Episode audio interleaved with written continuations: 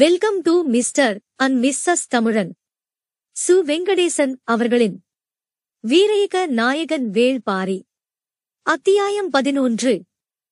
இருள் விலகாத இரவின் கடைசி நாழிகையில் கபிலரை எழுப்ப அவரது அறை நோக்கி வந்து கொண்டிருந்தான் வீரன் ஒருவன். அவரது காலடி ஓசை மிகத் தொலைவில் இருந்தே கேட்கத் தொடங்கியது. படுக்கையில் இருந்து மெல்ல அசைந்தார். ஓசை அறைக்குள் நுழைவதற்குள் எங்கு இருந்தோ வந்த மலரின் மனம் அவரது மூக்குக்குள் ஏறியது. சற்றே மூச்சை இழுத்து முகர்ந்தார். காலடி ஓசை அருகில் வந்து நின்றது. நள்ளிரவில் மலரும் மயிலை மலரின் மனம். நள்ளிரவு மலருக்கு என தனி குணங்கள் உண்டு. அது வண்ணங்களை எல்லாம் வாசனையாக்கி ஒளி வீசக்கூடியது. ஆம்பலும் முசுண்டையும் நள்ளிரவிலே பூப்பவை. ஆனாலும் மயிலையின் தனித்துவ மிக்க வாசத்துக்கு அவற்றை எடை சொல்ல முடியாது. மயிலையின் மனம் அறை எங்கும் பரவியது. காட்சிக்கு முன்பே நறுமணத்தால் இதயம் நிரம்பியது. அகமகிழ்வோடு கண் விழித்தார் கபிலர். மலர் கூடையே அறையில் வைத்துவிட்டு ஒரு பெண் வெளியேறினாள். அருகே வந்த வீரன் சொன்னான், "பரம்பின் தலைவர் உங்களை அழைத்து வரச் சொன்னார்." மலர் மனத்தோடு இணைந்தது இனியவனின் அழைப்பு. சிறிது நேரத்தில் வருவதாகக் கூறினார். மாளிகையின் முகப்பில் தயாராக நின்று கொண்டிருந்தான் பாரி. கபிலர் வெளியேறி வந்ததும், "வாருங்கள் போகலாம்" என உற்சாகமாக அழைத்துச் சென்றான். இரவின் கடைசி இதழ் இப்போதுதான் உதிரத் தொடங்கியிருந்தது. தீப்பந்தங்களை அணைக்க வீரர்கள் மூடுகுவளைகளோடு போய்க் கொண்டிருந்தனர். பறவைகளின் சத்தம் இன்னும் வெளியேறவில்லை. எவ்வியூரின் நடுவீதியின் வழியே கபிலரை அழைத்துக் கொண்டு மேலே ஏறினான். பாரி அணிந்திருந்த உடையில் இருந்து நறுமணம் பரவியது. அறைக்குள் நிரம்பியிருந்த மயிலையின் மனத்தை அது விஞ்சியது. வீதியில் நடக்கும்போது கூட வாசனை கரையாமல் ஆடையோடு வந்து கொண்டிருக்கிறது. கபிலரை எவ்வியூரின் மேலே இருக்கும் உச்சிப்பாறைக்கு அழைத்துச் சென்று கொண்டிருந்தான் பாரி. நாய்களின் குரைப்பொலி அங்கும் இங்குமாக கேட்டுக் கொண்டிருந்தது. அவர்கள் மேல் நோக்கி நடந்து கொண்டிருந்தனர். புலர்காலையில் வீதிகளின் உள்ளழகை ரசித்தபடி நடந்து கொண்டிருந்த கபிலர் பாரியிடம் கேட்டார், "யவரத்தில் இருந்து நறுமண எண்ணெய்களை வாங்கி பூசிக்கொள்ளும் வேந்தர்களையும் பெரு வணிகர்களையும் அறிவே. ஆனால் அந்த வாசனை கூட இவ்வளவு மனமூட்டுவதாக நான் உணர்ந்தது இல்லை. உனது ஆடையின் வாசனை அளவற்ற நறுமணத்தை பரப்புகிறதே. அதிகாலை காற்று மனம் கொண்டுதானே மிதந்து வரும். அதனால் இருக்கலாம்." "இல்லை."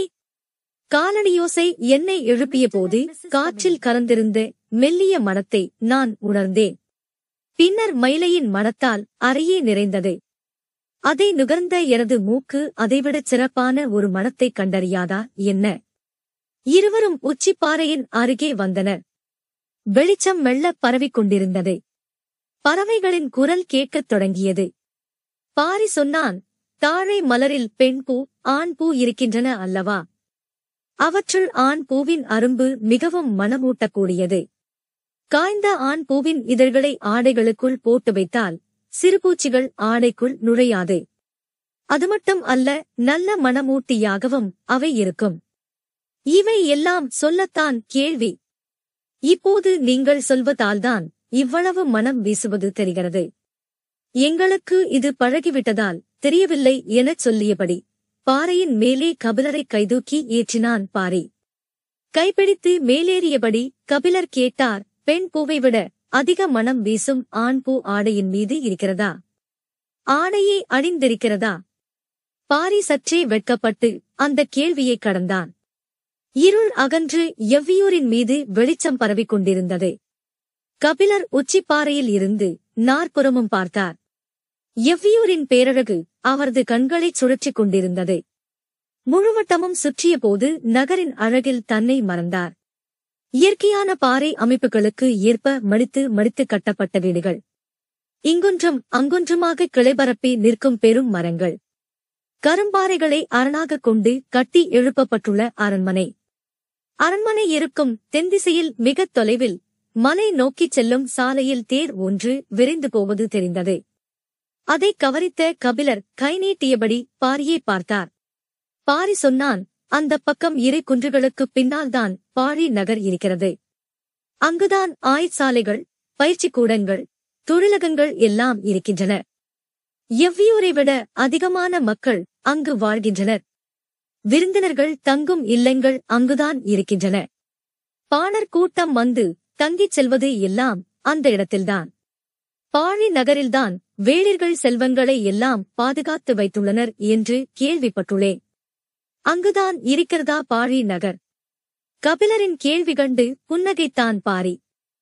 எங்கும் பறவைகளின் ஓசை கேட்டுக்கொண்டிருந்தது. கிழக்கு திசையை பார்த்தபடி நின்றிருந்த பாரி மறுபக்கம் திரும்பாமல் கபிலரின் கேள்விகளுக்கு பதில் சொல்லிக் கொண்டிருந்தான். கபிலரின் கண்கள் சுற்றிச் சுற்றிச் சுழன்று கொண்டிருந்தன. வெளிச்சம் கொஞ்சம் கொஞ்சமாக கூடும்போது கரும்பாறையின் மீதுள்ள நகரம் தனது மேனியின் எழிலை கூட்டிக் கொண்டிருந்தது. மக்கள் வீடுகளில் இருந்து வெளியில் வரத் தொடங்கினர். பறவைகளின் கீச்சுக்குரல்கள் காட்டையே எழுப்பிக் கொண்டிருந்தன. தீபத்தின் உச்சியில் இருந்து அடிபெருத்த அகல் விளக்கை பார்ப்பதைப் போன்று இருந்தது அந்த நகரம். இளங்காற்று உச்சிப்பாறையை தழுவி மேலே ஏறியபடியிருந்தது. கபிலர் காண கிடைக்காத காட்சி என்றார். கிழக்கு திசையை பார்த்து நின்று கொண்டிருந்த பாரி அவரின் தோள் தொட்டு திருப்பினான். கபிலர் கிழக்கு பக்கமாக திரும்பும்போது பாரி சொன்னான், இப்போது நீங்கள் காணப்போவதுதான் காண கிடைக்காத காட்சி. கபிலர் இன்முகத்தோடு கிழக்கு திசை பார்த்தார். எல்லா திசைகளிலும் இருக்கும் அதே அழகோடுதான் எவ்வியூரின் கிழக்கு திசையும் இருந்தது. இதில் கூடுதல் சிறப்பு என்று பாரி சொல்வது எதை என்று கபிலரின் கண்கள் தேடிக்கொண்டிருந்தன. கிழக்கு திசையில் ஆதிமலைக்கு நடுவே இருந்து மெல்லிய பிளவின் வழியே சூரியனின் செந்நிற கதிர் மெல்ல கசிந்து கொண்டிருந்தது. பார்க்கும் கடத்தில் ஒளிபெருகி கூறிய வாள் போல் பாய்ந்து வந்தது. கபிலர் இமை கொட்டாமல் பார்த்தார். எவ்வியூரின் கிழக்குப் பகுதி இருளை இரண்டு துண்டாக்கியது. காண கிடைக்காத காட்சி என்று கபிலரின் வாய் முணுமுணுத்துக் கொண்டிருக்கும் போது அந்த கூரிய ஒளிவாள் கபிலரின் மார்பில் இறங்கியது. கபிலரின் நாடி நரம்புகள் எல்லாம் சிலிர்த்தன. மெய்மறந்து இரு கைகளையும் மேலே உயர்த்தினார். எவ்வியூரின் அடிவாரம் வரை இரு திசைகளும் அவரது கரங்களின் நிழல் படர்ந்து அசைந்தது. கதிரவனை பார்த்து அவர் கைகளை உயர்த்தி வணங்கினார். பெருங்குலவை ஒலி எவ்வியூர் முழுக்க மேலெழுந்தது. நான்கு திசை வாயில்களில் இருந்தும் பறைகள் முழங்கின. முழவின் ஓசையில் காடு நடுங்கியது. மக்கள் எல்லோரும் தங்களின் வீடுகளின் மேலேறி குலவையிட்டு அந்த அருங்காட்சியைக் கண்டு மகிழ்ந்தனர். துல்லியமான இடத்தில் கபிலரை நிறுத்திய பாரி ஈரடிக்கு இறங்கி நின்று அண்ணாந்து பார்த்தான். பேரறிவின் தீச்சுடர் இதுதானா நினைக்கும்போதே மேசிலிருந்தது பாரிக்கு. கணநேரத்துக்குள் பிளவின் மேல் விளிம்பை சூரியன் தொட்டவுடன் அந்த ஒளி வாள் மறைந்தது. எங்கும் புலர்மஞ்சள் நிரம்பியது. கபிலர் உறைந்து போய் நின்றார். மக்கள் கூட்டம் கூட்டமாக பாறையை நோக்கி வரத் தொடங்கினர். குலவச்சத்தம் எங்கும் எதிரொலித்தது. பாரி உச்சிப்பாறையின் மீதேறி கபிலரின் அருகில் வந்தான். 4 ஆண்டுகளுக்கு ஒருமுறை தெற்கு ஓட்டக்காலத்தின் 6ஆம் நாளில் ஆதிமலையில் உள்ள பெருங்கடவின் நடுவில் இருந்து கதிரவன் வேறெழும்பி வருவான். நெருப்பை உருக்கி ஊற்றியதைப் போல கண்ணிமைக்கும் நேரத்தில் நீளும் ஒளிவாள். அரை நாழிகை நேரம் மட்டுமே நீண்டிருக்கும். கதிரவன் ஒளிவாளை எவ்வியூரின் மேல் இறக்கிய 3ஆம் நாள் கொற்றவை கூத்து தொடங்கும் என்று கூறிவிட்டு இறங்கி நடந்தான் பாரி. திரண்ட மக்கள் கூட்டம் உணர்ச்சிப் பெருக்கோடு குலவையிட்டபடி அவன் பின்னே சென்று கொண்டிருந்தது. அவர்கள் அரண்மனைக்குள் நுழையும் வரை பார்த்துக் கொண்டிருந்தார் கபிலர். இயற்கையை பற்றிய வியப்பு பாரியின் சொல்கேட்ட கடத்தில் இயற்கை அறிவை பற்றிய வியப்பாக மாறியது. வானியல் வசப்படுவதுதான் கணிதத்தின் உச்சம். கணிதம் வசப்படுதல் அறிவின் உச்சம். நோக்கறிவு கொண்டு விண்மீன்களை கணித்தலும் கதிரவனின் நகர்வை அளத்தலும் மனிதனின் அபாரச் சாதனை. இந்தச் சாதனைகளை சொந்தமாக்க வைத்துள்ளவர்கள் மூவேந்தர்கள். வானியலையும் கணிதத்தையும் தலைமுறையாக கற்று ஆளும் கணியர்கள் அவர்களிடமே இருக்கின்றனர். அதனால்தான் நீரும் நிலமும் வானும் வேந்தர்களுக்கு வசப்பட்டிருக்கின்றன. ஆனால் இந்த பேரறிவு சின்னஞ்சிறு வேளிர் கூட்டத்துக்கு எப்படி வசப்பட்டது? 1 வாரத்துக்கு முன்பே கொற்றவை கூத்து தொடங்கப் போவது பற்றி வேட்டூர் பழையன் சொன்னது கபிலருக்கு நினைவு வந்தது. 4 ஆண்டுகளுக்கு ஒருமுறை அரை நாழிகை நேரம் மட்டுமே நிகழும் ஒளி வாளின் கோலக்காட்சியை நாளும் நேரமும் தவறாமல் எப்படி இவர்கள் கணக்கிட்டனர்? அடுத்தடுத்து எழுந்த கேள்விகள் கபிலரை திக்குமுக்காடச் செய்தன. கதிரவன் தகதகத்து மேலேறிக் கொண்டிருந்தான். திகைப்பில் இருந்து மீளா கபிலர் சிறிது நேரத்துக்குப் பின்னர் பாறை விட்டு கீழே இறங்கினார். அவரை அழைத்துச் செல்ல வீரர்கள் நின்றிருந்தனர். ஊரின் தென்திசைக்குப் போய்விட்டு அரண்மனைக்கு வருவதாகச் சொல்லி அவர்களை அனுப்பினார். அவரை சந்திக்க காத்திருந்த மக்களுடன் ஆங்காங்கே நின்று பேசியபடி கீழே இறங்கிக் கொண்டிருந்தார். ஒவ்வொருவரும் அவருடன் பெரும் மகிழ்வை பகிர்ந்து கொண்டனர். தென்திசையின் அடிவாரம் வந்து சேர்ந்தவர் அரண்மனையை நோக்கி நடக்கத் தொடங்கினார். பாண்டிய நாட்டுப் பெருங்கடியின் திசைவேளரின் நினைவு வந்தது. நீளும் நிழல் கொண்டு உலகை அளக்கும் அவரை கபிலர் தன் ஆசான்களில் ஒருவராக எண்ணுவார். கஞ்சுமிட்டாத விண்மீனைப் போல வானத்தை பார்த்துக் கொண்டே இருக்கும் வானியலாளர், தலைமுறை தலைமுறையாகச் சேகரித்து அறிவுச் சேகரத்தின் உறைவிடம் கபிலர். அந்த வான் உழவனின் தாழ்பணிந்து பாடிய கவிதைகள் ஏராளம். அவர்தம் முன்னோர்கள் கண்டறிந்து பெயர் சூட்டிய வெள்ளியைக் கண்டுதான் இன்று நாளும் நேரமும் கணிக்கப்படுகின்றன. வானம் மிதந்து கொண்டிருக்கும் ஒரு மாயத்தட்டு, கற்பனைக்கு எட்டாத பேரலகு. மனிதன் தனது அறிவால் அதை கணிப்பது என்பது நம்ப முடியாத அதிசயம். தரத்தரவென தனது கையை இழுத்து கொண்டு போய் இயற்கையின் கூர்முனையின் எதிரில் துல்லியமாக நிறுத்திவிட்டான் பாரி. பெருங்கடியின் திசைவேளர் இந்த நாளில் தன்னோடு இருந்திருந்தால் எப்படி இருந்திருக்கும்? பாரியை கட்டி அணைத்திருப்பார். நாட்டுத் தலைவர்கள் யாருக்கும் இல்லாத நாள் அறிவும் கோள் அறிவும் பாரியிடம் இருப்பதைக் கண்டு திகைத்திருப்பார். திசைகள் மட்டுமே திகைப்பை ஏற்படுத்தக்கூடியவை. திக்கு தெரியாத திகைப்பை நிலமும் கடலும் வானும் ஒவ்வொரு கணத்திலும் உருவாக்கும். அந்த திகைப்பை வெல்லத் தெரிந்தவர்களே திசையாளும் கணியர்கள். எனவே அவர்கள் மனிதர்களைக் கண்டு ஒருபோதும் திகைக்க மாட்டார்கள். ஆனால் இன்று பாரியின் செய்கையை பெருங்கடியன் கண்டிருந்தால் திகைக்காமல் இருந்திருக்க மாட்டான் என எண்ணியபடி இடப்புற வீதியின் வழியே திரும்பி நடந்தார் கபிலர். எதிர்வந்த பெண் ஒருத்தி கை நீட்டி அவரின் பாதையை மறித்தாள். விலகிப்போக முயல்கிறாளோ என நினைத்த கபிலர் வலப்புறம் நகர்ந்தபோது அவள் இன்னொரு கையையும் நீட்டி வழியை அடைத்தாள். பெருங்கடியின் இரு பக்கங்களும் கைகளை விரித்து நீளும் நிழலின் நகர்வுகளை தனக்குச் சொல்லிக் கொடுத்தது நினைவுக்கு வந்தது. உன்மனதில் கணியனின் உருவம் படிந்திருக்க அந்த கையை விலக்கி நடக்க முயன்றார். ஆனால் அந்த பெண்ணின் கைகள் அவருக்கு இடம் தரவில்லை. மறித்த கைகள் தட்டி நின்றன. அப்போதுதான் கணியனின் நினைவில் இருந்து மீண்டு அந்த பெண்ணை உற்று பார்த்தார் கபிலர். நேர்கொண்டு பார்த்த அந்த இளம் பெண்ணின் கண்கள் கோபத்தை கக்கின. ஏனம்மா வழி மறிக்கிறாய்? கபிலரின் கண்களையே கூர்ந்து பார்த்தாள். பாரியிடம் நட்பு கொள்ளும் தகுதியுண்டோ உம்மிடம்? கபிலர் அதிர்ந்து போனார். நெஞ்சில் கூர்மை கொண்டு இறங்கியது சொல். ஏனம்மா இப்படி கேட்கிறாய்? என்ன தவறு இழைத்தேன் நான்? மெளனத்தின் வழியே கபிலரின் அதிர்ச்சியை அதிகப்படுத்தினாள். எந்த வகையிலும் அவளின் கோபத்துக்கான காரணத்தை கபிலரால் தொடர்புபடுத்திக் கொள்ள முடியவில்லை. எவ்வளவு பதற்றமான சூழ்நிலையிலும் கார்காலத்து இரவில் இங்கு இருந்து பாழி நகருக்குத் தேர் ஏறிச் செல்ல மாட்டான் பாரி. தெரியுமா உமக்கு? கபிலர் பதில் எதுவும் சொல்லாமல் அவளின் கண்களையே பார்த்தார். அவள் தொடர்ந்தாள். கார்காலத்து இரவுகளில் மான்கள் இணை சேரும். தனது தேரின் ஒலி அவற்றின் இணக்கத்தை குலைத்துவிடும் என்பதால் தேரில் செல்ல மாட்டான். ஆனால் உமது செயல் அதற்கு நேர் எதிராக இருக்கிறது. இளம்பெண் உதிர்த்த சுடுசொல் கண்டு அஞ்சினார் கபிலர். யான் செய்த பிழை என்ன மகளே? அவளின் கண்கள் குளமாகின. அழகிய பூக்காடாக இருந்த எம் காதலில் புயல் காற்று வீசச் செய்துவிட்டி.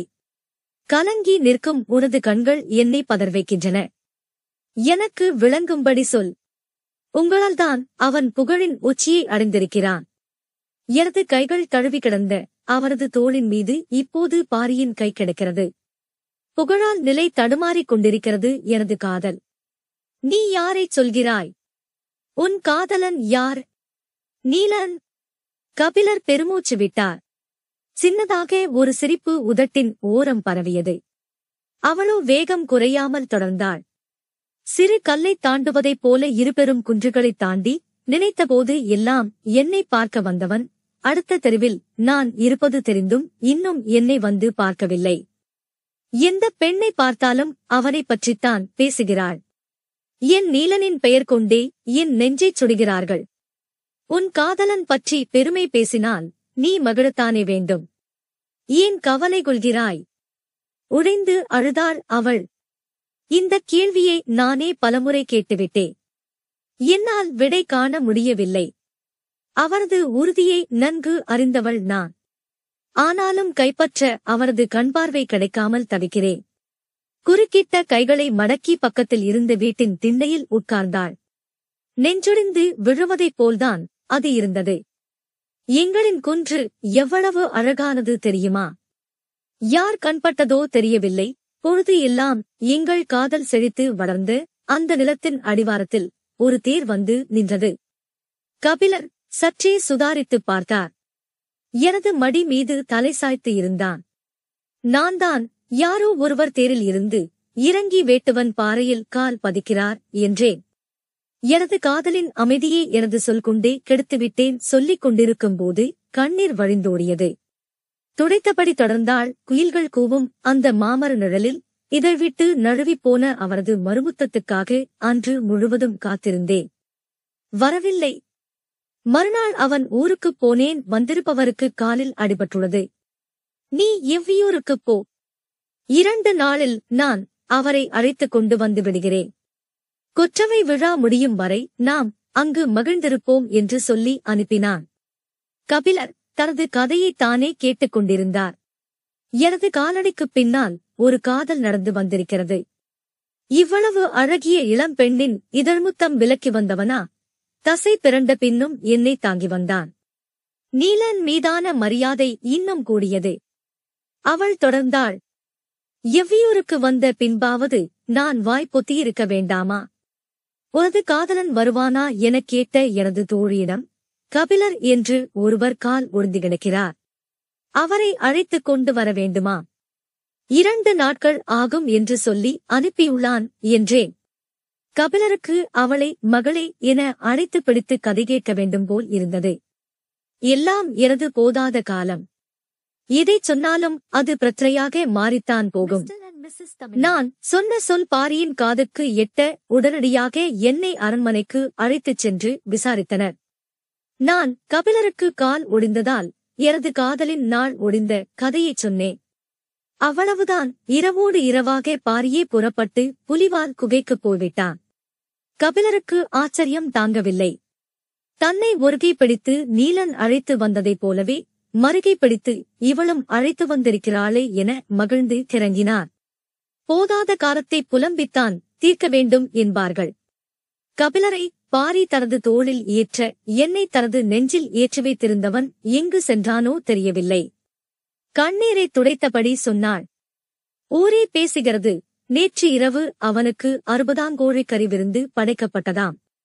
உள்ளங்கியில் கஞ்சி காய்ச்சி அவரது உதடு விலக்கி ஊட்டிவிட்ட எனது அன்புக்கு இணையாகுமா இந்த உலகு? சொல்லுங்கள், அந்த கொடியவனை என்ன செய்யலாம்? கணநேரமும் தாமதிக்காமல் பதில் சொன்னார் கபிலர். அது தெரியாமல்தான் நானும் விழித்துக் கொண்டிருக்கிறேன். நான் தங்கியுள்ள இடத்தில் என்னோடுதான் அவனும் தங்கியுள்ளான். நேரம் கிடைக்கும் போது எல்லாம் மயிலா மயிலா என்று எவளோ ஒருத்தியின் பெயரைச் சொல்லி புலம்பிக் கொண்டே இருக்கிறான். அந்த பெண்ணுக்கு நள்ளிரவு பூக்கும் மயிலை மலர் மிகவும் பிடிக்குமாம். முழுவிழா நாளில் மயிலம் பூச்சூடி அவள் மீது காதல் கொண்டானாம். இன்று எப்படியாவது அவளை பார்க்க வேண்டும் என்பதற்காக எனக்கு தெரியாமல் நான் கேட்டதாக அரண்மனையில் சொல்லி மயிலை மலரை கொண்டு வந்து வைத்திருந்தான். இன்று காலை அவளுக்குச் சூட்டப் போயிருப்பான் என்று நினைக்கிறேன். வெட்கமும் ஆசையும் பீரிட்டு மேலெழும்பியது. ஆடை கொண்டு கண்ணீர் துடைத்தாள். அதையும் மீறி சிந்தியது சிரிப்பு. மகிழ்வை மறைக்க மெனக்கிட்டாள். முடியவில்லை. கண்ணீர் வெடித்து காதலாக மலரும் அந்த அதிசயத்தை அருகே இருந்து ரசித்தபடி அவளின் கரம் பிடித்தார் கபிலர். விடுமையா கையை, இன்னொரு நாளும் உம்மால் வீணாகிவிடக் கூடாது எனச் சொல்லியபடி பிடித்த கையை உதறிவிட்டு ஓடினாள் மயிலா. இத்துடன் சு. வெங்கடேசன் அவர்களின் வீரயுக நாயகன் வேள்பாரி அத்தியாயம் 11 இனிதே நிறைவடைந்தது. ஆதரவு அளித்த அனைவருக்கும் நன்றி. இதன் அடுத்த அத்தியாயத்தை கேட்க மிஸ்டர் அண்ட் மிஸ்ஸஸ் தமிழன் சேனலுக்கு சப்ஸ்கிரைப் பண்ணுங்க. நன்றி, வணக்கம். Welcome to mister and Mrs தமிழன். சு. வெங்கடேசன் அவர்களின் வீரேக நாயகன் வேள்பாரி. அத்தியாயம் 12. ஒரு பொன்மண்டு கூட்டுக்குள் நுழைவதைப் போல் இருந்தது. விளிம்பில் கருமை கொண்டு நீண்டு கிடந்த மரக்கிளைகள் அந்த பொன்மண்டின் எண்ணற்ற கால்கள் எனக் காட்சியளித்தன. மாளிகையின் மேல்மாடத்தில் நின்றபடி மேற்கு திசையில் மலையில் மறையும் சூரியனை பார்த்துக் கொண்டிருந்தார் கபிலர். கண்கள் ஊர்ந்து இறங்கும் பொன்மண்டை பார்த்துக் கொண்டிருந்தாலும் மனம் முழுவதும் காலை சூரியனே நிறைந்திருந்தான். அருகில் யாரோ வரும் காலடி ஓசை கேட்டு திரும்பினார். மறையும் கதிரவரிடம் ஒளி வாளை ஒப்படைத்துக் கொண்டிருக்கிறீர்களா? கேட்டுக்கொண்டே இன்முகத்தோடு வந்தான் பாரி. இருவரும் பேசியபடியே இருக்கையில் அமர்ந்தனர். பாரி கேட்டான். காலையில் உச்சிப்பாறை ஏறியதும் மேற்கு திசையை பார்த்தபடி காண கிடைக்காத காட்சி எனச் சொன்னீர்களே, எதை சொன்னீர்கள்? சற்றே யோசித்த கபிலர், அதுவா, மேலே ஏறியதும் முதலில் கண்ணில் பட்டது கோட்டைச் சுவரே இல்லாத இந்த நகர அமைப்புதான். இப்படி ஒரு தலைநகர் உலகில் எவ்வியூர் மட்டுமாகத்தான் இருக்கும். எதிரிகளிடம் இருந்து தற்காத்துக் கொள்ள கோட்டைச் சுவர் எதுவும் எங்களுக்குத் தேவையில்லை. ஏனென்றால் எங்களின் ஒத்துழைப்பும் உதவியும் இல்லாமல் யாரும் இந்த பெருங்காட்டையும் மலைமுகடுகளையும் கடந்து இங்கு வந்துவிட முடியாது அல்லவா? பாரியின் கேள்வியை ஆமோதித்தார் கபிலர். அதே நேரம் காட்டு உயிரினங்களிடம் இருந்து உங்களுக்கு பாதுகாப்பு தேவை டோட், அதற்காகவாவது சுவர் எழுப்பியிருக்கலாமே, அதன் பொருட்டுத்தான் எழுப்பியுள்ளோம். எங்கே எழுப்பியிருக்கிறீர்கள்? என் கண்களுக்கு தெரியவில்லையே. இதுவும் மாய்ச்சுவர் கட்டியுள்ளீர்களா? பாரி சிரித்தான். உங்களின் கண்களுக்குத் தெரிகிறது, ஆனால் அதுதான் சுவர் என்பதை உங்களின் எண்ணம் ஏற்க மறுக்கிறது. கபிலர் உட்கார்ந்த இடத்தை விட்டு எழுந்து பார்த்தார். அவரை கவனித்தபடி பாரி கேட்டான். இந்த காட்டில் எத்தனை வகையான விலங்குகள் இருக்கின்றன என்று யாருக்குத் தெரியும்? காட்டு விலங்குகளால் உடைத்து நொறுக்கவோ தாவிக் கடக்கவோ முடியாத ஒரு கோட்டை மதிலை மனிதனால் கட்டிவிட முடியுமா? கார்காலத்தில் 3 குலகு தின்ற ஒரு பெண் யானை எவ்வளவு பெரிய கற்கோட்டையும் தகர்க்கும். அதிங்கத்தை தின்ற ஆண் யானை கூட்டம் உள்ளுரைந்தால் பெருமலையும் கிடுகெடுக்கும். மரமேறி உயிரினங்களால் தாவிக் கடக்க முடியாத தடுப்புச் சுவரை எழுப்ப முடியுமா? இந்த மலைத்தொடர் வடதிசையிலும் தென்திசையிலும் எவ்வளவு தொலைவு நீண்டு கிடக்கிறதோ யார் அறிவார்? இடையில் ஒரு சிறு பகுதியில் பரம்பு நாடு இருக்கிறது. எண்ணிக்கையில் அடங்காத விலங்கு கூட்டங்கள் நாள்தோறும் இடமும் வலமுமாக எங்களை கடக்கின்றன. இவற்றிடம் இருந்து பாதுகாக்க எத்தனையோ முறைகளை கையாண்ட எம் முன்னோர்கள் இறுதியாக இந்த நாகப்பச்சை வேலியை பெருங்கோட்டையாக எழுப்பினர். கபிலர் சுற்றும் முற்றும் பார்த்தார். எவ்வியூரின் கடைசி வீடுகளும் தெருக்களும் முடிவடைந்து சிறிது தொலைவில் இருந்து காடு ஆரம்பம் ஆகிறது. இதில் வேலியோ சுவரோ எங்கு இருக்கிறது என யோசித்தபடி நின்றார். பாரி சொன்னான். ஊரின் எல்லை முடிவடைந்ததும் காடு தொடங்குகிறது டோர். இடையில் வேலி எங்கே இருக்கிறது என்று நினைக்கிறீர்களா? நீங்கள் பார்க்கும் அந்த காட்டின் தொடக்கம் இயற்கையானது அன்று. அந்த தாவரங்கள் தாமாக முளைத்தவை அல்ல. நாங்கள் அறிந்த இந்த பெரும் உலகெங்கிலும் இருந்தும் கொண்டு வந்து இங்கு முளைக்க வைத்தவை. கபிலர் பாரியை கூர்ந்து பார்த்துக் கொண்டிருந்தார். காட்டில் உள்ள ஒவ்வொரு உயிரும் தின்னக்கூடிய தாவரங்களும் உண்டு, தின்னக்கூடாத தாவரங்களும் உண்டு. நுகரக்கூடியதும் நுகரக்கூடாததுமான பச்சிலைகள் உண்டு. பற்றக்கூடியதும் பற்றக்கூடாததுமான செடி கொடிகள் உண்டு. நாங்கள் வன உயிரினங்கள் நுகரவும் நெருங்கவும் பற்றவும் முடியாத தாவரங்களைக் கொண்டு ஒரு பெரும் வேலி அமைத்துள்ளோம். தலைமுறை தலைமுறையாக எங்கள் தாவர அறிவின் சேகரம் இந்த நாகப்பச்சை வேலிதான். இவ்வளவு எளிதான வார்த்தைகளால் எவ்வளவு பெரிய செய்தியைச் சொல்லிக் கொண்டிருக்கிறான் பாரி. நம்ப முடியாமல் நின்று கொண்டிருந்தார் கபிலர். இதை எப்படி மனிதனால் செய்ய முடிந்தது? அதை செய்ய முடிந்ததால்தான் நாங்கள் இங்கு வாழ்கிறோம். காற்றுக்கூட உள்நுழைய முடியாத இந்த கானகத்தில் ஓரிரு வீரர்கள் காவல் காக்க நாள்தோறும் தூங்கி உயிரோடு எழுகிறோம். எங்கள் குழந்தைகள் மறுநாள் காலை சிரித்துக் கொண்டு விளையாடுகின்றனர். எங்கள் இளைஞர்களின் இதழ்களில் முத்தத்தின் ஈரம் ஊறிக்கொண்டே இருக்கிறது. இது எப்படி? நான் தயங்கி வெளிவந்தன கபிலரின் வார்த்தைகள். வெறிமணம் கொண்ட செடி கொடி மரங்களால் சூழ்ந்து கிடக்கிறது இந்த வேலியின் வெளிப்புறம். நடுப்பகுதியோ புறவரமும் அகவரமும் பாய்ந்தோடும் மரங்கள் ஒன்றை ஒன்று பின்னிக் கிடப்பதைப் போல நன்கு திட்டமிட்டு வளர்க்கப்பட்டுள்ளது.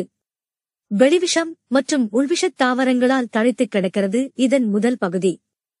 இந்த 3 பகுதிகளின் இடைவெளிகளிலும் நஞ்சு ஏறிய அலறி வேர்கொண்டு சுருக்கு வலை பின்னப்பட்டுள்ளது. நச்சு பிசின் வழியும் மருவு தொடரிப்பட்டைகள் இடைவிடாதிருக்கும். ஒன்றின் மேல் ஒன்றாக வைத்து பின்னி பிணைந்து உருவாக்கப்படும் பிணையில் மாலையைப் போல தாவரப் பச்சிலைகளோடு பிணைந்து கட்டிக்கிடக்கும். அதன் கணுக்கள் தோறும் வேர்களை உண்டாக்கி அந்த பச்சிலை செடிகள் தழைத்தபடியிருக்கும். இந்த வேலிக்குள் உருவாக்கப்பட்டுள்ள அனைத்து தாவரங்களின் மீதும் குறுக்கும் நெடுக்குமாக படர்ந்து கிடக்கும் எண்ணிலங்காத படர்கொடிகளும் சுற்றுக்கொடிகளும் தான் இந்த நாகப்பச்சை வேலியின் உயிர்நாடி. வலப்புறம் சுற்றும் கொடியும் இடப்புறம் சுற்றும் கொடியும் ஒன்று மாற்றி ஒன்றாக படர்ந்து கொண்டே இருக்கின்றன. சுருண்டு எழும் அவற்றின் ஊசினாவுகள் எதிரெதிர் திசையில் ஒரு சேர பின்னியபடியே மேலே எழுகின்றன. உதிர்ந்து கொண்டிருக்கும் இலையை கூட இந்த வேலி அந்தரத்தில் நிறுத்திவிடும். விலங்கின் நாசியை வெகுதொலைவிலேயே இந்த வெறிமணம் தாக்கும். அதையும் கடந்து உள்ளுழையும் உயிரினம் விஷமுள்ளாலோ நச்சுக்கணுக்களாலோ நாவில் படும் பச்சிலையாலோ சற்றே மயங்கி அமரும். அந்த கடத்தில் அதன் மயிர்கால்கள் ஒவ்வொன்றையும் பற்றி உள்ளிழுக்கின்றன சுருக்கொடிகள். அந்த உயிரினத்தின் இயக்கத்தை மிக விரைவாக தனது கட்டுக்குள் கொண்டு வந்து விடுகிறது இந்த நாகப்பச்சை வேலி.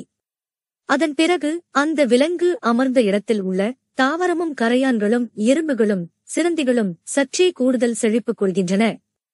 பாரி சொல்வதை வாய்ப்பிழந்து கேட்டுக் கொண்டிருந்தார் கபிலர். தாமரை இதழை ஒன்றின் மேல் ஒன்றாக அடுக்கி அதன் மேல் ஊன்றப்படும் வேலம் முள் முதல் இதழுக்குள் இறங்கும் நேரம்தான் கணப்பொழுது. 3ஆம் இதழை கடக்கும் நேரம்தான் இமைப்பொழுது. 6ஆம் இதழுக்குள் நுழையும் நேரம்தான் வினாடி பொழுது. எந்த ஒரு விலங்கின் இயக்கத்தையும் வேலம் முள் 6ஆம் இதழை கடக்கும் பொழுதுக்குள் நிறுத்திவிடும் ஆற்றல் இந்த நாகப்பச்சை வேலிக்கு உண்டு என்று எம் முன்னோர் கூறுவர். இயற்கையை பற்றிய பேரறிவின் முன்னர் தூசி என நின்று கொண்டிருப்பதாக கபிலர் உணர்ந்தார். மேற்கு மலையின் விளிம்பில் பொன்வண்டு தனது கடைசி கால்களை உள்ளிழுத்துக் கொண்டிருந்தது. பாரி இறங்கும் சூரியனையே பார்த்துக் கொண்டிருந்தான். ஆச்சரியம் விலக்கி சற்றே ஆர்வம் மேலிட கபிலர் கேட்டார், எந்த வெறிமணம் யானைகள் கூட்டத்தை விரட்டக்கூடியது? ஒளி உள்வாங்கும் அழகை பார்த்தபடி பாரி சொன்னான், ஏழிலை பாலை. கபிலரின் கண்கள் பூத்தன. அந்த மரத்தின் வாடையை நுகரும் யானைகள் காத தொலைவுக்கு விலகி ஓடும் என்றான் பாரி. அந்த மரங்கள் எங்கே இருக்கின்றன? நான் அருகில் சென்று பார்க்க வேண்டும். பாரியின் உதட்டில் சின்னதாக ஒரு சிரிப்பு ஓடி மறைந்தது. சிரிக்கக்கூடிய கேள்வியையா நான் கேட்டுவிட்டேன் என்று யோசித்தபடி பதிலுக்கு காத்திருந்தார் கபிலர். ஒவ்வொரு திசைக்கும் ஒரு மரம் நின்று கொண்டிருக்கிறது. எறும்பு கூட்டங்கள் போல் யானை கூட்டங்கள் திரியும் இந்த காட்டில் திசைக்கு ஒரு மரம் போதுமா? அதற்கும் அதிகமாக வைத்தால் எவ்வியூர் தாங்காது என்றான் பாரி. கபிலருக்கு பதில் விளங்கவில்லை. பாரி சொன்னான், அந்த மரத்தால் வேறு தொல்லைகள் இருக்கின்றன. மதையானை ஏழிலைப்பாலையின் வாசனையை நுகர்ந்துவிட்டால் வெறிகொண்டு வந்து அந்த மரத்தை அடியோடு பிடுங்கி எரிந்து நாசம் செய்துவிடும். பின் எப்படி சமாளிப்பீர்கள்? அதன் பிறகு மனித முயற்சிதான். ஆயுதங்களும் பறை ஒலிகளும் தீப்பந்தங்களும் தான் கை கொடுக்கும். திசைக்கு ஒன்று என்றால் வந்த திசையில் இருக்கும் அந்த ஒன்றோடு அதன் ஆத்திரம் தணிய வாய்ப்பு இருக்கிறது அல்லவா? இப்படி ஒரு நிகழ்வு 3 தலைமுறைகளுக்கு முன்னர் நடந்ததாகச் சொல்வார்கள். ஆர்வத்தில் கேட்ட கேள்வி அதிர்ச்சியை பதிலாக கொடுத்தது.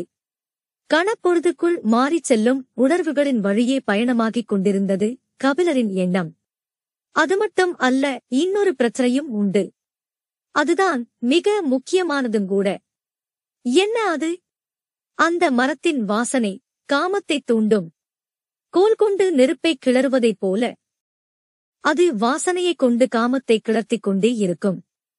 சற்றே இடைவெளிவிட்டு பாரி சொன்னான், எவ்வியூருக்குள் வேறு வேலையும் நடக்க வேண்டும் அல்லவா? அதனால்தான் திசைக்கு ஒரு மரம் மட்டும் வைத்திருக்கிறோம். பாரியின் சொல்லைத் தாண்டி வெளிவந்தது சிரிப்பு. கபிலரும் சேர்ந்து சிரித்தார். நினைவு வந்ததும் சட்டென சிரிப்பை அடக்கிவிட்டு கேட்டார், அதனால்தான் மரத்தின் அருகில் சென்று நான் பார்க்க வேண்டும் என்று கேட்டதற்கு நீ சிரித்தாயா? அவ்வளவு நேரம் அடக்கமாக வெளிப்பட்ட சிரிப்பு இப்போது திரித்தது. சிரித்தபடியே ஆம் என தலையை மேலும் கீழுமாக ஆட்டினான் பாரி. கபிலர் சற்றே வேகமாக ஏழிலைப் பாலையை அடியோடு வீழ்த்தும் மதையானை மனிதரிலும் உண்டு. சட்டென பாரி சொன்னான். காமம் கண்டு பயந்த சொல் இது. பயம் இல்லை என்று சொல்ல நான் பொய்யன் அல்ல, ஆனால் பயப்பட மாட்டேன் எனச் சொல்ல பொய் தேவையில்லை. அதுதான் புலவன். சொல் சுடும்போது சொல்லைச் சுடுவான் என்று சொல்லக் கேட்டுள்ளே. இன்றுதான் சொல்லிக் கேட்கிறேன். நாழிகை மணியோசை எவ்வியூர் முழுவதும் எதிரொலித்தது. சூரியன் முழுவதும் விழுந்தவுடன் இருள் காட்டின் எல்லா திசைகளில் இருந்தும் இறங்கி வந்து கொண்டிருந்தது. பந்தங்களை ஏற்றும் வீரர்கள் கையில் நீண்ட குழல் போன்ற விளக்குகளுடன் ஓர் இடம் நோக்கி குவிந்து கொண்டிருக்கின்றனர். பேச்சு எதிர்பாராத கடத்தில் காமத்துக்குள் போனதைப் பற்றி யோசித்தபடி கபிலர் கூறினார். இரவு வரும்போதே ஏதாவது ஒரு வடிவில் காமத்தையும் அழைத்து வந்துவிடுகிறதே. பாரி அசட்டுச் சிரிப்போடு சொன்னான். ஏழிலைப் பாலைக்கு இரவு ஏது, பகல் ஏது? பரம்புமலை ஏறத் தொடங்கியதில் இருந்து தனது சொல் முறியும் ஓசையை விடாமல் கேட்டுக்கொண்டிருந்தார் கபிலர். பாரி சொன்னான். ஏழிலைப் பாலையின் அடிவாரத்துக்கு வள்ளியை அழைத்து வந்ததுதான் முருகன் செய்த மிகப்பெரிய தந்திரம். இல்லை என்றால் வள்ளியை ஒருநாளும் அவனால் இணங்க வைத்திருக்க முடியாது. அவனும் குறுக்கு வழியைத்தான் கையாண்டானா? சற்றே தயக்கத்துடன் ஆம் எனச் சொல்லியபடி தொடர்ந்தான் பாரி. முருகன் வேட்டுவர் குலம், வள்ளியோ கொடிக்குலம். செடி கொடிகளை அறிந்தவர்கள் வேட்டையாடியவர்களை விட மனநுட்பத்தில் முன்னேறியவர்கள் அல்லவா? வலிமையை விட நுட்பத்துக்குத்தானே ஆற்றல் அதிகம். அதனால்தான் முருகனால் வள்ளியின் மனதில் எதைச் சொல்லியும் இடம் பிடிக்க முடியவில்லை. காட்டை அழித்து பயிரிடும் முன் அந்த நிலத்தில் காமம் நிகழ்த்தி மனித குருதி படிந்த தாய்நிலத்துக்குள் முதல் பயிரிடுதலை தொடங்கியவர்கள்தான் கொடிக்குலத்துக்காரர்கள். முதலில் நட்ட வள்ளி கிழங்கை தோண்டி எடுக்கும்போது இடுப்பு வலிகண்டு அந்த நிலத்திலே பிறந்தாள் அந்தப் பெண். விதைத்த இடத்திலே முளைத்தவள் அவள். அதனால் அந்த செவ்வள்ளிக்கிழங்கின் பெயரையே அந்த அழகிய பெண்ணுக்குச் சூட்டினர். வள்ளிக்கிழங்கும் வஞ்சிக் கொடியுமே பெண்ணாக மாறிய பேரிழில் கொடிக்குலத்துக்கு உரியது. செடி கொடிகளை அறிந்தவர்களை எளிதில் ஈர்க்க முடியாது. அவர்கள் கடந்தோறும் உயிரின் வளர்ச்சியை பார்த்து மகிழ்ந்தவர்கள். வண்ணங்களையும் வாசனைகளையும் அவர்கள் அளவுக்கு அறிந்தவர்கள் யாரும் இருக்க மாட்டார்கள். அவர்களின் கவனத்தை கவர்வதோ காதலை பெறுவதோ எளிது அல்ல. வேறு வழியே இல்லாமல்தான் ஏழிலைப் பாலையின் அடிவாரத்துக்கு வள்ளியை அழைத்துச் சென்றான் முருகன். கபிலரின் கண் முன் காலமும் காதலும் கடவுளும் ஒன்றை ஒன்று பின்னி மேலே எழுந்தபடியிருந்தன. ஆண் ஆதியில் இருந்தே வெல்வதற்குத்தான் முயன்றிருக்கிறான். பெண் ஆதியில் இருந்தே நம்புவதற்குத்தான் ஆசைப்பட்டிருக்கிறாள். பாரி சொன்னான். ஏழிலைப் பாலை பெண்மையால் பூக்கும். அதைவிட முக்கியம், பெண்ணையும் ஆணையும் ஒரு சேரப் பூக்க வைக்கும். வியப்பு நீங்க சிறிது நேரமானது. உள்ளுக்குள் ஏனோ ஒரு சிரிப்பு பொங்கி வந்தது. அதை அடக்க முடியவில்லை. சற்றே திரும்பிச் சிரித்தார் கபிலர். ஏளனம் கொண்ட அந்தச் சிரிப்பின் தொனியை கவரித்த பாரி, இதில் சிரிக்க என்ன இருக்கிறது என பார்வையால் கேட்டான். கபிலர் சொன்னார். அந்த ஏழிலைப் பாலையை தலைமாட்டில் நட்டுவைத்து குடும்பம் நடத்திக் கொண்டிருக்கும் கூட்டத்தோடு நான் வந்து சேர்ந்து விட்டேனே என்று என்னை நினைத்துச் சிரித்தேன். கபிலரோடு சேர்ந்து வெடித்துச் சிரித்தான் பாரி. இருளை விரட்ட பந்தங்கள் தயாராகிக் கொண்டிருந்தன. பாரி சொன்னான். பந்த ஒளிக்குப் பூச்சிகள் வந்து விழாமல் இருக்க இலுப்பை எண்ணெய் ஊற்றப்படுவதை நீங்கள் அறிவீர்கள். ஆனால் அதற்கு எல்லாம் இந்த காட்டுப்பூச்சிகள் கட்டுப்படாது. நாங்கள் பயன்படுத்துவது கொம்பன் விளக்குகள். அதில் நாகக் கழிவும் நஞ்சு பிசினும் சேர்த்து மெழுகியிருப்போம். பந்தம் எரிவது திரியில் இருந்து மட்டும் அல்ல, திரியோடு சேர்ந்து விளக்கின் விளிம்பும் கருகியபடி தீந்து எரியும். அந்த வாசனையை ஊடறுத்து பூச்சிகளால் உள்நுழைய முடியாது. ஒருவகையில் இதை ஒளிவலை எனச் சொல்லலாம். ஒவ்வொரு பருவகாலத்துக்கும் மாறுபடும் பூச்சியினங்களுக்கு ஏற்ப கொம்பனில் தேய்க்கும் பசையும் மாறும், எண்ணெயின் சேர்மானமும் மாறும். அப்போதுதான் அவற்றை கட்டுப்படுத்த முடியும். கபிலர் பந்தம் ஏற்றப் போகும் காவலர்களை பார்த்துக் கொண்டிருந்தார். ஒரு பெரும் தாழ்வாரத்தின் அடியில் அவர்கள் எல்லோரும் கூடியிருந்தனர். கொம்பன் விளக்கில் எண்ணெய் ஊற்றப்பட்ட பிறகும் அவர்கள் நெருப்பை பற்ற வைக்காமல் யாருக்கோ காத்திருந்தனர். தொலைவில் மாளிகையின் மேல்மாடத்தில் இருந்து அதை பார்த்து கொண்டிருந்த கபிலர் கேட்டார், உனது உத்தரவுக்காகத்தான் காத்திருக்கிறார்களா? இல்லை, அவர்கள் குருநாகினியின் வருகைக்காக காத்திருக்கின்றனர்.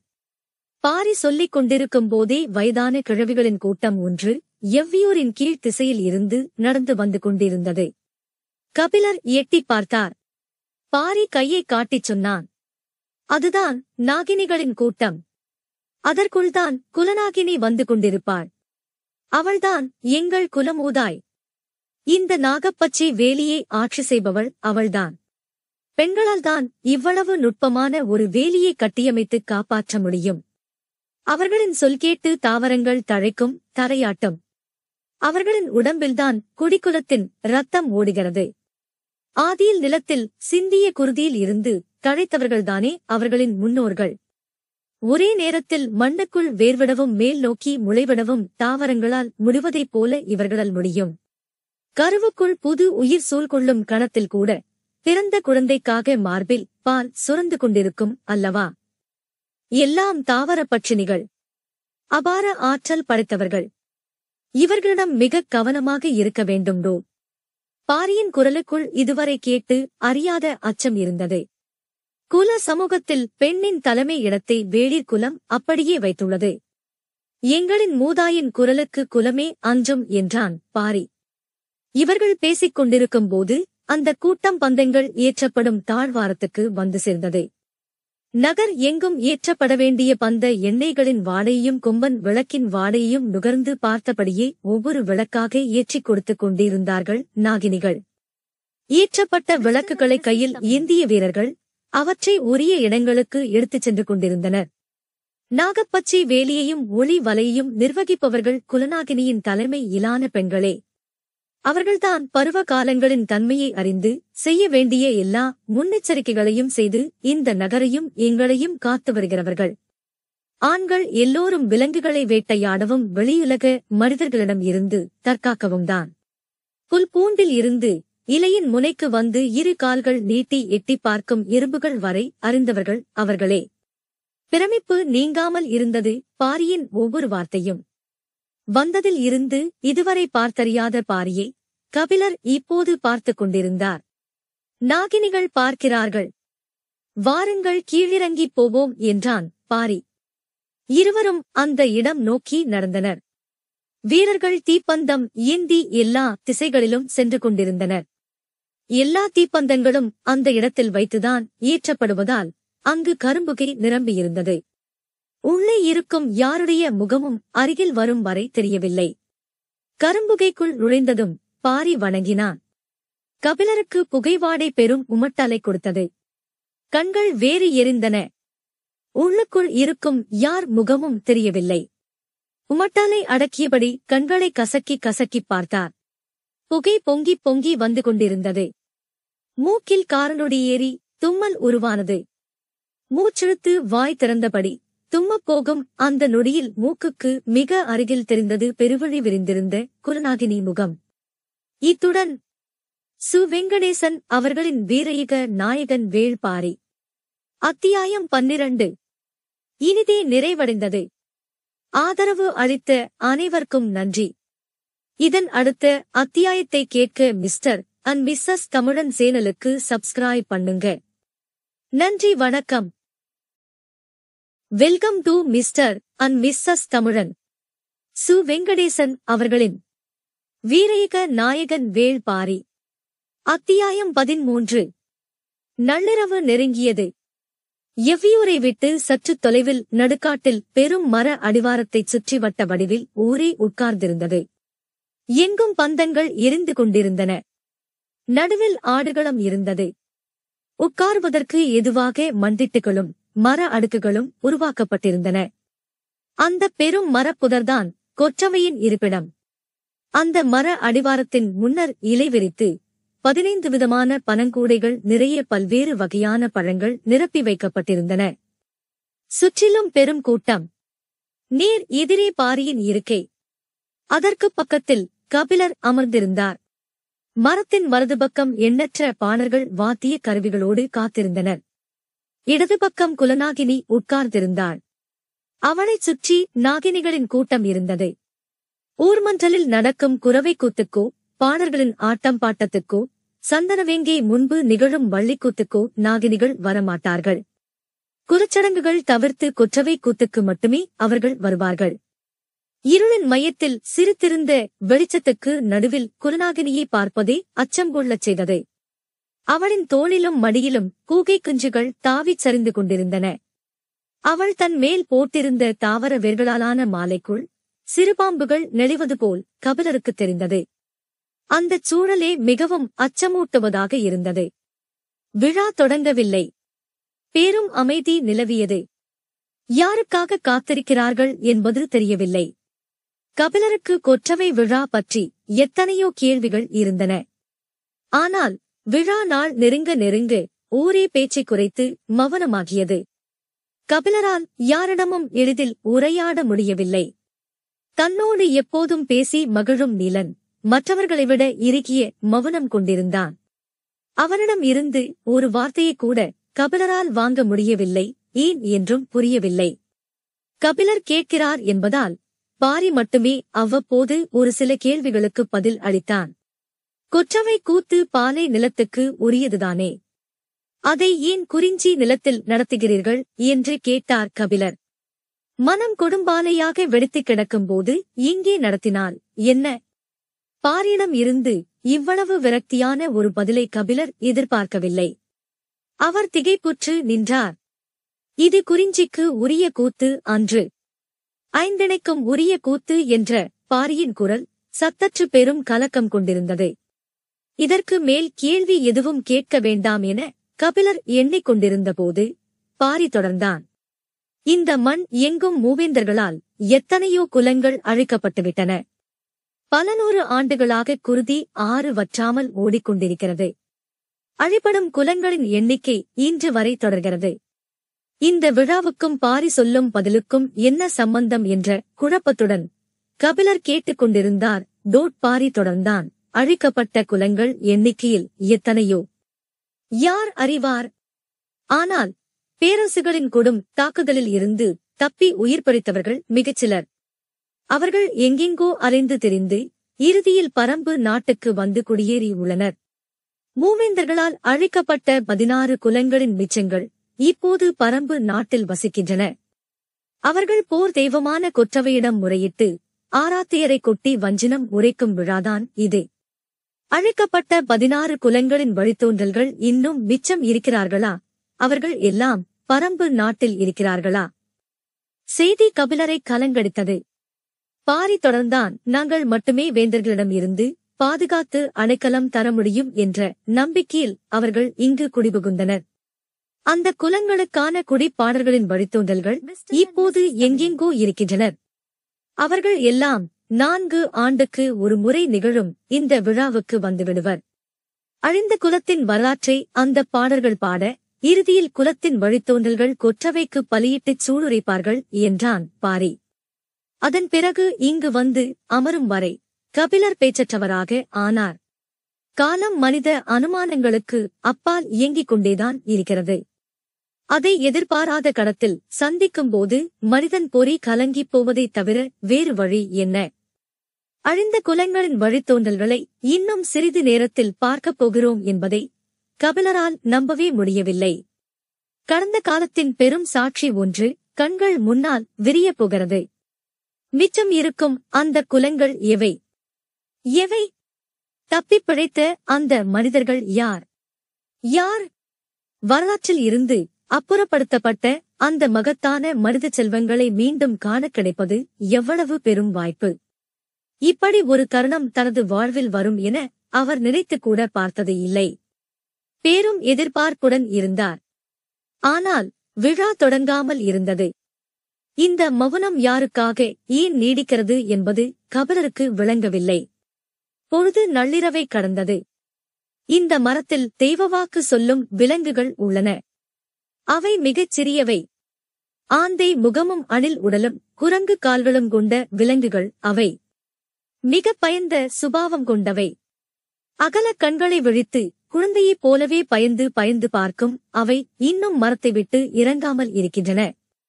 அவை மவள இறங்கி வந்து எந்த கூடையில் உள்ள பழத்தை எடுத்துச் செல்கின்றவோ அந்த குலப்பாடகன் தனது பாடலை பாடத் தொடங்குவான். பாடல் முடிந்ததும் அந்த குலத்தின் வழித்தோன்றல் கொற்றவைக்கு பலியிட்டுச் சூளுரைப்பான். அந்த தெய்வவாக்கு விலங்குகள் இறங்கி வருவதற்காகத்தான் எல்லோரும் அமைதி கொண்டு காத்திருந்தனர். சிறுசத்தமும் அசைவும் இருந்தால் கூட அவை வெளிவராது. எனவே அந்த இடத்தில் இருள் மிரளும் அமைதி நிலவியது. மரக்கிளைகளுக்கு நடுவில் அப்போதுதான் பிறந்த ஆட்டுக்குட்டியைப் போல சின்னஞ்சிறிய உடல் கொண்ட அந்த விலங்கு மவள இறங்கி வந்தது. தலையை திருப்பித் திருப்பி பார்த்தபடி பயந்த விழிகளோடு கூடி அருகில் வந்தது. எல்லோரும் அது எந்த பழத்தை எடுக்கப் போகிறது என்பதை உற்று பார்த்துக் கொண்டிருந்தனர். கபிலரின் கண்கள் இமை கொட்டாமல் நிலைகுத்தி நின்றன. அசையும் மரக்கொப்பு ஒன்று சிற்றோசை எழுப்ப பயந்து கணநேரத்துக்குள் அது உள்ளோடி ஒழிந்தது. அதன் மறுவருகைக்காக எல்லோரும் காத்திருந்தனர். அதைவிட சின்னதான தெய்வவாக்கு விலங்கு ஒன்று வேறு திசையில் இருந்து இறங்கி வந்தது. தயங்கியபடி கால் எடுத்து வைத்து அது கூடைக்கு அருகில் வந்து சேராது என்றுதான் பலரும் நினைத்தனர். ஆனால் நினைத்து முடிக்கும் கணத்தில் அதன் கையில் 3ஆம் கூடையில் இருந்து இலந்தை பழம் இருந்தது. அந்த கடத்தில் காட்டையே மிரட்டும் பேரொலியாக மேலே எழுந்தது குலவை ஒலி. மருத நிலத்துக்கு உரிய கிளைப்பறை கொட்டும் பாணர்கள் ஆடுகளத்துக்குள் நுழைந்தனர். கொற்றவையின் அருகில் வந்த மூத்த கிளையன் சிறுகோள் கொண்டு கிளைப்பறையின் தோலுக்கு மையத்தில் இருக்கும் கண்ணில் ஓங்கி அடித்தான். உடன்வந்த கலைஞர்கள் எல்லோரும் கிளை முழங்க அச்சமூட்டும் கிளைப்பறையின் பேரொலி எங்கும் பரவியது. குடிப்பாணன் பாடலைத் தொடங்கத் தயாரானான். கபிலர் நடப்பதை புரிந்து கொள்ள முடியாமல் பாரியை பார்த்தார். வைகை கரை கூடல் நகரை ஆட்சி செய்த அகுதி குடிப்பாணர்கள் அவர்கள். அகுதியின் குலப்பாடலை பாடப்போகிறார்கள் என்றான் பாரி. கபிலருக்கு மயிர்கூச்செறிந்தது. அகுதியின் வழித்தோன்றல்கள் இந்த உலகில் இன்னும் வாழ்ந்து கொண்டுதான் இருக்கிறார்களா? அந்த கதையை பாணர்கள் பாடுகின்றனரா? கபிலர் உச்சந்தலையை கைகளால் அழுத்தி மயிர்கற்றையின் சிலிர்ப்பை தளர்த்த முயன்றார். கூடல் மாநகரின் வரலாற்றையும் அகுதியின் கதையையும் அணுவாக அறிந்தவர் கபிலர். எத்தனையோ தலைமுறைக்கு முன்னால் நடந்த நிகழ்வு அது. உரத்துச் சொல்லப்படுவதை விட காதோடு காதாக பேசும் கதைக்கு வயது அதிகம். அது காட்டுச் செடி போல ஒருபோதும் நிலம் விட்டு அகலாது. அகுதியின் குலம் கூடலை விட்டு அகற்றப்பட்டாலும் அவனை பற்றிய கதை கூடல்மாநகரில் இன்னும் சொல்லப்பட்டுக் கொண்டுதான் இருக்கிறது. யாரும் அறியாமல் விளக்குகள் அணைக்கப்பட்ட நள்ளிரவில் இரகசிய மொழியில் அகுதியின் கதை காலங்களை கடந்து வந்து கொண்டே இருக்கிறது. நாட்டில் உலவும் இரகசிய கதை காட்டுக்குள் பெரும் குரலெடுத்து கர்ஜிக்கிறது. கிளைப்பறை முழங்க பெரும் பாணன் கதையைத் தொடங்கினான். வைகை கரையில் செழித்து வளர்ந்த வேளாண்மை அழகிய நாகரிகத்துக்கு அடித்தளம் அமைத்தது. நதிக்கரையின் நிலவளம் கொண்டு பயிர் வளர்க்கவும் விளைய வைக்கவும் அறுவடையை குவிக்கவுமாக விவசாயத்தின் ஆதிரகசியங்களை கண்டறிந்தவர்கள் கூடல்வாசிகளே. குறிஞ்சி நிலம் கற்களாலான மண்ணை உடையது. முல்லை வெண்ணிற மண்ணை உடையது. நெய்தல் உவர் மண்ணிலம். பாலை செம்மை ஏறியது. மருதம் மட்டுமே பொன்னிறமாக கரிசலும் மண்டலும் மேவி கிடப்பது. அதனாலேயே மண்ணையும் நீரையும் பிசைந்து உணவாக மாற்றக்கூடிய வித்தையை கூடல்வாசிகள் முந்திக் கற்றனர். அவர்களுக்குத்தான் மண்ணின் நிறம் பிடிபட்டது. வெவ்வேறு வகையான மண்ணுக்கு இருக்கக்கூடிய குணங்கள் பிடிபட்டன. புற்றுகளும் ஊற்றுகளும் அவர்களின் கணிப்புக்குள் அடங்கின. தாவரங்களின் வேர்களை எந்த மண் தனது மார்போடு உள்வாங்கி அடித்துக் கொள்ளும், எந்த மண் தலையில் முட்டி வெளித்தள்ளும் என அவர்கள் கண்டறிந்தனர். பறவைகளின் அலகு பறித்து தின்னும் காட்டுக் கதிர்களைக் கண்டறிந்தனர். பறவைகளின் கழிவில் இருந்து முளைவிடும் தானிய மணிகள் எவை எவை என்பதை பற்றிய அறிவுச் சேகரம் அவர்களிடம் இருந்தது. முதல் தானியம் நடும்போது அந்த பறவையின் சிறகை அதன் அருகில் நட்டு தங்களுக்கு வழிகாட்டிய அந்த வானம்பாடிக்கு நன்றி சொல்லும் மரபை கொண்டவர்கள். விளைந்த பயிரைத் தின்னவரும் விலங்குகளை வேல் கொண்டு விரட்டுவர். ஆனால் பறவைகளை வேண்டிக் கொள்ள மட்டுமே செய்வர். ஏனென்றால் பறவையே ஆசான். பறவையின் எச்சம் கண்டே பயிர் செய்து பழகியவர்கள். பறவை உண்ட மிச்சமே நமக்கு என அறம் வகுத்துக் கொண்டனர். காடு எங்கும் அலைந்து சேகரித்த தானியங்களை கால் பரப்புக்குள் விளைய வைத்து அறுக்க முடியும் என்பதை செய்து காட்டியவர்கள் அந்த குலத்தின் முன்னோர்களே. அவர்களே மனித கூடலின் ஆற்றலை மண்ணில் விளையும் பயிராக மாற்றியவர்கள். அவர்கள் வாழ்விடமே கூடல் என அழைக்கப்படலாயிற்று. அந்த கூடல் நகரை உருவாக்கிய குலத்தின் தலைவன் அகுதை. அகுதையின் கதையை குலப்பாடகன் பாடத் தொடங்கிய கணமே பாரியின் கண்கள் கலங்கின. வேளாண் அறிவின் நுணுக்கத்தை இந்த உலகுக்கு கண்டறிந்து சொன்னது அகுதையின் குலம் அல்லவா? கபிலரை பார்த்து பாரி சொன்னபோது அவனது கண்களில் திரண்ட நீருக்குள் பந்தத்தின் வெளிச்சம் நெறிந்தது. உப்பு விற்கும் உமணர்களே நிலம் எங்கும் அலைந்து திரிபவர்கள். கடற்கரை தொடங்கி மலைமுகடு வரை அவர்களின் வண்டிச்சக்கரங்கள் சதா உருண்டு கொண்டே இருந்தன. எல்லோருக்கும் தேவைப்படும் பொருள்கள் அவர்களிடம் இருந்தன. எல்லோரும் தங்கள் கைவசம் இருந்த பொருளை அவர்களிடம் கொடுத்து ஒப்பை பெற்றனர். இந்த நிலம் எங்கும் இருக்கும் மனித கூட்டங்கள், அவர்களின் வாழ்விடங்கள், அங்குள்ள பாதுகாப்பு ஏற்பாடுகள், செல்வச் செழிப்பு, சேமிப்பு என எல்லாவற்றையும் அறிந்தவர்கள் அவர்களே. கூடல் நகரில் வளமை கொடிகட்டி பறந்தது. விளைச்சல்கள் குவிய தானிய குதிர்கள் வைக்கும் ஆளையர முடாவை உமணர்கள் அங்குதான் முதன் முதலில் கண்டனர். அந்த குலத்தின் செழிப்பு உமணர்களின் கண்களில் அதிசயம் என நிலை பெற்றது. அது சொல்ல வேண்டிய எல்லா செய்திகளையும் சொன்னது. பொருணை ஆற்றின் முகத்துவாரத்தில் இருந்த கொர்க்கை பாண்டியன் தன் வீரர்களோடு புறப்பட வேண்டிய நாளை உமணர்கள் சொன்ன தகவலை வைத்தே முடிவு செய்தான். வைகையில் புனலாட்டு விழா, கூடல்வாசிகள் முழுவதும் நீராடி மகிழ்ந்திருக்கும் நன்னாள் அன்று காலை நமது படை கூடல் நகருக்குள் நுழைந்தால் எளிதில் அதை கைப்பற்றலாம் என்று உமணர்கள் நாள் குறித்துச் சொன்னார்கள். முதல் நாள் நண்பகலில் கொர்க்கை பாண்டியன் படை கடற்கரையில் இருந்து புறப்பட்டது. கிடைப்பாணன் தனது தாள லயத்தை கூட்டத் தொடங்கினான். செங்காலி மரத்தால் செய்யப்பட்டு மயிர்சீவாத செவ்வித் தோலை கொண்டு போத்தப்பட்ட கிணைப்பறை அதன் அகால ஓசையை எழுப்பத் தொடங்கியது. குலப்பாடகரின் குரல்நாளங்கள் வெடிப்புறத் தொடங்கின. ஒரு கொடூரம் அரங்கேறப் போகும் விடியல் பொழுதை பாட அவரது நா எழவில்லை. பொழுது புலர்ந்தது. வைகையின் பெருவெள்ளம் தாவிக் குதித்தோடியது. கூடல் மாநகரே நதிக்கரையில் வந்து ஆவலோடு நின்று கொண்டிருந்தது. குலத்தலைவன் அகுதை யானை மீது ஏறி வைகை கரைக்கு வந்து சேர்ந்தான். எல்லோரும் அவரது கையசைவுக்காக காத்திருந்தனர். வைகையை வணங்கி கூட்டத்தை நோக்கி கையசைத்தான் அகுதை. புனலாட்டு விழா தொடங்கியது. கரையில் இருந்த இளைஞர்களும் இளைஞிகளும் வைகையில் பாய்ந்து உள்ளே இறங்கினர். புனலாட்டு விழா என்பது காதல் திருவிழா. காதலர்கள் நீரால் ஒருவரை ஒருவர் அடித்து விளையாட ஆரம்பித்து நேரம் செல்லச் செல்ல நீர் அடித்தாலும் விலகாத விளையாட்டாக மாறும். மணமானவர்களும் தம் இணையோடு சென்று வைகையில் நீராடி காதல் பேசி கனிவு கொண்டு விளையாடுவர். காமத்துக்கு மிக அருகில் பயணிக்கும் ஒரு திரவம் நீர். அதுவும் நதியில் ஓடும் நீர் தனது உள்ளங்கையில் இருக்கும் ஆணையும் பெண்ணையும் கணநேரத்துக்குள் கரைத்துவிடும். கரைந்தவர்கள் காதல் கொண்டவரின் உடலுக்குள் உறைந்திருப்பர். உடலின் வாசனையை மனதுக்குள் பாய்விடும் மாய்சக்தி நீருக்கு மட்டுமே உண்டு. மண்ணில் கால்பாவாமல் மனிதன் நடப்பது தண்ணீருக்குள்ளும் காதலுக்குள்ளும் தான். இரண்டும் ஒன்று சேரும் தருணத்தில் நிகழ்வது எல்லாம் மாயவித்தைகளே. வித்தைகளின் வாடிவாசல் வழியே பீரிட்டு ஓடிக்கொண்டிருந்தது வைகை. அகுதை உள்ளிறங்கும் பொழுதுக்காக கரையில் நின்றிருந்தவர்கள் காத்திருந்தனர். காதல் ஏறிய கண்கொண்டு தனது மனைவியை பார்த்தான் அகுதை. அவளோ அவரது தோள்கவ்வி உள்ளிறங்கும் பொழுதுக்காக காத்திருந்தாள். அகுதை நதி நீருக்குள் கால் நுழைத்தான். இன்னும் சற்று உள்ளே போகட்டும், அவரது தோளை தாவி பிடித்தபடி நாம் இறங்குவோம் என அவள் கல்பாவிய திட்டில் நின்றிருந்தாள். ஏன் இன்னும் வராமல் இருக்கிறாள் என யோசித்தபடி அகுதை இரண்டாவது அடியை எடுத்து நீருக்குள் வைத்தான். அவன் தோளின் மேல் சரிந்து விழலாம் என அவள் நினைத்தபோது அருகில் தோழியிடம் இருந்த அவள் மகன் பெரும் குரலெடுத்து அழ ஆரம்பித்தான்.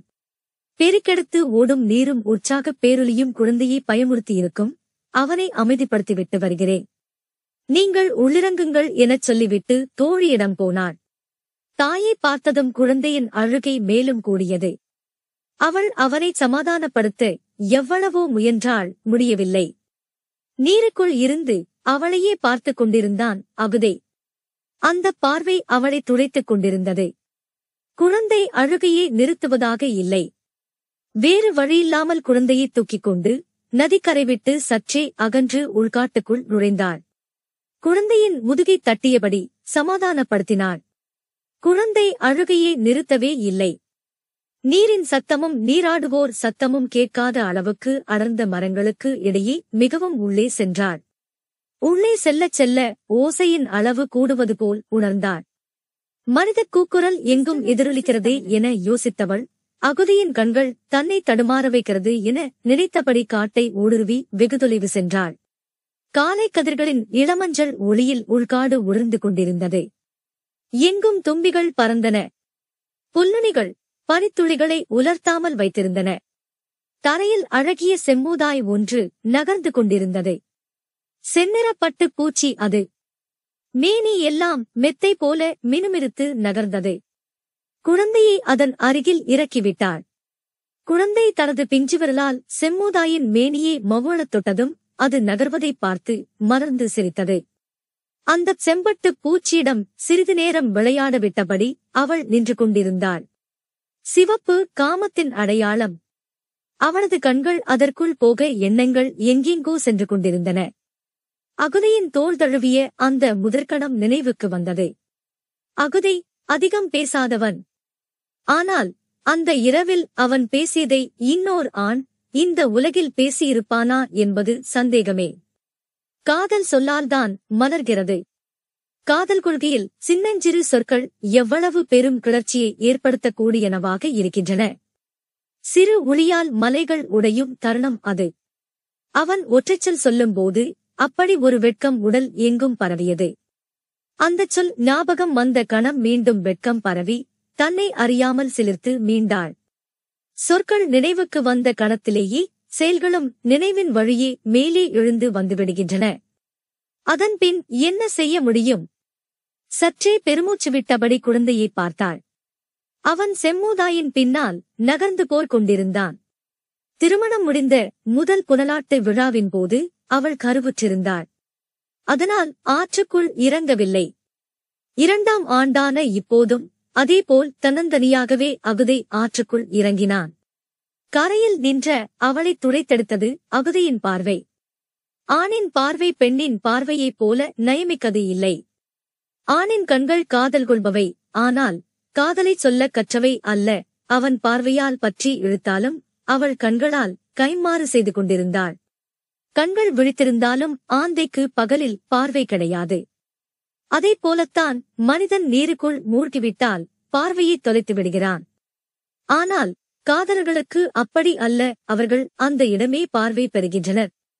கண்களின் வேலையை கைகள் எடுத்துக் கொள்கின்றன. தொடுதலின் மூலம் 1000 விழிகள் உள்ளுக்குள் விழித்து அடங்குகின்றன. அதனால்தான் நீர் விளையாட்டு காதலின் களம் ஆகிறது. அவள் கண்களைச் சிமிட்டி கனவை கலைத்தாள். குழந்தை நீண்ட நேரம் விளையாடி அமைதி அடைந்தது. சரி, அழைத்துச் செல்லலாம் என முடிவு செய்து அவள் காட்டை விட்டு நடக்கத் தொடங்கினாள். நதியை நோக்கி வர வர அவளுக்கு காட்டின் அமைதியே நீடித்தது. கொண்டாட்டத்தின் பேரொலி கேட்கவில்லை. இவ்வளவு அமைதியாக நீராட வாய்ப்பே இல்லையே என யோசித்தபடி நதியின் கரையில் ஏறி நின்று பார்த்தாள். மொத்த வைகையும் நீண்டு நகரும் செம்மூதாயாக காட்சி அளித்தது. குருதி கரைபுரண்டோட கரை எங்கும் மீன் எலும்புகள் போல் முட்கள் கோக்கப்பட்ட ஈட்டியுடனும் உயர்த்திய வாளுடனும் எண்ணற்ற வெற்றுக்குலத்தினர் நின்று கொண்டிருந்தனர். குரல் வெடித்துச் சரிந்தான் குலப்பாடகன். பெண்களின் குலவை ஒலி பீரிட்டுக் கொண்டிருந்தது. குரல் உடைந்தபடி பாரி கபிலரிடம் சொன்னான். அந்தப் பெண் எதிரிகளின் கண்ணிற்படாமல் தப்பித்து கையில் குழந்தையோடு ஒரு முதுகிழவனை அழைத்துக் கொண்டு பல மாதங்களுக்குப் பிறகு பரம்பு நாட்டுக்குள் நுழைந்திருக்கிறாள். பரம்பின் மக்கள் அவளை அள்ளி அழைத்து பாதுகாத்திருக்கின்றனர். அவள் வழித்தோன்றல்தான் இப்போது கொற்றவைக்கு காளையை பலி கொடுத்துச் சூடுரைக்கப் போகிறான் என்றான். தாங்க முடியாத துக்கத்தை கிழித்துக் கொண்டு கபிலருக்கு ஆர்வம் மேலே ஏறியது. அகதியின் வழித்தோன்றல் இயற்கையை, வேளாண்மையை, நாகரிகத்தை நேசித்து அந்த மாமனிதனின் வம்சக்கொடியார் என அறிய கபிலர் ஆடுகளத்தை இமைக்காமல் பார்த்துக் கொண்டிருந்தார். தாமரையின் மேல் இதழில் முள் இறங்கும் நேரங்கூட அவரால் தாங்க முடியவில்லை. அந்த மகத்தான குலத்தில் உதித்த திருமகனைக் கண்டு வணங்க அவரை அறியாமலே கைகள் கூப்பின. அந்தக் கணம் இடம் இருந்து உள்ளிறங்கினான் நீலன். இத்துடன் சு. வெங்கடேசன் அவர்களின் வீரயுக நாயகன் வேள்பாரி அத்தியாயம் 38 இனிதே நிறைவடைந்தது. ஆதரவு அளித்த அனைவருக்கும் நன்றி. இதன் அடுத்த அத்தியாயத்தை கேட்க மிஸ்டர் அண்ட் பிசஸ் தமிழன் சேனலுக்கு சப்ஸ்கிரைப் பண்ணுங்க. நன்றி, வணக்கம். Welcome to mister and Mrs தமிழன். சு வெங்கடேசன் அவர்களின் வீரேக நாயகன் வேள்பாரி அத்தியாயம் 14. இரவில் ஏற்பட்ட மனக்கலக்கம் பகல் முழுவதும் பரவி கிடந்தது. பாரி தனது அறைக்கு வரும் வரை கபிலர் செயலற்றே கிடந்தார். பாரிதான் அவரை அழைத்துச் சென்று உணவு அருந்த வைத்தான். பிறகு இருவரும் தேர் ஏறி பாழியூருக்குச் செல்லும் பாதையில் சென்றனர். கபிலர் எதுவும் கேட்காமல் வந்து கொண்டிருந்தார். புன்னைமர அடிவாரத்தில் தேரை நிறுத்தச் சொன்னான் பாரி. வளவன் குதிரைகளின் கடிவாளத்தை இழுத்து நிறுத்தினான். இருவரும் இறங்கி காட்டுக்குள் நடந்தனர். பரம்பில் காலடி எடுத்து வைத்த கடத்தில் இருந்து நீலனோடு பயணிக்கிறேன். தன்னை பற்றி ஒரு சொல் கூட அவன் சொல்லவில்லை என்றார் கபிலர். பாரி அமைதியாக கேட்டுக்கொண்டு வந்தான். சட்டென நினைவு வந்தவுடன் இல்லை இல்லை டோட் எனதான் சொன்ன சொல்லை மறுத்த கபிலர் வேட்டவன் பாரியில் வரும்போது அவரது குலப்பாடல் பற்றி அவன் சொல்ல வந்தான். அது இருக்கட்டும் என அதை புறந்தள்ளிவிட்டேன். எனது அந்த கொடும் செயலுக்கு என்ன தண்டனை வேண்டு மானாலும் தரலாம் என்றார். பரம்பில் தண்டனை கிடையாது. பாரியின் சொல் குற்றமுணர்வில் இருந்து வியப்பின் பரப்புக்கு தூக்கி வந்தது கபிலரை. வழக்கம் போல் சொல்லால் தாக்குண்ட புலவன் மறுசொல்லின்றி பாரியின் குரலுக்காக காத்திருந்தான். பாரி சொன்னான், ஒரு வகையில் அதுதான் கொடும் தண்டனை. கபிலர் மௌனத் தலையசைத்து தனக்கு வழங்கப்பட்ட தண்டனையை ஏற்றார்.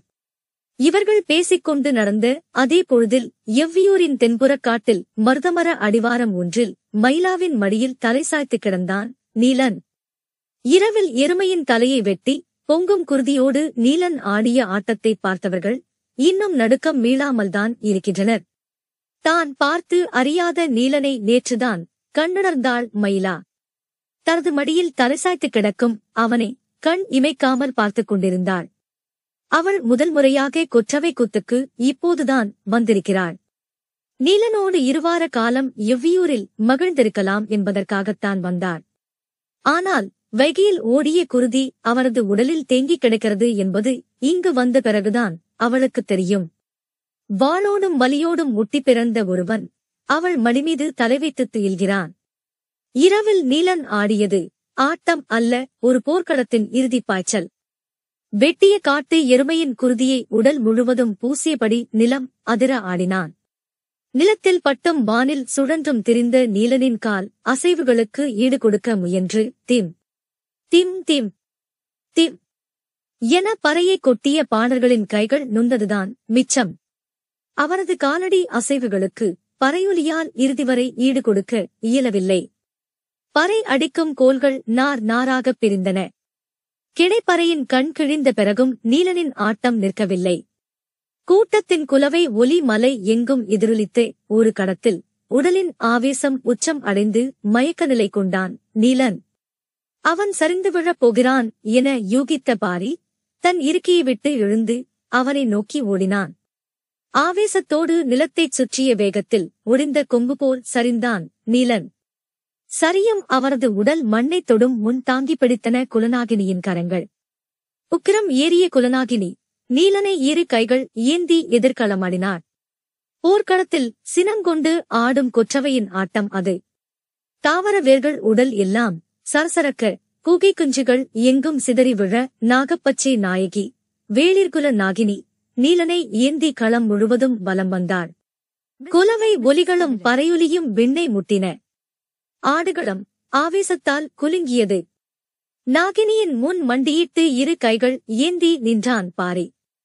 கண்களில் இருந்து நீர் சருவதைப் போல அவளது கரங்களில் இருந்து சரிந்த நீலனை தாங்கின பாரியின் கரங்கள். அந்த உடல்தான் தளர்ந்து மயிலாவின் மடியில் சாய்ந்து கிடக்கிறது. அவளால் அவனைத் தொட முடியவில்லை. காதல் கொண்டு நெருங்க முடியாத ஒரு மானுடனை என்ன செய்வது எனத் தெரியாமல் அவள் திகைத்து கிடந்தாள். பெரும் மரத்தை சிறு பூ ஒன்று காதல் கொள்வதைப் போல் அவளுக்குத் தோன்றியது. திகைப்பில் இருந்து மீள முடியாமல்தான் இருவரும் நடந்தனர். ஆனால் எந்த ஊர் உரையாடலை நடத்தினாலும் அது மேலும் திகைப்பை கூட்டவே செய்யும் என்பது இருவருக்கும் தெரியும். ஏனென்றால் அகதியின் குலக்கதை இந்த மண்ணில் எல்லோரும் அறிந்ததே. எல்லோரும் அறிந்த கதையை அறிஞர்கள் இன்னும் அடியாழத்தில் இருந்து அள்ளித்தருவர். கபிலரின் சொற்கேட்க ஆவலோடு இருந்தான் பாரி. கபிலர் சொன்னார், மருத நிலத்தில் ஒரு பறவை இருந்ததே, அதன் பெயர் அசுடமா. இசைக்கு மயங்கும் பறவை அது. கூடல்வாசிகள் வைகை கரையில் அமர்ந்து மாலை பொழுதில் சிறு யாழ் மீட்டி மகிழ்ந்திருப்பர். அசுணமா சிற்றொலி எழுப்பியபடி நாடல்களுக்குள் இருந்து ஒவ்வொன்றாக பறந்து வரும். யாழ் இசைக்கப்பட்டு கொண்டே இருக்கு. இசைப்பவரைச் சுற்றி அசுணமா வந்து இறங்கும். கொன்றை மரக்கிளையால் செய்யப்பட்ட யாழையே கூடல்வாசிகள் மீட்டுவர். அசுணமா கொன்றை மரத்தில் மட்டுமே அடையக்கூடிய பறவை.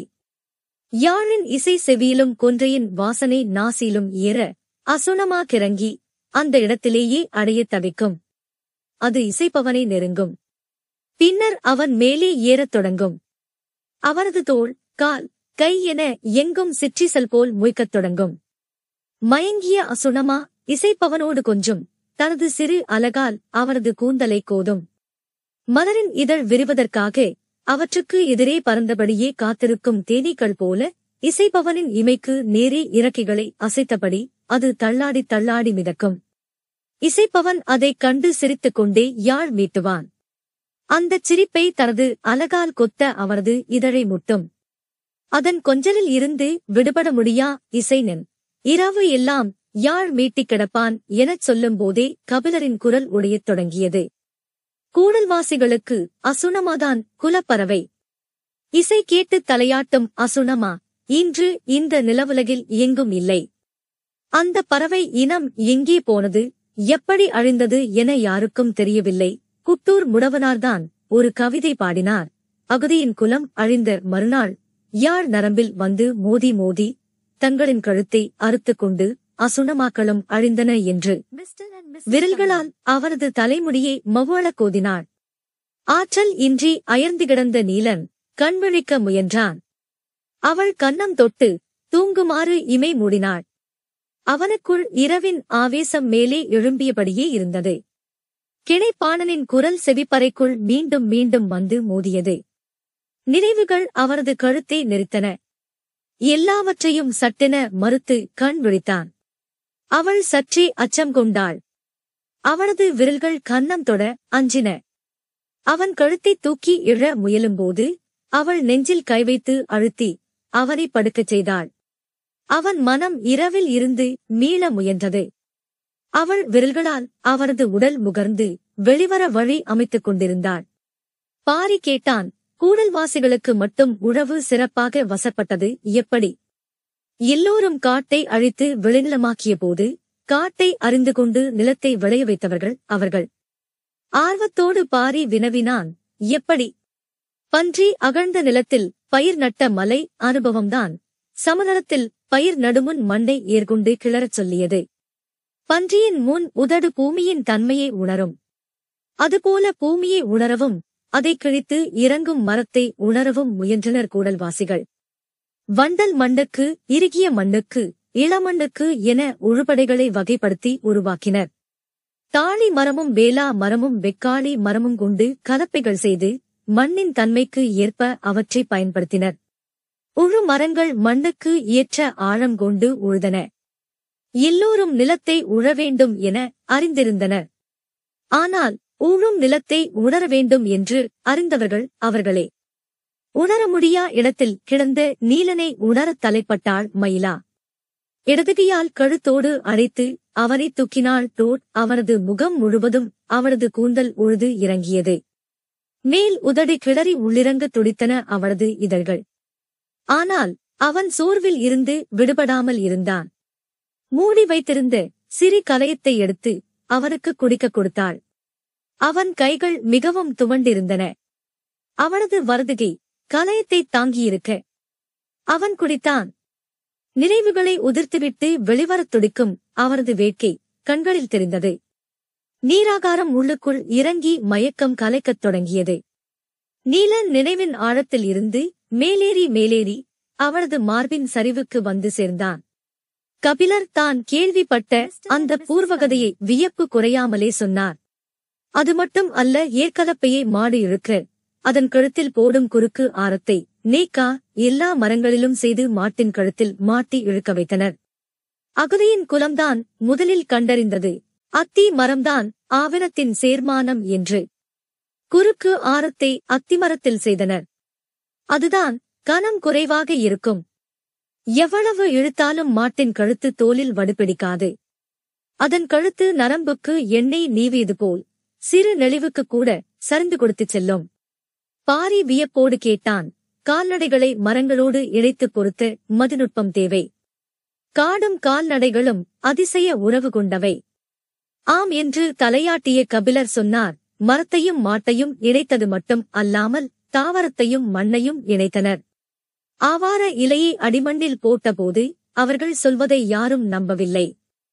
அறுவடை நாளில் அம்பாரமாக குவிந்த விளைச்சல் கண்டு வாய்ப்பிழந்தவர்கள் அந்த தாவரத்தின் பெயர் என்ன என மீண்டும் மீண்டும் வந்து கேட்டுப் போயினர்.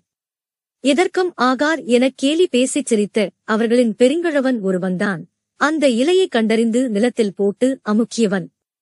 பயிர்களுக்கு நல்ல ஆகாரம் இந்த இலை என அவன் சொன்னதை 2 விளைச்சலுக்குப் பிறகே உண்மை என கூடல்வாசிகள் இயற்றினர். ஆகார இலை என்று அந்த இலைக்குப் பெயர் சூட்டினர். அவர்களே அறியாமல் அது ஆவார இலையாக வளைந்து கொண்டது.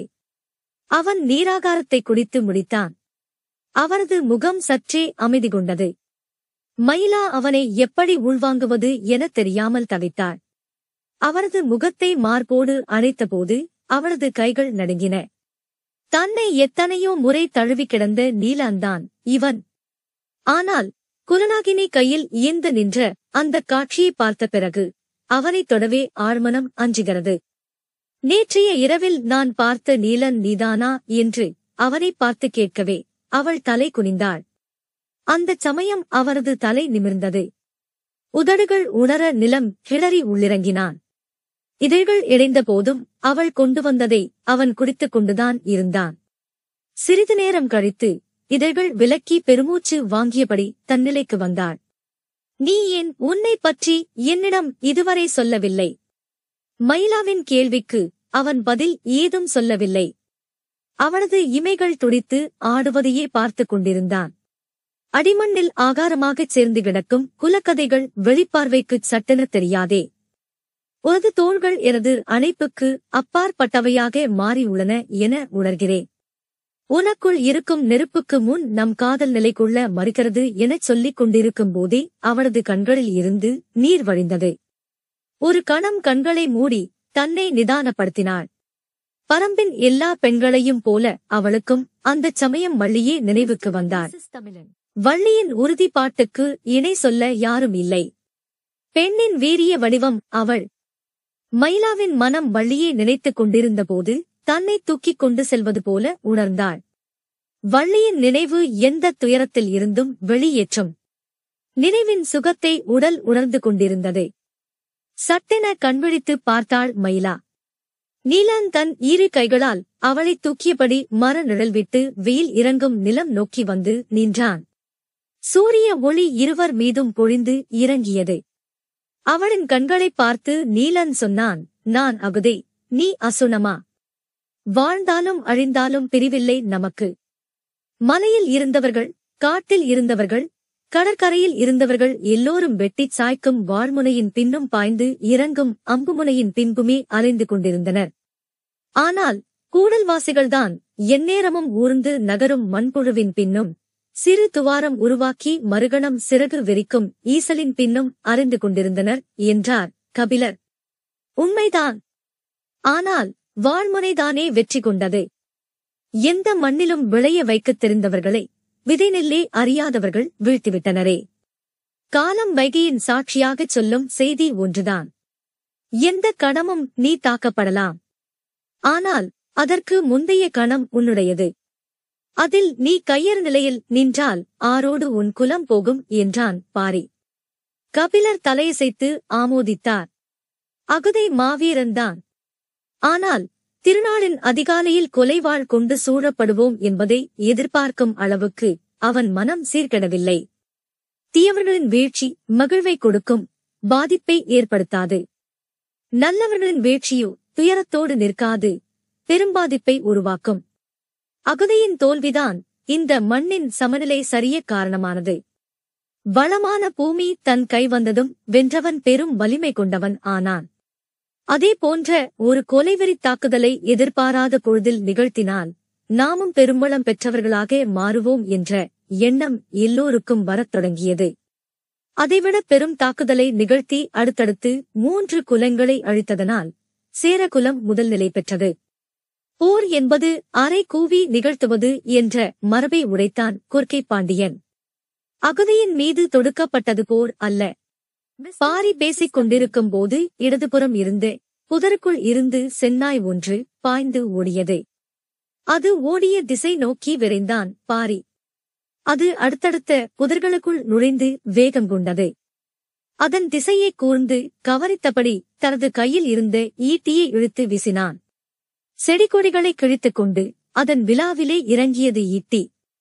பாரியை நோக்கி ஓடிவந்து நின்ற கபிலர் மூச்சரித்தபடியே கேட்டார், அது இறந்துவிட்டதா? ஆம் என்றான் பாரி. தன் போக்கில் போகும் விலங்கை ஈட்டி எரிந்து கொள்ளும் செயல் கபிலருக்கு நடுக்கத்தை ஏற்படுத்தியது. பாரிதானா இது என பதறியபடி பார்த்தார். புதருக்குள் போன பாரி தான் எரிந்த ஈட்டியை அதன் உடலில் இருந்து பிடுங்கி எடுத்து வந்தான். கபிலரின் முகத்தில் இருந்து வெறுப்பை பார்த்தபடி இலைகளால் ஈட்டியில் இருந்த குருதியை துடைத்துக் கொண்டே சொன்னான், விலங்குகள் தமது உணவுக்காக பிற விலங்குகளை வேட்டையாடி தின்கின்றன. ஆனால் தனது உணவுக்காகவும் தேவைக்காகவும் மட்டும் அல்லாமல் கண்ணில் படும் எல்லா விலங்குகளையும் கொன்று போடும் இயல்புடைய விலங்கு இது மட்டும்தான். கண்ணில் படும் நாடுகளை எல்லாம் விழுங்க பார்க்கும் வேந்தர்களைப் போல. கபிலர் அதிர்ந்து பார்த்தார். காட்டு உயிர்களின் அழிவுச்சக்தி இதுவே. அழிவுச்சக்திகளை எந்த இடத்தில் கண்டாலும் பரம்பின் ஈட்டி பாயும். இத்துடன் சு. வெங்கடேசன் அவர்களின் வீரயுக நாயகன் வேள்பாரி அத்தியாயம் 14 இனிதே நிறைவடைந்தது. ஆதரவு அளித்த அனைவருக்கும் நன்றி. இதன் அடுத்த அத்தியாயத்தை கேட்க மிஸ்டர் அண்ட் மிஸ்ஸஸ் தமிழன் சேனலுக்கு சப்ஸ்கிரைப் பண்ணுங்க. நன்றி, வணக்கம். Welcome to mister and Mrs தமிழன். சு. வெங்கடேசன் அவர்களின் வீரயுக நாயகன் வேள்பாரி அத்தியாயம் 15 2ஆம் நாள் நள்ளிரவுக்கு முன்பே தெய்வவாக்கு விலங்கு மரம் இறங்கி படத்தை எடுத்தது. முன்புறம் நடப்பது போலவே பின்புறமும் நடப்பது இந்த விலங்கின் இயல்பு. பழம் எடுத்ததும் சில நேரம் திரும்பி நடந்து மரக்கிளையின் மீது ஏறும். சில நேரம் யாரும் தன்னை நெருங்கிவிடுவார்களோ என்ற பயத்தால் முன்பக்கம் பார்த்தபடியே கால்களை பின்னால் நகர்த்திப் போகும். இந்த முறை அப்படித்தான் போனது. அது பின்னால் நடந்து போனால் இரட்டை விளக்கு ஏற்றப்பட வேண்டும் என்பது வழக்கம். மரத்துக்கு முன்பு வைக்கப்பட்டிருந்து தீச்சட்டியில் நெருப்பு எரிந்து கொண்டிருந்தது.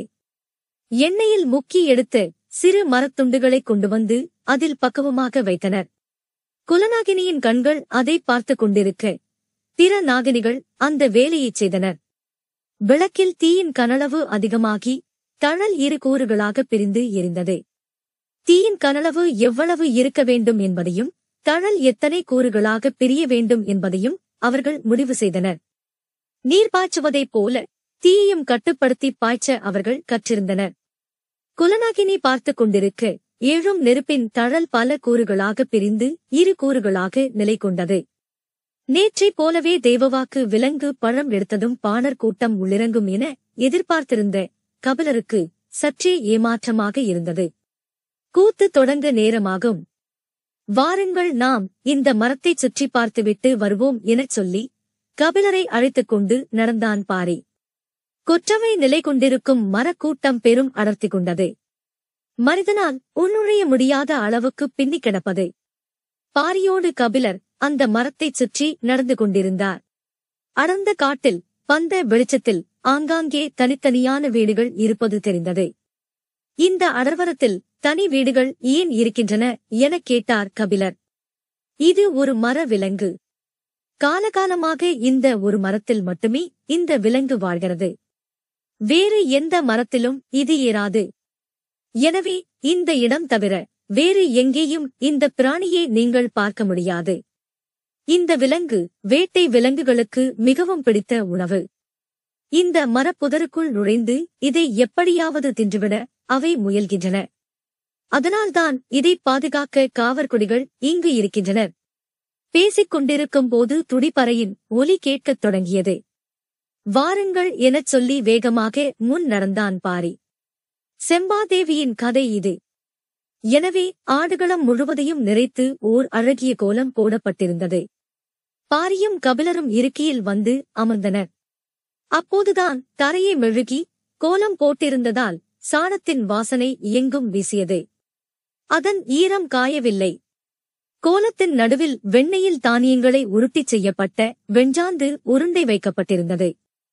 அந்த உருண்டையின் நடுவில் மாட்டின் ஈறு கொம்புகளை நட்டு வைத்திருந்தனர். வெஞ்சாந்து உருண்டையின் வாசனை எங்கும் பரவியிருந்தது. கோலத்தின் முன்பு பெண் ஒருத்தி அமர்ந்து உடுக்கை வகையைச் சேர்ந்த துடிப்பறையை அடிக்கத் தொடங்கினாள். இவர்கள் பாணர்களா எனக் கேட்டார் கபிலர். இல்லை, பரம்பு மக்கள் என்றான் பாரி. துடியின் ஓசை பேராந்தையின் ஓசையைப் போல அச்சத்தை ஏற்படுத்தக்கூடியது. நீருக்குள் பொடி கரைவதைப் போல இருளுக்குள் துடி கரையத் தொடங்கியது. தங்களுக்கு என்று பாணர்கள் அற்ற குலம் இவர்களுடையது. அந்த குலப்பெண் செம்பாதேவியின் கதையைத் தொடங்கினாள். கபிலர் கேள்விப்பட்டிராத கதை இது. ஆதிகாலத்தில் மலைமக்களில் ஒரு பிரிவினர் கால்நடைகளை வளர்க்கப் பழகியபோது மேய்ச்சல் நிலங்களை நோக்கி தந்தரைக்கு இறங்கினர். குறிஞ்சி நிலத்தை விட்டு இறங்கிய 5 குடும்பங்கள் செம்மலையின் அடிவாரத்தில் குடில் அமைத்தனர். கால்நடைகளை மேய்த்து பல்கிப் பெருக்கினர். 5 வகை குடும்பத்தின் குலமழி தழைத்தது. அந்த குலமழியின் வகையை அடிப்படையாக கொண்டு அடையாளங்களை உருவாக்க வேண்டிய தேவை வந்தது. குலத்துக்கு ஒரு வகை என 5 வகையான சூட்டுக் காயங்களை ஆண்கள் தம்மரது தோளிலே உருவாக்கிக் கொண்டனர். பெண்களுக்கு அதே போல சூட்டுக் காயத்தை உருவாக்கினால் திருமணத்துக்குப் பின்னர் அவரது குடும்ப அடையாளம் மாறும். எனவே சூட்டுக்காயம் சரிப்பட்டு வராது. வேறு வழிகளைச் சிந்தித்தனர். பெண்களே அதற்கு ஒரு முடிவும் கண்டனர். தங்களின் தலைமுடியை குலத்துக்கு ஒரு வகை என 5 வகைகளாக பின்னிக் கொள்வது என முடிவு எடுத்தனர். 5 வகை கொண்டைகளை உருவாக்கினர். அந்த காலத்தில் எல்லா நாட்டு பெண்களுக்கும் தலைமுடியை சுருட்டி கொண்டை போடும் பழக்கம் மட்டும்தான் இருந்தது. ஆனால் உச்சந்தலையில் வகிடு எடுத்து இரு பக்கங்களும் முடி சரிய இரு குண்டைகள். அதேபோல 3, 4, 5 என 5 விதமான குண்டைகளை இவர்கள் முடிந்தனர். 5 விதங்களிலும் சடைகளை பின்னினர். அதில் மேய்ச்சலுக்குச் செல்லும் வெவ்வேறு நிலத்தின் பூக்கள் சூடப்பட இவர்களை பார்க்கும் ஆணும் பெண்ணும் சொக்கிப் போனார்கள். அழகை பேணும் அதிசய கூட்டம் என இவர்களைப் பற்றி திசை எங்கும் பேச்சு பரவியது. மேய்ச்சலின் போது கால்நடைகளின் கோமியம் வெவ்வேறு வகையில் வளைந்து வளைந்து வடிவம் கொள்வதை காலம்பூராவும் பார்த்துக் கொண்டிருந்தவர்கள் இந்த பெண்கள்.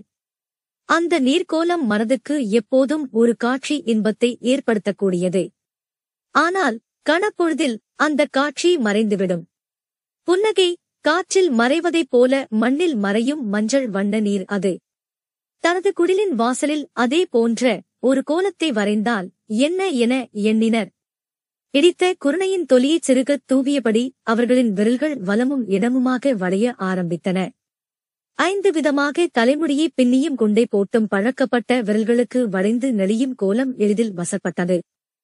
மாடு பெய்த நீரின் எல்லா வளைவுகளையும் தனது ஒற்றை கோலத்துக்குள் கொண்டுவர அவர்களுக்கு அதிக காலம் ஆகவில்லை.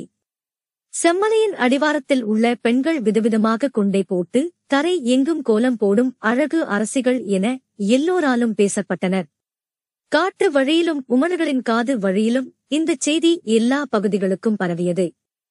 இவர்கள் இருக்கும் பகுதிக்கு கோலநாடு என பெயர் உருவாயிற்று. புதிய நாகரிகத்தின் அடையாளமாக செம்பலை மாறியது. இதில் வெளி உலகுக்குத் தெரியாத இன்னொன்றும் இருந்தது. 5 குடும்பங்களும் தங்களின் மாடுகளை மேய்ச்சலுக்கு அழைத்துப் போய்விட்டு வந்து 5 தனித்தனி பட்டியில்தான் அடைக்க வேண்டும். அப்படியென்றால் அவற்றுக்கும் தனித்தனி அடையாளம் தேவை.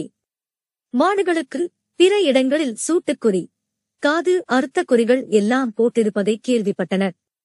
கால்நடைகளே தங்களின் தெய்வம். எனவே அவற்றை துன்புறுத்தாத வழியில் அடையாளம் இட விரும்பினர். மூத்த கிழவி ஒருத்தி இந்த செம்மலையில் இத்தனை வகையான வண்ணக்கற்கள் கிடக்கின்றன. அவற்றை எடுத்து ஒரு குடும்பத்துக்கு ஒரு வண்ணம் என முடிவு செய்யுங்கள். அந்த வண்ணக்கல்லையே அந்த குடும்பத்தின் மாடுகளுக்கும் நெற்றிப்பட்டமாகச் சூட்டுங்கள் என்றார். அதில் இருந்து 5 வகையான வண்ணக் கற்களை கொண்டு கொம்புகளுக்கு இடையில் கயிறு முடிந்து நெற்றி பட்டத்தை உருவாக்கினர். மாடுகள் எந்த நிலையிலும் துன்பப்படக்கூடாது என்பதே இவர்களின் எண்ணமாக இருந்தது. கிடைமாடுகளின் மேல் சிறுபூச்சிகளும் உண்ணிகளும் நிறைந்து கிடந்தன. அவற்றை கொத்தி தின்ன எந்த நேரமும் பறவைகள் அவற்றின் மீதே அமர்ந்து இருந்தன. இதை தடுக்க ஒரு வழியை கண்டறிந்தனர். திரட்டப்பட்ட வெண்ணெயில் தானியங்களை கலந்து பெரிய வெஞ்சாந்து உருண்டைகளை உருவாக்கினர். அந்த உருண்டையை நாடல் கூடையில் வைத்து கடையின் ஓரம் ஏதாவது ஓர் இடத்தில் வைத்துவிட்டால் போதும். பறவைகள் முழுக்க வெஞ்சாந்து உருண்டையைத்தான் மூழ்த்தி கிடந்து மாடுகளின் பக்கம் போகவே போகாது. ஒருநாள் இரவு வெஞ்சாந்து உருண்டை வைக்கப்பட்டிருந்த நாணல் கூடையை குடிலுக்குள் வைக்காமல் மறந்து வெளியில் வைத்துவிட்டு தூங்கிவிட்டனர். நாணல் கூடையின் எண்டு இடுக்குகளில் ஒட்டியிருப்பதை இரவு முழுவதும் பறவைகள் கொத்தித் தின்றுள்ளன. காலையில் எழுந்து பார்த்தபோது நாணல் கூடை நார்நாராக உதிர்ந்து கிடந்தது. வெஞ்சாந்து உருண்டையின் சுவை பறவைகளையே வெறிகொள்ளச் செய்துள்ளது. நாடோடி நாகரிகம் எல்லா உயிர்களையும் தரதாக்கி நேசித்தது. இவர்களின் குலம் தலைமுறை தலைமுறையாக தழைத்து முன்னேறியது. மனிதர்களும் கால்நடைகளும் பல்கிப் பெருகின. கோல நாட்டினர் பல்வேறு குழுக்களாக ஒவ்வொரு ஆண்டும் மார்கழி மாதம் பிரிந்து மேய்ச்சலுக்குப் போவார்கள். மீண்டும் ஆவணி மாதம் செம்மலைக்குத் திரும்புவார்கள். எல்லோரும் கொண்டுவரும் மாடுகள் குடும்ப அடையாளத்தோடு பிரிக்கப்பட்டு கணக்கு வைத்துக் கொள்ளப்படும். வழக்கம்போல் மார்கழி மாதம் கோல நாட்டில் இருந்து மேய்ச்சலுக்காக பல்வேறு திசைகளில் கிடைபோட குழுக்கள் புறப்பட்டுப் போயின. ஒரு குழு காவிரி ஆற்றின் படுகையில் நகர்ந்தது. 18 குடும்பங்களையும் 200 மாடுகளையும் கொண்டிருந்தது அந்த கிடை. அந்த கிடையில் சுடர்ந்து ஒளிவீசும் தழல் போல் இருப்பவள் செம்பா. வகிழி எடுத்து 2 சடை பின்னிய குடும்பம் அவளுடையது.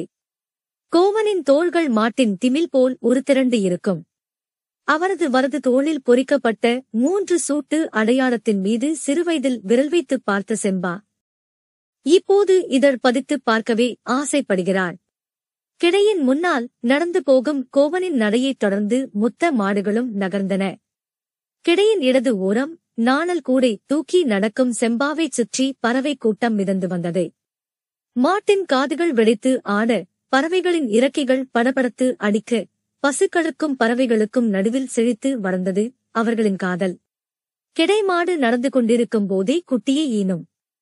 அந்த குட்டியால் உடனடியாக கிடையின் வேகத்துக்கு நடக்க முடியாது. பால் குடிக்கும் நேரம் தவிர பிற நேரத்தில் அதை தோளிலே தூக்கித்தான் நடக்க வேண்டும். கோவன் இளங்குட்டியை தோளில் தூக்கி நடக்க ஈன்ற பசு அவனை உரசியே நடந்து வந்து குட்டியை நாவால் நக்கி இன்புற்றது. செம்பாவின் கண்கள் அவனையே பார்த்து கொண்டிருந்தன. தோளில் கிடக்கும் இளங்குட்டியின் மீது ஒரு கணம் பொறாமை வந்து விலகியது. மாலையில் மாடுகளை கிடை போட்டு இரவு கஞ்சி குடித்து தங்களின் குடிலுக்கு நடுவில் சிறு கூத்து நிகழ்த்துவர். எல்லோருக்கும் பாடத் தெரியும். ஆள் மாற்றி ஆள் பாடுவர். கிடையில் காவலுக்கு நிற்பவன் கூட எட்ட இருந்தே தனது பாடலை பாடுவான். எல்லோரின் பாடலுக்கும் துடிப்பறை முழங்கி இசை கொடுப்பவன் கோவன்தான். இடது கை துடியை இழுத்து பிடிக்க வலது கை விரல்களால் அதன் வலதுபுறத்தை அடித்து அடித்து தாளம் எழுப்பும் அழகை பார்த்து மகிழ்வாள் செம்பா. அன்று கோவனின் துடியிசை வழக்கத்துக்கு மாறாகத் துள்ளலோடு இருந்தது. கூத்து முடிந்ததும் எல்லோரும் தங்களின் குடிலுக்குப் போக செம்பா கோவனின் காது அருகே போய்ச் சொன்னாள், துடியின் இடப்பக்கம் போலவே நானும் உனது விரல்படாமல் இருக்கிறேன். கோவன் கலங்கிப் போனான். அன்று இரவு முழுவதும் துடியின் இடதுபுறம் பற்றியே நினைத்திருந்தான். கிடை காவல்காரனின் பார்வைக்கு தப்பி குடில் தாண்ட முடியாது. வேறு வழியின்றி கோவன் ஒடுங்கி படுத்தான். மறுநாள் பக்கத்தில் இருக்கும் ஊருக்கு வெண்ணெய் விற்கப் போனாள் செம்பா. வெண்ணெய் விற்று தானியம் பெற்று வருவது பெண்களின் வேலை.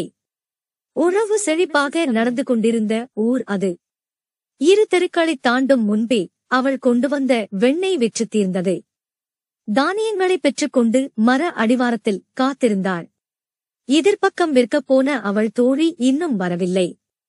அங்கும் இங்குமாக பார்த்துக் கொண்டிருந்தாள். சற்று தொலைவில் நின்றிருந்த இளைஞன் ஒருவன் தன்னையே பார்த்துக் கொண்டிருந்ததை அவள் கவனித்தாள். தோழியை கண்கள் தேடிக் கொண்டிருக்கு.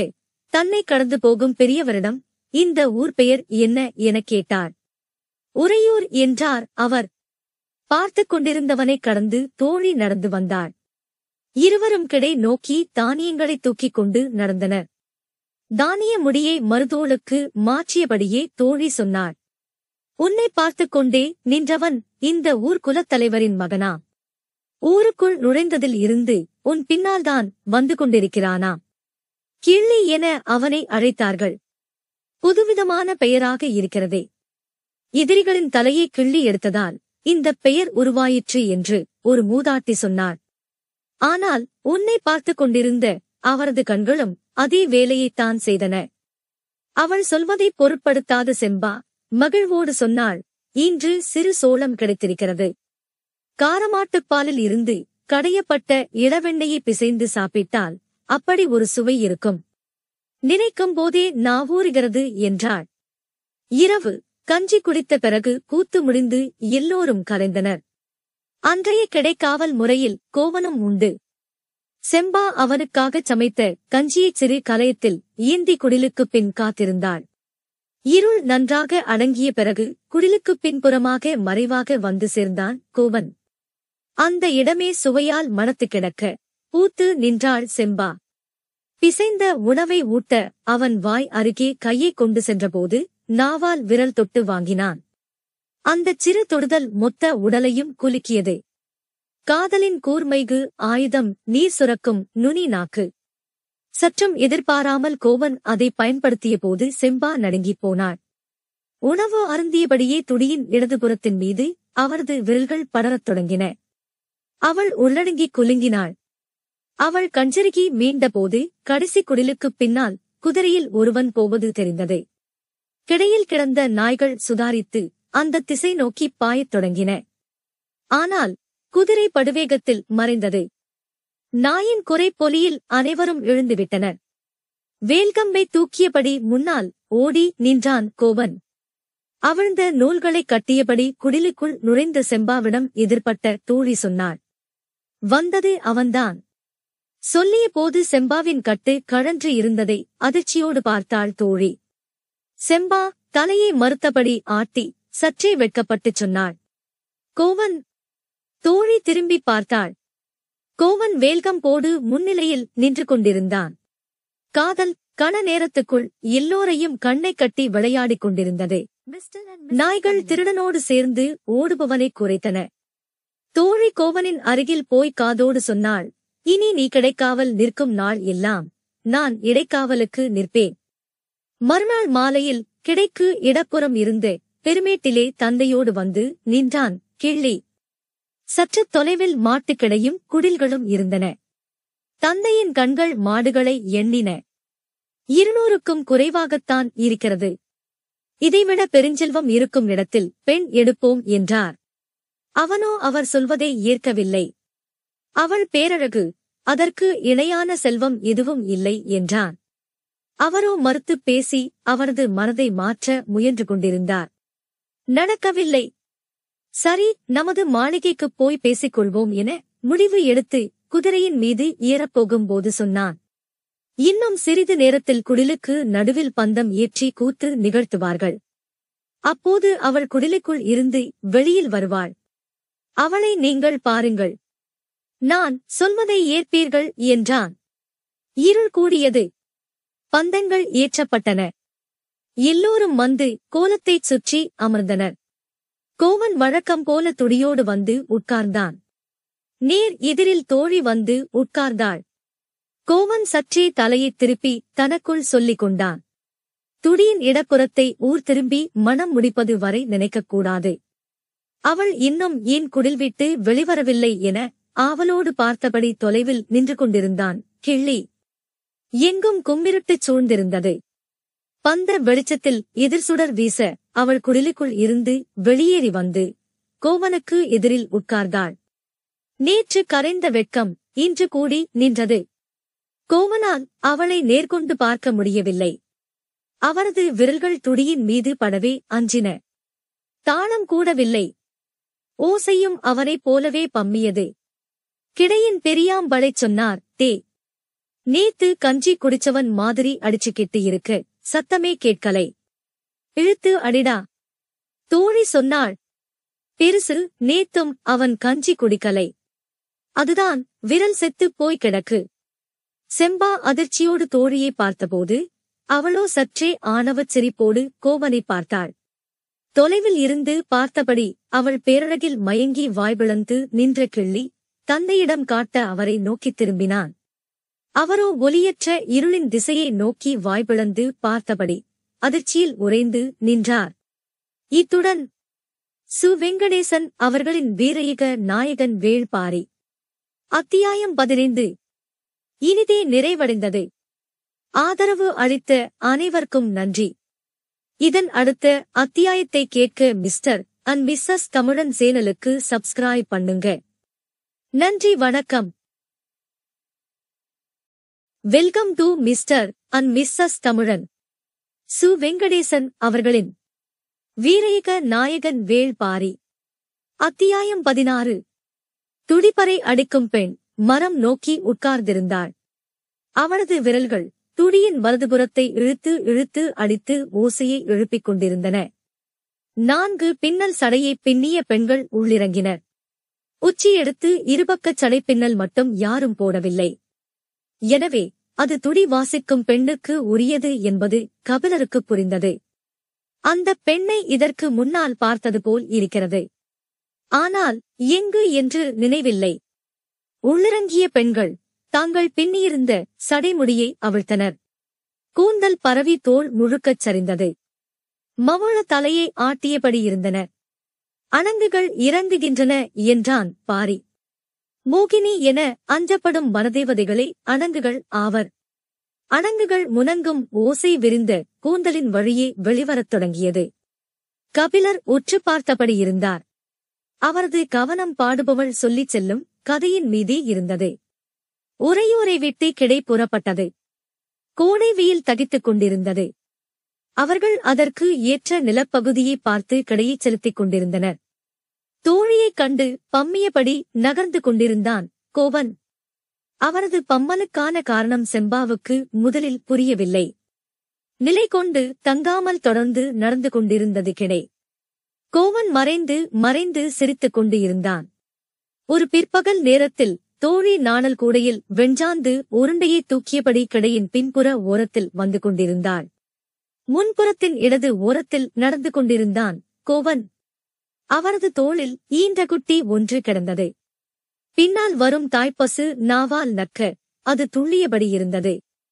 அந்த கன்று துள்ளிவிடாதபடி அதன் கால்களை தனது இரு கைகளாலும் இறுகப்பிடித்து நடந்து கொண்டிருந்தான். அவனை கடந்து போன செம்பா தாய்ப்பசு கத்தும் ஓசையோடு சேர்த்து வலதுபுற இடுப்பில் ஈரி விரல் கொண்டு ஒரு நிமிண்டினாள். பால் பீச்சும் விரல்கள் மூங்கில் நாரைவிட வலுமிக்கவை. நிமிண்டிய விரல்களை எடுக்கும் முன்னர் துள்ளி வில்லை போல் வளைந்தான் கோவன். அவனைத் தாண்டி குதித்தோடியது தோளில் கிடந்த குட்டி. அது வேறு திசையில் ஓடிவிடக்கூடாது என்பதற்காக பாய்ந்து விழுந்து பிடித்தான். விழுந்தவனின் அருகில் புன்முறுவலோடு மண்டியிட்டு உட்கார்ந்தாள் செம்பா. அவன் பிடியில் இருந்து குட்டியை விடுவித்தாள். அவனது பிடியில் இருந்து தன்னை விடுவித்துக் கொள்ள அவன் முயற்சி செய்யவில்லை. முயன்றாலும் அது நடக்காது எனத் தெரியும். கிடைமாடுகள் அவர்களைச் சுற்றி விலகி நடந்தன. அவளின் கன்னத்தை வாளால் தட்டிவிட்டு போனது கிடாரி ஒன்று. பறவைகள் மொய்த்து கிடக்கும் நாணல் கூடையை தூக்கிவன் தோழியின் கண்கள் கிடையை மேய்ந்தன. இருவரையும் காணவில்லை. குறுக்கும் நெடுக்குமாக பறவைகள் பறந்தபடியிருக்கு. அவளால் எந்த பகுதியையும் உற்று பார்க்க முடியவில்லை. இளங்கன்று வயிறு நிறைய பால் குடித்து முடித்தது. கோவன் மீண்டும் கன்றை தோளில் தூக்கியபடி எழுந்தான்.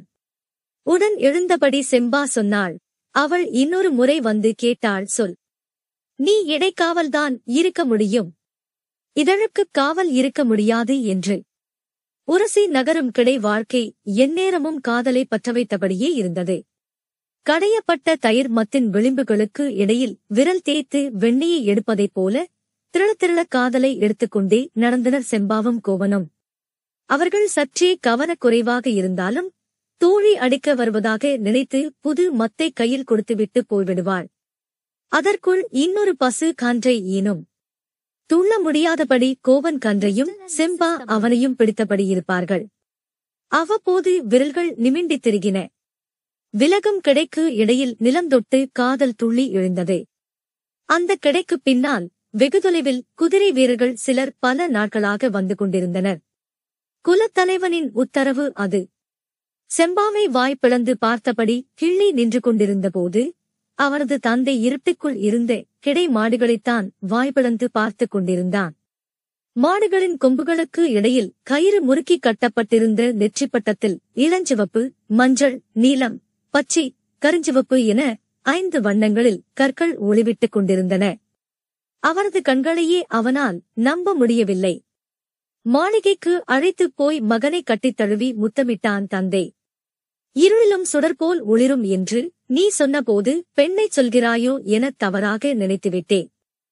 எல்லா மணிக்கற்கள், யாருக்கும் கிடைக்காத மணிக்கற்கள், அவற்றை நாம் அடைய வேண்டும் எனச் சொல்லி கடையை அறிந்து வர ஆள் அனுப்பினான். போய் வந்தவர்கள் சொன்னார்கள், அவர்களின் ஊர் இருக்கும் மலை முழுவதும் இந்த கல் கிடைக்கிறதாம். அதை வைத்துதான் மாட்டுக்கு பட்டம் கட்டியுள்ளனர். அவர்களின் மலை எங்கும் கிடப்பது மணிக்கற்கள் என அந்த மூடர்களுக்கு தெரியவில்லை. நாம் இந்த 200 கற்களோடு ஏமாந்துவிடக்கூடாது. இந்த கிடையை பின்தொடர்ந்தே போங்கள். அந்த ஊரை அடைந்ததும் தகவல் சொல்லுங்கள் எனச் சொல்லி அனுப்பினான். வீரர்கள் அவர்களின் பின்னால் வந்து கொண்டே இருந்தனர். ஒரு முன்மாலை பொழுதில் கிடை நகர்ந்து கொண்டிருந்தபோது தோழி ஓசை எழுப்பி செம்பாவை அழைத்தார். அருகில் இருக்கும் ஓடையில் நீர் அருந்தி வருகிறே, அதுவரை நீ தூக்கி வா எனச் சொல்லி வெஞ்சாந்து உருண்டையிருந்த நாணல் கூடையை செம்பாவின் தலைக்கு மாற்றினாள். கூடை மாற்றுவதை மிக கவனமாகச் செய்ய வேண்டும். வெஞ்சாந்து உருண்டைகள் தோளில் சிந்திவிட்டால் அவற்றை கையால் தட்டும் முன் பறவையின் அலகு கொத்தி எடுத்துவிடும். காக்கை கொத்தினால் தோளில் சிறு கீறல் ஏற்படும். மைனாவின் அலகோ சிறு துளையிட்டு எடுக்கும். அதுவே மரங்குத்தியாக இருந்தால் காயம் ஆற ஒரு வாரம் ஆகும். பறவை கூட்டம் இப்போது செம்பாவின் தலையைச் சுற்றி இடம் மாறியது. பறவைகளின் இடைவிடாத கீச்சலிக்கு இடையில் செம்பா கூப்பிட்டது கோவனுக்கு கேட்கவில்லை. முதுகிலே சுள்ளென கல் விழுந்த பிறகுதான் திரும்பி பார்த்தான். தோழியைச் சுற்றமுற்றும் பார்த்தபடி செம்பாவின் அருகில் வந்தான் கோவன். அவள் கூடையை அவன் தலைக்கு மாற்றினாள். பறவைகள் தேனீக்கள் மொய்ப்பதைப் போல அவர்கள் இருவரையும் சுற்றி படபடத்து மொய்த்துக் கொண்டிருந்தன. உடல் மேல் சிந்திய வெஞ்சாந்து உருண்டையை பறவைகள் கொத்தி எடுப்பதால்தான் அவன் இப்படி நெளிந்தும் வளைந்தும் பாடாய்ப்படுகிறான் என பார்த்தவர்கள் நினைத்தனர்.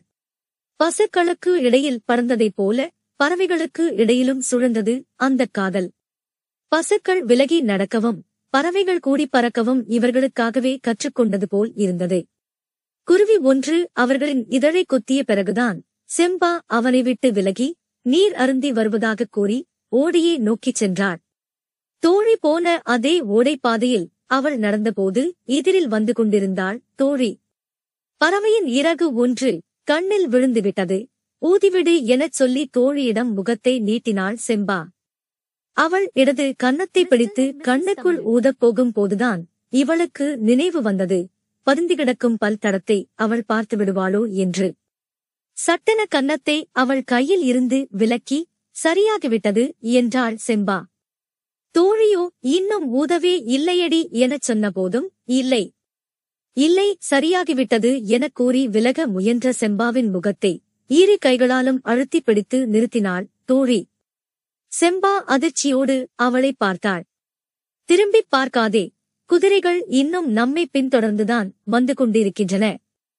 தோழியின் சொல் செம்பாவை இடி எனத் தாக்கியது.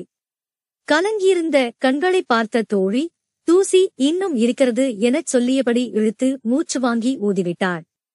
செம்பாவின் கண்ணீர் துளி காற்றில் பறந்தது. இரவு கிடை பெரியாம்படைகளிடம் செய்தியைச் சொன்னார்கள். கிடையின் திசை வழியை மாற்றி ஊர் நோக்கி நடந்தார்கள். துள்ளி குதித்து கிடை எங்கும் பரவியபடி இருக்கும் செம்பாவின் சிரிப்பை அதன் பிறகு கோவன் பார்க்கவே இல்லை. 2 நாட்களுக்கு ஒருமுறை புதிதாக ஈனும் குட்டிகளை அவன் தோளில் சுமந்தபடி நடந்து கொண்டே இருந்தான். செம்பா அருகில் வரவே இல்லை. பெரியாம்படைகள் ஏன் கிடையின் போக்கை மாற்றி ஊருக்குப் போக முடிவு எடுத்தார்கள் என்பதும் அவனுக்கு விளங்கவில்லை. சரி, ஊருக்கு வேகமாகப் போனால் செம்பாவுடனான தனது திருமணம் வேகமாக நடக்கும், அதனால் நாமும் வேகமாகவே நடப்போம் என முடிவு எடுத்த கோவனின் கால்கள் கிடையின் முன்கால்களாக மண் மிதித்துச் சென்றன. 2 மாதங்களுக்கு முன்னரே இந்த கிடை ஊர் திரும்பிவிட்டது. ஊரில் இருந்தது கிழவன்களும் கிழவிகளும் தான். மற்றவர்கள் எல்லாம் கிடை போட போயிருக்கின்றனர். வழக்கம் போல ஆவணி மாதம்தான் வருவார்கள். ஊர் முழுவதும் இடையில் திரும்பிய கிடையை பற்றித்தான் பேச்சாக இருந்தது. கோவனுக்குச் செய்தி இப்போதுதான் தெரிய வந்தது. பெரியாம்பளைகளோடு சண்டைக்குப் போனான். அவசரப்பட்டு முடிவு எடுத்துவிட்டீர்கள். அவர்கள் இப்போது செம்பாவை தூக்க ஊருக்கு படை திரட்டி வந்தால் என்ன செய்வது? நமது கூட்டம் வந்து சேர 2 மாதங்கள் ஆகும் என்றான். பெரியவர் ஒருவர் சொன்னார், ஆளுக்கு ஒரு திசையில் போய் கிடைகளை வேகமாக வரச் சொல்வோமா? ஓடித் திரும்பும் வலுவோடு இருப்பது 20 பேர். அவர்களையும் அனுப்பிவிட்டு என்ன செய்வது? எல்லோருக்குள்ளும் பதற்றம் இருந்தது. ஆனால் குதிரைக்காரர்கள் யாரும் கண்ணில் படவில்லை. நாட்கள் கழிந்து கொண்டிருந்தன. வரும் 4ஆம் நாள் செம்பாவுக்கும் கோவனுக்கும் மனம் முடித்து விடுவோம் என யோசனை சொன்னார் ஒரு பெரியாம்பளை. முடிப்பது என்று முடிவான பிறகு 4ஆம் நாள் வரை ஏன் காத்திருக்க வேண்டும்? இன்று இரவே மனம் முடிப்போம் என்றாள் கிழவி. அச்சத்தை மகிழ்ச்சி கொண்டு கடக்க முடிவு செய்தனர். மணவிழாவுக்கான ஏற்பாடுகள் தொடங்கின. சாணம் கரைத்து தெரு எங்கும் மெழுகினர். கோவன் இளைஞர்களோடு செம்மலையின் குகைகளுக்குள் அமர்ந்து பாதுகாப்புக்கான திட்டங்களை தீட்டிக் கொண்டிருந்தான். இப்போது அந்த 20 இளைஞர்களோடு 200 மாடுகளும் 13 கிடை நாய்களும் மட்டுமே இருந்தன. அவற்றைக் கொண்டு எதையும் சமாளிக்க முடியும் என அந்த 20 பேரும் நம்பினர். நான் அந்த ஊருக்குள் போகவில்லை. ஆனால் வளமான ஊர், படைபலம் சற்றே அதிகம் இருக்கும் என்று நினைக்கிறேன். அதற்கு ஏற்ப திட்டம் வேண்டும் என்றான் கோவன். செம்மலையின் மேற்கிலும் வடக்கிலும் அடர்ந்த காடு. அதற்குள் எந்த படையும் ஊடுருவி வர முடியாது. படைகள் வந்தால் கிழக்கிலும் தெற்கிலும் இருந்துதான் வர முடியும். வருவதை அறிய பல காத தொலைவுக்கு முன்னரே கிடை நாயோடு ஆட்கள் நிறுத்தப்பட்டார்கள். மலை எங்கும் கோவனை தேடி அலைந்து சிறுவன் உச்சிவெயிலில் பச்சை குகைக்குள் அவனை பார்த்தான். இன்னைக்கு இரவுல உனக்கும் செம்பாவுக்கும் திருமணமா? பெரியாம்பளை சொல்லிவிட்டாரு என்றான் அவன். கோவனுக்கு ஆத்திரம் ஏறி வந்தது. எல்லாம் தப்புத்தப்பா முடிவு எடுக்கிறான் அந்த கிழவன் என கொதித்தான். மற்றவர்கள் அவனை சமாதானப்படுத்தினர். சிறுவனிடம் மாலையில் மணமேடைக்கு கோவன் வருவான் எனச் சொல்லி அனுப்பினர். 200 மாடுகளில் கொள்ளிக்கொம்பு மாடுகள் 20 இருந்தன. விரிகொம்பு மாடுகள் 30 இருந்தன. நெற்றியில் 3 சுழியும் ஒன்றுடன் ஒன்று எதிர்த்திருக்கும் இடிமேலி மாடுகள் 26 இருந்தன. மற்றவை எல்லாம் சொல்லிக் கொள்ளும்படியான மாடுகள் இல்லை. ஆனாலும் கொம்பு உள்ள மாடுகள்தான். அவற்றை பயன்படுத்துவதற்கான திட்டத்தை வகுத்துக் கொண்டிருந்தான் கோவன். மலையை விட்டு ஊருக்குள் இறங்கி வந்து 3 இளைஞர்கள் கோவன் சொல்லி அனுப்பிய எரிசாற்று பச்சிலையை அரைத்துக் கொடுக்கச் சொல்லிக் கேட்டனர். அதை கேள்விப்பட்டு ஊரே நடுங்கியது. குலமே அழிந்தாலும் செய்யக்கூடாத செயல் இது. எங்களின் உயிரே போனாலும் நாங்கள் அதை அரைத்துக் கொடுக்க மாட்டோம் என்று எல்லா கிழவிகளும் சொல்லிவிட்டனர். வேறு வழி இன்றி இளைஞர்கள் மலை திரும்பும்போது குறுக்கிட்ட செம்பா 3 கலயங்களை நீட்டினாள். அவர்கள் கேட்டதைவிட அதிகமானதாகவே அது இருந்தது. பொழுது இறங்கத் தொடங்கியது. ஊர் முழுவதும் சாணம் மெழுகி கோலம் போட்டு முடித்தனர். ஊரே கூடிக் கொண்டாட வேண்டிய திருமணம் இப்படி கையளவு ஆட்களை வைத்து நடத்த வேண்டியது ஆகிவிட்டதே என்று எல்லோருக்குள்ளும் கவலை படர்ந்திருந்தது. ஆனால் வாசலில் கோலம் மலர்ந்துவிட்டால் கவலைகள் எல்லாம் காற்றாக பறந்து போகும். நீராட்டுச் சடங்கு தொடங்க வேண்டிய நேரம் வந்துவிட்டது. பிற 4 வீட்டுப் பெண்களும் செம்பாவை அழைத்துக் கொண்டு ஊரின் மேற்கு பக்க காட்டுக்கு நடுவில் இருக்கும் செங்குளத்துக்குப் போனார்கள். சூரியன் இறங்கத் தொடங்கிய போது தூரத்து மேட்டில் கிடை நாய் ஒன்று பாய்ந்து வருவதை மலை மேல் இருந்து கவனித்தான் கோவன். திட்டங்களைச் செயல்படுத்தும் நேரம் நெருங்கிவிட்டது. ஊரார்களை மலைக்கு மேல் ஏற்றுங்கள் என்றான். பேரோசைக்கும் கூச்சலுக்கும் நடுவில் எல்லோரும் மலை ஏறினர். செம்பாவை தேடின கோவனின் கண்கள். மன நீராட்டுக்காக செங்குளத்துக்கு அழைத்துச் செல்லப்பட்டு இருப்பதாகச் சொன்னார்கள். இந்த ஏற்பாடுகளைச் செய்த கிழவனை வெட்டிக் கொள்ள வேண்டும் போல் இருந்தது. மின்னல் எனப் போய் திரும்புகிறேன் எனச் சொல்லி மேற்கு திசை காட்டுக்குள் ஓடினான் கோவன். போகும்போது அவனுக்குப் பிடிபட்டது. கிழவன் செய்த செயல் ஒருவிதத்தில் நல்லதே. செம்பாவை 4 வீட்டுத் தோழிகளும் நீராட்டினர். உச்சியெடுத்து பின்னியிருந்த அவனது இரட்டை பின்னல் கூந்தலை மவ்வளக் கழற்றி கோவனின் வீட்டு அடையாளமான 3 சடைப்பின்னலை பின்னத் தொடங்கினர். வழக்கமாக இந்தச் சடங்கின் போது கேலிப் பேச்சும் கிண்டல் சொல்லுமாக செங்குளமே கலங்கிப் போயிருக்கும். ஆனால் இன்று அப்படி அல்ல. 4 பெண்களும் 3 பின்னல் சடையை பின்னி முடித்தபோது குளக்கரையில் வந்து நின்றான் கோவன். அவர்கள் 4வரை மட்டும் தனியாக அழைத்தான். சுற்றி முற்றி பார்த்தான். வெஞ்சாந்து உருண்டை வைக்க பயன்பட்ட பழைய நாணல் கூடை ஒன்று நைந்த நிலையில் கிடந்தது. அதை எடுத்து வந்து அதன் மீது கைவைத்தபடி வாக்கு கேட்டான். என்ன நடந்தாலும் செம்பாவை ஊருக்குள் கூட்டி வரக்கூடாது. அவர்கள் கையில் சிக்காமல் வெளியேற வேண்டும். 4 பெண்களும் பயந்து தயங்கியபடி இருக்கு. செம்பாவின் கை நாணல் கூடையை இறுக்கி பிடித்து அவனுக்கான வாக்கை அளித்தது. கோவன் மலை நோக்கி ஓடினான். தீப்பந்தங்களோடு அவர்களின் படை கிழக்கிலும் தெற்கிலுமாக ஊரைச் சூழ்ந்தது. ஊருக்குள் எதிர்ப்புகள் எதுவும் இல்லை. உறையூர் படைக்கு வாள் வீசாமலே வெற்றி கைகூடுவது போல் இருந்தது. ஊருக்கும் செம்மலைக்கும் இடையில் இருக்கும் இடைவெளிக்கு அந்தப் படை வரட்டும் எனக் காத்திருந்தான் கோவன். அவன் எதிர்பார்த்த இடத்துக்குப் படை வந்தது. கொம்பின் உச்சிமுனை வாள் போல மடித்து நீட்டியபடி இருக்கும் கொள்ளிக்கொம்பு மாடுகளை இரு திசைகளுக்கும் 10 எனப் பிரித்த கோவன் அவற்றின் மூக்கில் பச்சிலையை வைத்து நுழைத்தபடி கயிறுகளை உருவிவிட சைகை செய்தான். உற்று பார்த்தால் தீ நிறத்தில் இருக்கும் அவற்றின் கண்கள் பச்சிலை சாறு மூக்கில் ஏறியபோது கண்ணில் பட்ட தீப்பந்தங்களை எல்லாம் குத்திக் கிழித்துக் கொண்டு நுழைந்தன.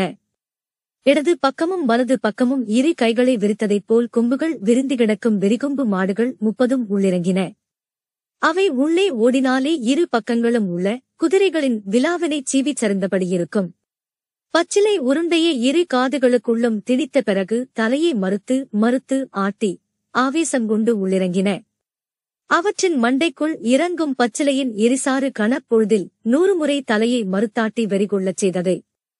மீதியிருக்கும் 100க்கும் மேற்பட்ட மாடுகள் எல்லாம் சிறப்பு தகுதியற்ற மாடுகள்தான். ஆனால் கொம்பு உள்ளவை அது ஒன்று போதும். பிற மாடுகளை விட வலிமையாக அவற்றை பயன்படுத்த முடியும் என்பது கோவனுக்குத் தெரியும். அவற்றின் குதத்துக்குள் கைகளை நுழைத்து இலை உருண்டைகளை அமுக்கினர். சிறிது நேரத்தில் அவற்றின் குடல் பிறண்டு தலைக்கு ஏறிக்கொண்டிருந்தது. பின்புறக் கால்களை உதறியபடி அவை வந்த வேகத்தில் பாறைகள் உருண்டன. மாடுகளின் நிலைகொள்ளாத சீற்றம் குதிரைகளை கலங்கடித்தது. தாவிச் சரிந்து உள்நுழைந்தன மாடுகள். ஊருக்குள் பட்டி போட்டு அடைக்கப்பட்டிருந்தன கிடை நாய்கள். வயல்வெளிகளில் கிடையை விட்டு தரித்து பிரியும் முட்டுக்காளைகளையே குறைத்தபடி மிரட்டி நகர்த்தும் பழக்கம் உள்ள நாய்கள் அவை. குதிரையை தாண்டி குதிக்கக்கூடியவை. நாக்கை மடித்து சீழ்க்கை அடித்தபடி ஒரு வங்கிழவன் பட்டியை திறந்துவிட்டான். பெரும் குறை பொலியோடு குதிரைகளின் பின்னங்கால் சப்பைகளின் மீது அவை பாய்ந்து கொண்டிருந்தன. உறையூர் படைக்கு என்ன நடக்கிறது என்றே புரியவில்லை. நாய்களின் பாய்ச்சலையும் மாடுகளின் ஆவேசத்தையும் எதிர்கொள்ள திணறிய நேரத்தில் கோவன் தனது இறுதி ஆயுதத்தை இறக்க முடிவு செய்தான். மலையின் பின்புறம் நின்று கொண்டிருந்த இடிமேலி மாடுகள் 26ஐயும் மலையீச்சியில் அணிவகுத்து நிறுத்தினான். இடிமேல் இடிவிழுந்தாலும் அஞ்சாமல் முன்னால் நகரும் மாட்டு இனம் அது. தான் செய்யப்போகும் செயலுக்கான கலக்கம் எதுவும் இல்லாமல்தான் கோவனின் முகம் இருந்தது. பெரிய பெரிய வைக்கோற்கட்டுகளை அவற்றின் கொம்புகளின் மேல் செருகினர். இரு திசைகளிலும் பாய்ந்து இறங்குவதைப் போல அவை நின்று கொண்டிருந்த போது வைக்கோல் கட்டுகளின் மேல் தீவைத்து கழுத்து கயிறுகளை உருவிவிட்டனர். மிகப்பெரிய மர உருளைகளில் தீயை பற்றவைத்தபடி மலை உச்சியில் இருந்து ஆயிரக்கணக்கானவர்கள் இறங்குவதைப் போல அந்தக் காட்சி இருந்தது. உறையூர் படை கதிகலங்கிய நேரத்தில் எரிந்து இறங்கும் தீப்பந்தத்தின் தழலில் செம்மலையின் மணிக்கற்கள் எல்லாம் ஒளி வீசின. மலை எங்கும் இருந்து 10,000 பேர் பந்தங்களோடு இறங்குவதைப் போல் தெரிந்தது. இது கோவனாலும் திட்டமிடப்படாதது. நிலைமை அதிபயங்கரமானதை உணர்ந்த உறையூர் படை உயிர் தப்பித்தால் போதும் என ஓடத் தொடங்கியது. குறுக்கும் நெடுக்குமாக ஆவேசத்துடன் அலையும் கிடைமாடுகள் நிலை கொண்ட இடத்தில் இருந்து எளிதில் வெளியேறாதவை. அவற்றை கடந்து வெளியேற முடியாமல் உறையூரின் முழுப்படையும் அழிந்து கொண்டிருந்தது. வலையை தாண்டி மீன்கள் தம்புவதைப் போல குதிரைகளை தாண்டியபடி நாய்களின் பாய்ச்சல் நிகழ்ந்து கொண்டே இருந்தது.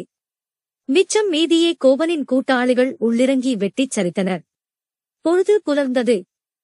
உறையூர் படை தோற்று ஓடியதை உறுதிப்படுத்தினான் கோபன். குடல் சரிந்த குதிரைகளும் உறையூர் வீரர்களின் உடல்களும் எங்கும் கிடந்தன.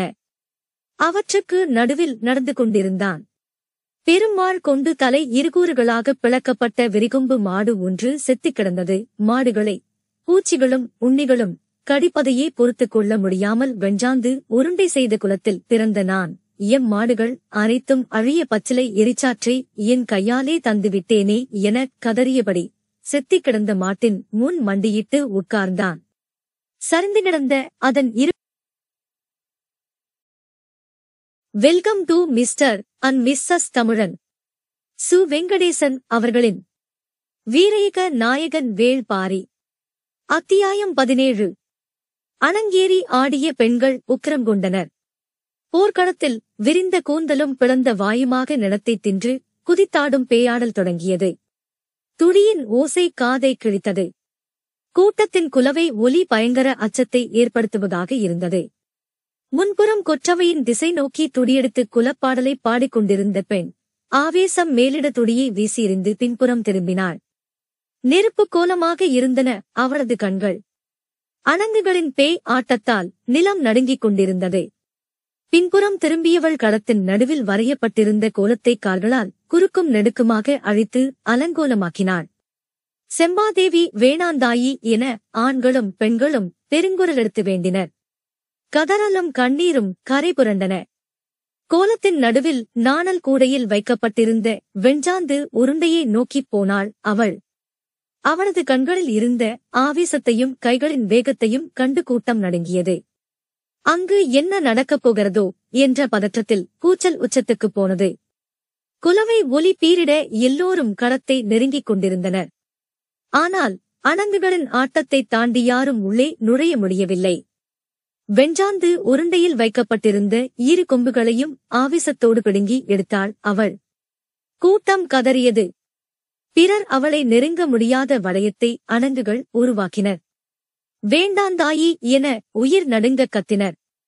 கத்தும் குரல்களுக்கு நடுவில் அவளோ பிடுங்கிய கொம்புகளை தனது இரு மார்புகளை நோக்கி உள்ளிறக்கத் துணிந்தபோது கண்ணிமைக்கும் நேரத்தில் இடதுபுறத்தில் இருந்து தாக்கப்பட்டு தூக்கி வீசப்பட்டாள். இரு கொம்புகளும் எங்கோ போய் உருண்டன. கூட்டத்தினர் வாய் பிளந்து நின்றனர். தாக்கிய குலநாகினி அணங்குகளுக்கு நடுவில் மூச்சிறைக்க நின்றாள். அணங்குகளின் ஆத்திரம் தணிய ஆரம்பித்தது. ஆவேசம் கொண்ட குலநாகினி காலத்தையும் கதையையும் தனது இரு கைகளைக் கொண்டு இறுக்கி நிறுத்தினாள். கூட்டம் நிம்மதி பெருமூச்சு விட்டது. தள்ளப்பட்டு கீழே விழுந்தவளுக்கு ஆத்திரம் அடங்கவில்லை.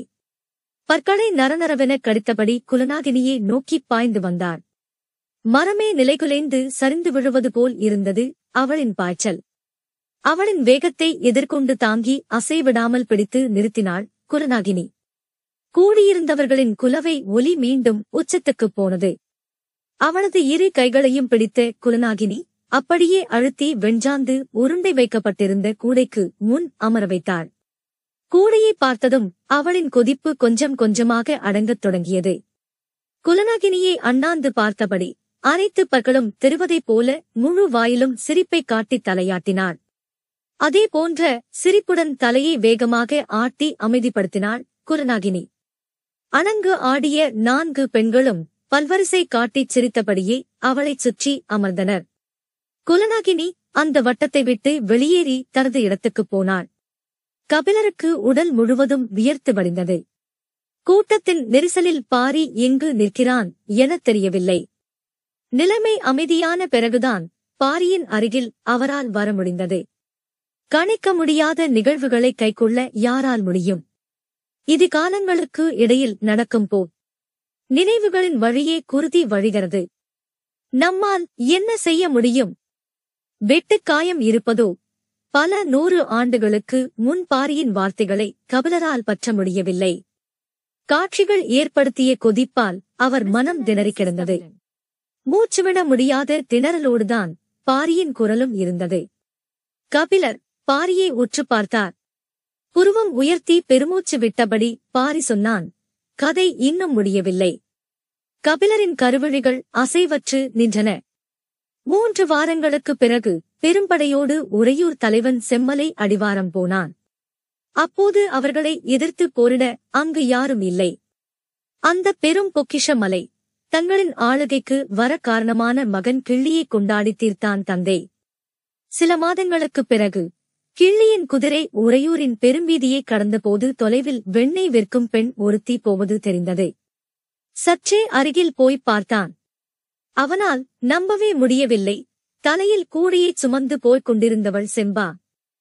வாய் பிளந்து நின்றான். அன்று நள்ளிரவு நடந்த தாக்குதலில் இந்த அழகு தேவதை அழிந்து போனாள் என்று அல்லவா எண்ணியிருந்தே. எனக்காகவே மீண்டு வந்தவள் போல் அதே தெருவில் வந்து நிற்கிறாளே என்று திகைத்துப் போனான் கிள்ளி. சற்றே திரும்பி அவரை பார்த்த செம்பா சின்னதாகச் சிரித்துவிட்டு நடந்தாள். அன்று பார்த்ததைவிட மெருகேறிய அழகு. அருகில் இருந்தவனை அழைத்து குதிரையை அவன் கையில் கொடுத்த கிள்ளி, போய் தந்தையை அழைத்து வா, அன்று பார்க்காத அழகை என்றாவது பார்த்து தெரிந்து கொள்ளட்டும் என்று சொல்லி அனுப்பிவிட்டு அவள் பின்னால் நடந்தான். இறங்கு வெயிலில் ஊரை விட்டு மிகத் தள்ளி முன்னர் கடை போட்டிருந்த நிலத்தை நோக்கி அவள் நடந்தாள். அடர்ந்த செடி கொடிகள் துளிர்த்து கிடக்கும் பாதையில் அவள் நடந்து போகும் அழகை ரசித்தபடி பின்னால் நடந்தான் கிள்ளி. அவள் வேண்டுமென்றே எதையும் செய்வது போல் தெரியவில்லை. கைகளை இந்த பக்கமும் அந்த பக்கமுமாக நீட்டி பூக்களை பறிப்பதும் பூச்சிகளை தட்டிவிடுவதுமாக அவள் நடந்து கொண்டிருந்தாள். பின்னால் வரும் ஒருவனுக்கு அவை அனைத்தும் சமிகைகளாக இருந்தன. காற்றில் பறந்தபடி காமம் கொண்ட இணைத்தும்பிகள் அவளின் முகத்துக்கு நேராக பறந்தபோது தலைவணங்கி அந்த இடம் கடந்தாள். பின்னால் வந்தவனால் அந்த காட்சியை கடக்க முடியவில்லை. பெருங்கூடையை கவிழ்த்து போட்டதைப் போன்ற அந்தச் சிறுகுடில் தரித்து இருந்தது. அவரை திரும்பி பார்க்காமலேயே குடிலுக்குள் நுழைந்த செம்பா படலை மூடாமல் திறந்தே வைத்தாள். அவள் நடக்கத் தொடங்கிய பொழுதில் இருந்து அவனை அழைத்தபடிதான் இருக்கிறாள். வீட்டுக்குள் நுழையும்போது தனியாக அழைக்க வேண்டுமா என்ன? அவன் குடிலுக்குள் தலை நுழைத்தான். அதற்குள் வைக்கோல் பாய் ஒன்றை விரித்திருந்தாள். அதன் நடுவில் கால் மடக்கி அவள் அமர்ந்தபோது தும்பி உடல் மடக்கி பறந்தது அவனின் நினைவுக்கு வந்தது. முன் செல்லும் தும்பியை நினைத்தபடி பின்னந்தலை சரிய பாயில் படுத்தான். செம்பாவின் முதுகின் மேல் கை வைக்கப் போகும்போதுதான் அவனுக்கு உள்ளிருந்த ஆபத்து பிடிபடத் தொடங்கியது. குடிலின் 4 திசைகளிலும் செம்பாவைப் போலவே 4 பெண்கள் குத்தவைத்த நிலையில் உட்கார்ந்து இருந்தனர்.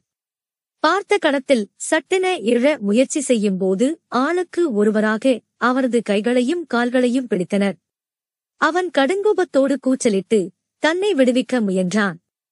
அவர்கள் பெரும் அழுத்தம் கொடுக்காமல் மிக இயல்பாக அவனை அழுத்திப் பிடித்திருந்தனர். நாள் ஒன்றுக்கு 100 மாடுகளின் 400 காம்புகளில் பால் கறக்கும் விரல்கள். பெரும் கிடைக்குள் விதவிதமான கொம்புகளோடு உரசி கிடக்கும் எண்ணற்ற மாடுகளை விலக்கி நகர்த்தி தள்ளி வெளிவரும் கைகள். அதுவும் ஒருவர் 2 அல்ல 4 பேர். அவனால் என்ன செய்ய முடியும்? செம்பா குடிலின் மேல் செருகி வைக்கப்பட்டிருந்த 2 கொம்புகளை உருவி எடுத்தாள். அதுவரை கத்திக் கொண்டிருந்தவன் கண்களின் முன் மரணத்தின் வடிவத்தை பார்த்து உறைந்து போனான். குருதி கரையேறி இருந்த கொம்புகள் கோவனின் தொண்டைக் குழிக்குள் இறங்கியவை. விட்டுவிடுங்கள், விட்டுவிடுங்கள் என்று மீண்டும் மீண்டும் உயிர் போக கத்தினான். காவிரி ஆற்றங்கரையில் செழித்து கிடக்கும் மரப்புதர்களைத் தாண்டி தனித்து இருக்கும் குடிலுக்குள் போடும் கத்தல் யாருக்குக் கேட்கும்? செம்பா கால் மடக்கி அவன் அருகில் உட்கார்ந்தாள். நெஞ்சு குழிக்குள் கொம்பை இறக்கப் போகிறாள் என அவன் நடுங்கியபோது அவரது மார்பில் கோவனுக்குப் பிடித்து ஒற்றைச் சுழி கோலத்தை போட்டாள் செம்பா. கொம்பின் நுனி அவன் நெஞ்சின் மேல்தோலை கீறியபடி நகர நெஞ்சு நிறைய மவள ஊறும் குருதியின் வழியே ஒற்றைச் சுழிக்கோலம் உருவானது. அவள் என்ன செய்கிறாள் என அவனுக்கு புரியவில்லை. நெஞ்சு பகுதியை முடித்த பிறகு இடுப்புக்கு கீழ் இரு கால்களிலும் வளைந்த 2 கோடுகளை கொம்பின் கூர்முனை கொண்டு இழுத்தாள். கதறலை நிறுத்திய அவன் அவளது வினோதமான செயலால் உறைந்து போனான். 4 பெண்களும் அவனை அப்படியே புரட்டி போட்டனர். முதுகிலும் ஒற்றைச் சுழி கோலத்தை போட்டு இடுப்புக்கு கீழ்ப்பாதம் வரை 2 கோடுகளை இழுத்தாள் செம்பா. கொம்புகளால் குத்திக் கொல்லாமல் மேலெழுந்தபடி கீறிவிடுகிறாள். இதுபோதும் எப்படியாவது உயிர் பிழைத்து விடலாம் என்ற நம்பிக்கை அவரது கண்களில் உயிர் கொண்டபோது அவரை தூக்கி நிறுத்தினர். சட்டென கையை உதறி தன்னை விடுவிக்க முயற்சித்தபோது இடதுபுறம் நின்றவள் ஒரு முறுக்கு முறுக்கினாள். நோயால் பாதிக்கப்பட்ட மாடுகளின் மூக்கில் பச்சிலை சாறு விட வேண்டும். அப்போது அதன் கொம்புகளை முறுக்கி மூக்கை மேல் நோக்கி திருப்பியபடி சாறு இறங்கும் வரை பிடித்திருக்க வேண்டும். மாடு தனது முழு பலத்தால் கொம்பை திருகும். ஆனால் அதை பிடித்திருப்பவர் அசைவிடக்கூடாது. மாட்டின் கொம்பை திருகி நிறுத்தும்படிதான் கிடையில் அவளுக்கு பல நாள் கொடுக்கப்பட்டிருக்கிறது. அவரது கையை சற்றே திருகிய போது உள்ளுக்குள் எத்தனை எலும்புகள் நொறுங்கின என தெரியவில்லை. ஆனால் இவ்வளவு நேரமும் அவன் கத்திய மொத்த கதறலும் இப்போது ஒரே நேரத்தில் வெளிவந்தது. போதும் என நினைத்து திரும்பிய செம்பா அப்போதுதான் அவரது தோள்களை பார்த்தாள். வலதுகை தோள்பட்டையில் ஒரு சுழியை கீறி விரல்கள் வரை இறக்கினாள். அதேபோல இடது கையிலும் இழுத்தாள். கொம்பை மீண்டும் மேற்கூரையில் செருகிய செம்பா குடிலின் ஓரத்தில் மூடி வைக்கப்பட்டிருந்த நாணல் கூடையை எடுத்தாள். அதில் மணமணத்து கிடந்தது வெஞ்சாந்து உருண்டை. அதை இரு கைகளாலும் அள்ளி அவரது கால்கழுவில் இருந்து கழுத்து வரை பூசினாள். வெண்ணையின் குளுமை அவரது உடலெங்கும் பரவியது. கூடை நிறைய இருந்த வெஞ்சாந்து உருண்டை அவன் உடல் முழுவதும் மணமந்தது. நால்வரும் பிடியை விட்டு விலகின. உயிர் பிழைத்தால் போதும் என குடிலை விட்டு வெளியே ஓடினான் கிள்ளி. நீண்ட இடைவெளிக்குப் பிறகு வெஞ்சாந்து உருண்டையின் மனம் காற்றில் பரவி பறவைகளின் மூக்குக்குள் இறங்கியது. ஓடிய கிள்ளியின் இடதுபுற தோளிலே வந்து அமர்ந்தது ஒரு காகம். ஒரு கையால் அதை தட்டிவிட்டு திரும்பும்போது 3 காகங்கள் வலதுபுற தோளில் அமர வந்தன. இன்னொரு கையை தூக்க முடியாததால் வலதுகையாலே அவற்றை தட்டி விரட்ட முயன்றபோது தோளின் கிழிபாடுகளுக்குள் இறங்கி எழுந்தது காக்கியின் அலகு. ஐயோ என கத்த வாயெடுத்தவனின் செயலை மறுகணமே வாயடைக்க வைத்தது எதிர் திசையில் படபடத்து வந்து கொண்டிருந்து பறவைகளின் பெருங்கூட்டம். காய்ந்த நாணல் கூடையே நார்நாராக கிழிக்கும் அளவுக்கு பறவைகளை வெறிகொள்ளச் செய்தது வெஞ்சாந்து உருண்டை. மாலை நேரத்தில் பறவைகள் வலசை போகின்றன என ஊரார்கள் நினைத்தபோது அவை அனைத்தும் அலை அலையாக வந்து இவன் மீது இறங்கிக் கொண்டிருந்தன. துள்ள துடிக்க கதறியபடி அவன் ஓட ஓட பறவைகளின் கூட்டம் மகிழ்ந்து அவனைச் சூழ்ந்தது. பறவைகளின் அலகுகள் கொத்தியெடுக்கும் இடம் எல்லாம் வெஞ்சாந்து உருண்டை உருகி உள்ளே போனது. அடுத்த பறவையின் அலகு ஆழத்துக்குள் போய் அதை எடுத்தது. செம்பா வெஞ்சாந்து உருண்டையை மேலெல்லாம் பூசும்போது அவரது முகத்தில் சிறு துளிகூட படாமல் பூசினாள். ஏன் என்பது உடன் இருந்த 4 பெண்களுக்கு கூட விளங்கவில்லை. குடிலின் வாசலில் நின்று பார்க்கும்போதுதான் அவர்களுக்கு விளங்கியது. பறவைகள் அவரது உடலை திகழ்களாக கிள்ளி எடுப்பதை கண்களில் கடைசி துளி உயிர் இருக்கும் வரை அவன் பார்க்க வேண்டும். அழிவு அணு அணுவாக நிகழ்ந்து கொண்டிருந்து அந்த இடத்துக்கு மிகவும் தாமதமாக வந்து சேர்ந்தன மரங்குத்திகள். அவற்றால் உள்நுழைய முடியவில்லை.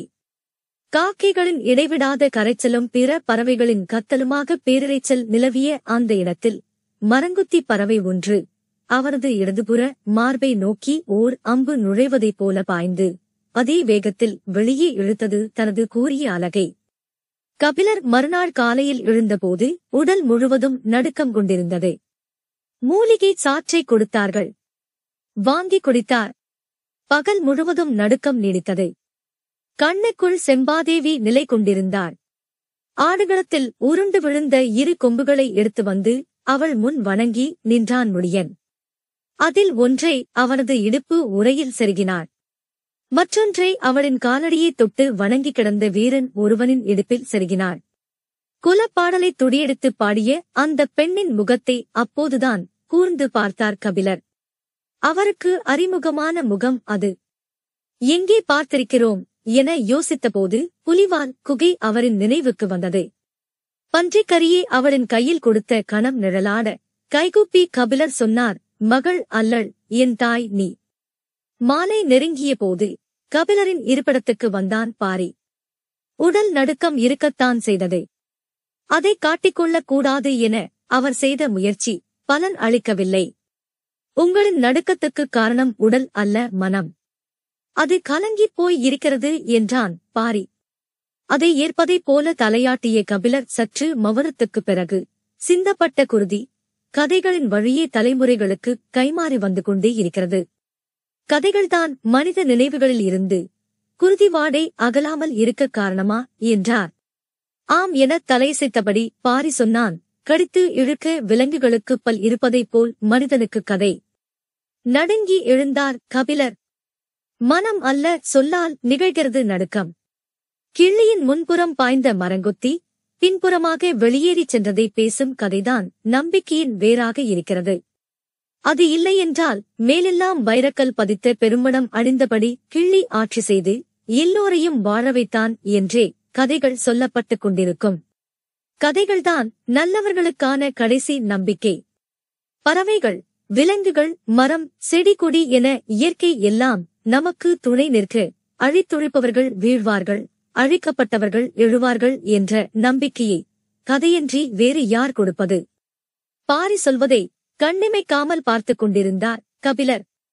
பாரி தொடர்ந்தான். ஈட்டியை விசை கொண்டு எரியும் எங்கள் வீரர்களின் கை தன்னிகரற்ற வலிமை கொண்டிருப்பது சதையால் அன்று, கதையால். இந்த பதிலில் இருக்கும் நியாயங்கள் ஏன் என்னை வந்து சேரவில்லை? அதை தடுத்துக் கொண்டிருந்த உண்மைகள் என்ன என்று யோசித்தார் கபிலர்.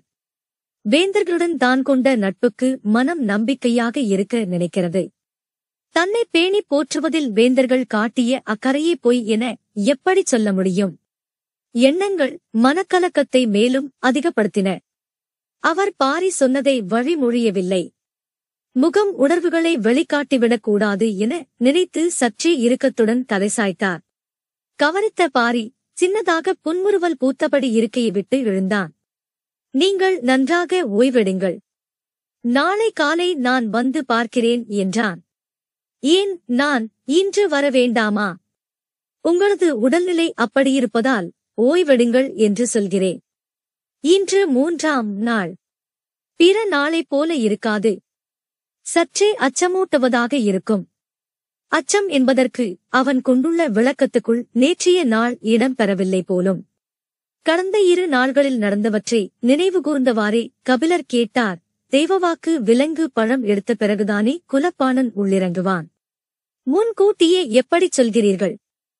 3ஆம் நாளில் தெய்வவாக்கு விலங்குக்கு வேலை இல்லை. காலம் காலமாக பின்பற்றப்படும் மரபு இது. மரபுகளுக்கு காரணம் இருக்க வேண்டும் அல்லவா? நீங்கள் வருவதில் உறுதியாக இருக்கிறீர்களா? ஆம் என்றார் கபிலர். சரி, வாருங்கள், பேசிக்கொண்டே போவோம் என்றான் பாரி. இருவரும் கொற்றவை மரம் நோக்கி புறப்பட்டபோது இருள் முழுமை கொண்டுவிட்டது. கபிலர் சொன்னார். மரபுக்கான காரணத்தைச் சொல்லாமல் அமைதி காப்பது எதனால்? தனித்த காரணம் ஒன்றும் இல்லை. நான் வேறு சிந்தனையில் இருந்ததால் மறந்துவிட்டேன் என்று சொன்ன பாரி மேலும் கூறினான். உடலெல்லாம் அச்சம் கொண்ட தெய்வவாக்கு விலங்கால் பழங்களைத்தான் எடுக்க முடியும். பாம்புகளை எப்படி எடுக்க முடியும்? புரியவில்லை என்றார் கபிலர். இன்று சொல்லப்படப்போவது நாகக்கொடியின் கதை. இத்துடன் சு. வெங்கடேசன் அவர்களின் வீரயுக நாயகன் வேள்பாரி அத்தியாயம் 17 இனிதே நிறைவடைந்தது. ஆதரவு அளித்த அனைவருக்கும் நன்றி. இதன் அடுத்த அத்தியாயத்தை கேட்க மிஸ்டர் அண்ட் மிஸ்ஸஸ் தமிழன் சேனலுக்கு சப்ஸ்கிரைப் பண்ணுங்க. நன்றி, வணக்கம். Welcome to mister and Mrs தமிழன். சு. வெங்கடேசன் அவர்களின் வீரயுக நாயகன் வேள்பாரி அத்தியாயம் 18 கொற்றவை கூத்தின் 3ஆம் நாள். கூட்டத்தின் அளவு பாதிதான் இருந்தது. தரையில் எவரும் உட்காரவில்லை. 3 அடிகளுக்கு மேல் இருக்கும் திட்டுகளிலும் மரக்கட்டை களிலும்தான் உட்கார்ந்திருந்தனர். இந்த மலையெங்கும் இருக்கும் பாம்புகள் இன்றைய கூத்தை கேட்கின்றன என்பது நம்பிக்கை. ஆடுகளத்தின் முன் ஒரு பனை நிலத்துக்கும் இரு கை அகலத்துக்கும் மரக்கட்டைகளை அடுக்கி அதில் நெருப்பை பற்றவைத்துக் கொண்டிருந்தனர். பற்றிய நெருப்பு 4 முனைகளில் இருந்தும் மவள பரவிக் கொண்டிருந்தது. வழக்கமாக கபிலரின் முகக்குறிப்பு அறிந்தே விளக்கம் சொல்லும் பாரி இமை மூடாமல் நடப்பதை பார்த்துக் கொண்டிருந்தான். அடுக்கி வைக்கப்பட்ட எல்லா கட்டைகளிலும் நெருப்பு பற்றியது. தழல் மேலேறத் தொடங்கியது. சற்று நேரம் கழித்து கபிலர் கேட்டார். இங்கு என்ன நடக்கிறது? பாம்புக்கு நீர் கொடுக்கும் நாகரவண்டுகள் இன்னும் வந்து சேரவில்லை. கபிலர் சுற்றும் முற்றும் பார்த்தார். சூழல் வழக்கம்போல் இல்லை. நாகர்குடி பாணன் பகுளி என்ற பறையை இசைக்கத் தொடங்கினான். அதன் ஓசை சன்னமாக வெளிவந்தது. கபிலர் இசைப்பவனையே உற்று பார்த்துக் கொண்டிருந்தார். சிறிது நேரத்துக்குப் பிறகு பாரியிடம் கேட்டார், நாகரவண்டுகள் வந்துவிட்டனவா? அவை வந்த பிறகுதான் ஆட்டம் தொடங்கியது. எங்கே, யார் ஆடுவது எனக் கேட்டார் கபிலர். உற்றுப்பாருங்கள், நெருப்பின் பின்புறம் என்ன நடக்கிறது என்று. கபிலர் சற்றே கூர்ந்து கவனித்தார். நெருப்பின் பின்புறம் வளைந்தும் நெளிந்தும் இரண்டு உருவங்கள் ஆடிக்கொண்டிருந்தன. எரியும் தடலுக்குப் பின்புறம் இருளின் அசைவுகள் போல் அவை இருந்தன. கைப்புணர்ந்தாடும் துணங்கை ஆட்டம் என்றான் பாரி.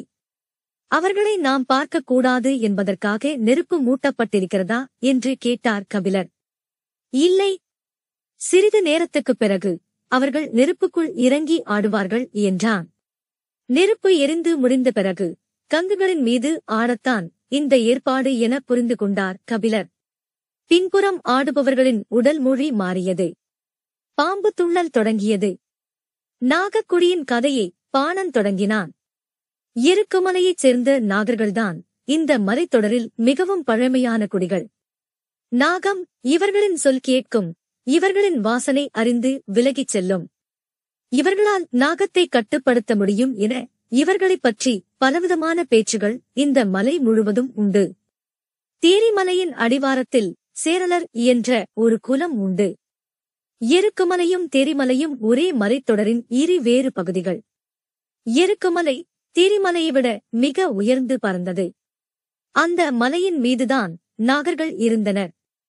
தேரிமலையின் அடிவாரத்தில் சேரலர் இருந்தனர். சேரலர்குடி மலை அடிவாரத்தின் சமுதிரத்தில் இருந்ததால் வேளாண்மை, வணிகம் என தங்களின் செயல்களை விரைவாகப் பெருக்கியது.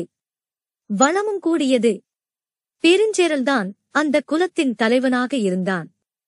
நீண்ட காலம் அவனது தலைமையில் சேரலர் குலம் தழைத்தது. அவனுக்கு வயது கூடியது. தோலில் சுருக்கம்படியத் தொடங்கியது. ஒருநாள் அவரது ஊர் மன்றலில் குடிக்கூத்து நடந்து கொண்டிருந்தது. பெருஞ்சேரலும் அவன் குலமக்கள் அனைவரும் அதைக் கண்டு மகிழ்ந்தனர். அப்போது கூத்தாடிய இளம்பெண் ஒருத்தி கூத்தின் வேகத்துக்கு ஏற்ப கண்களைச் சுழற்றிச் சுழற்றி ஆடினாள். அவனது கண்கள் தன்னைத்தான் சுற்றிக் கொண்டிருக்கின்றன என பெருஞ்சேரல் நினைத்தான். நீண்ட நேரத்துக்குப் பிறகுதான் தெரிந்தது, அவனது கண்கள் சுழன்று வந்து மொய்த்தது தன்னை அல்ல, தனக்குப் பின்னால் நின்று கொண்டிருக்கும் வீரனை என்று. அன்று இரவு முழுவதும் சேரலுக்குத் தூக்கம் கொள்ளவில்லை. அழகியின் கண்கள் தன்னை தாண்டிப் போன கடத்தை அவனால் தாங்க முடியவில்லை. சேரல்குலத்தின் வளம் பெருக்கி திறன் கூட்டிய மாவீரன் என புகழப்பட்ட தன்னை வயோதிகம் வந்து பற்ற நினைப்பதை அவனால் ஏற்க முடியவில்லை. தோலில் ஏற்படும் சுருக்கங்களைக் காண கண்கள் மறுத்தன. சுருக்கம் களைய வழி உண்டா எனக் கேட்டு திசையெங்கும் ஆட்களை அனுப்பினான். வடதிசை போனவன் வந்து சொன்னான், நான் பார்த்த பெருமுனி ஒருவன் இதற்கு வழி உண்டு என சொன்னான். ஆனால் என்னவென்று சொல்ல மறுத்துவிட்டான் என்றான். வெகுவிரைவில் அந்த முனி தேரிமலைக்கு வரவழைக்கப்பட்டார். தேகத்தின் சுருக்கம் மரத்தின் சருகை போல உதிரக்கூடியதுதான் என்றார் அவர். அதற்கான வழியை காட்டுங்கள் என்று பெருஞ்சேரல் வேண்டி நின்றான். சிறு குண்டம் அமைத்து அதில் பலவிதமான மரக்குச்சிகளை போட்டு தீ மூட்டி அந்த புகை நடுவே நின்று அந்த முனி சொன்னார், நாகங்கள் சட்டையை கழற்ற ஒரு மூலிகையை உண்டும். அந்த மூலிகையை நீ உண்டால் உனது தேகத்தின் சுருங்கிய மேல்தோல் கழன்று இளவனம் அடைவாய் என்று. அந்த மூலிகையை எவ்வாறு கண்டறிவது எனக் கேட்க, இந்த புவிமேல் அந்த ரகசியத்தை அறிந்தவர்கள் நாகக்குடியினர் மட்டுமே. நீ அவர்களிடம் கேட்டு அந்த மூலிகையை பெற்று பயனடைவாய் என்றார் முனி. பெருஞ்சேரலின் மனம் குளிர்ந்தது.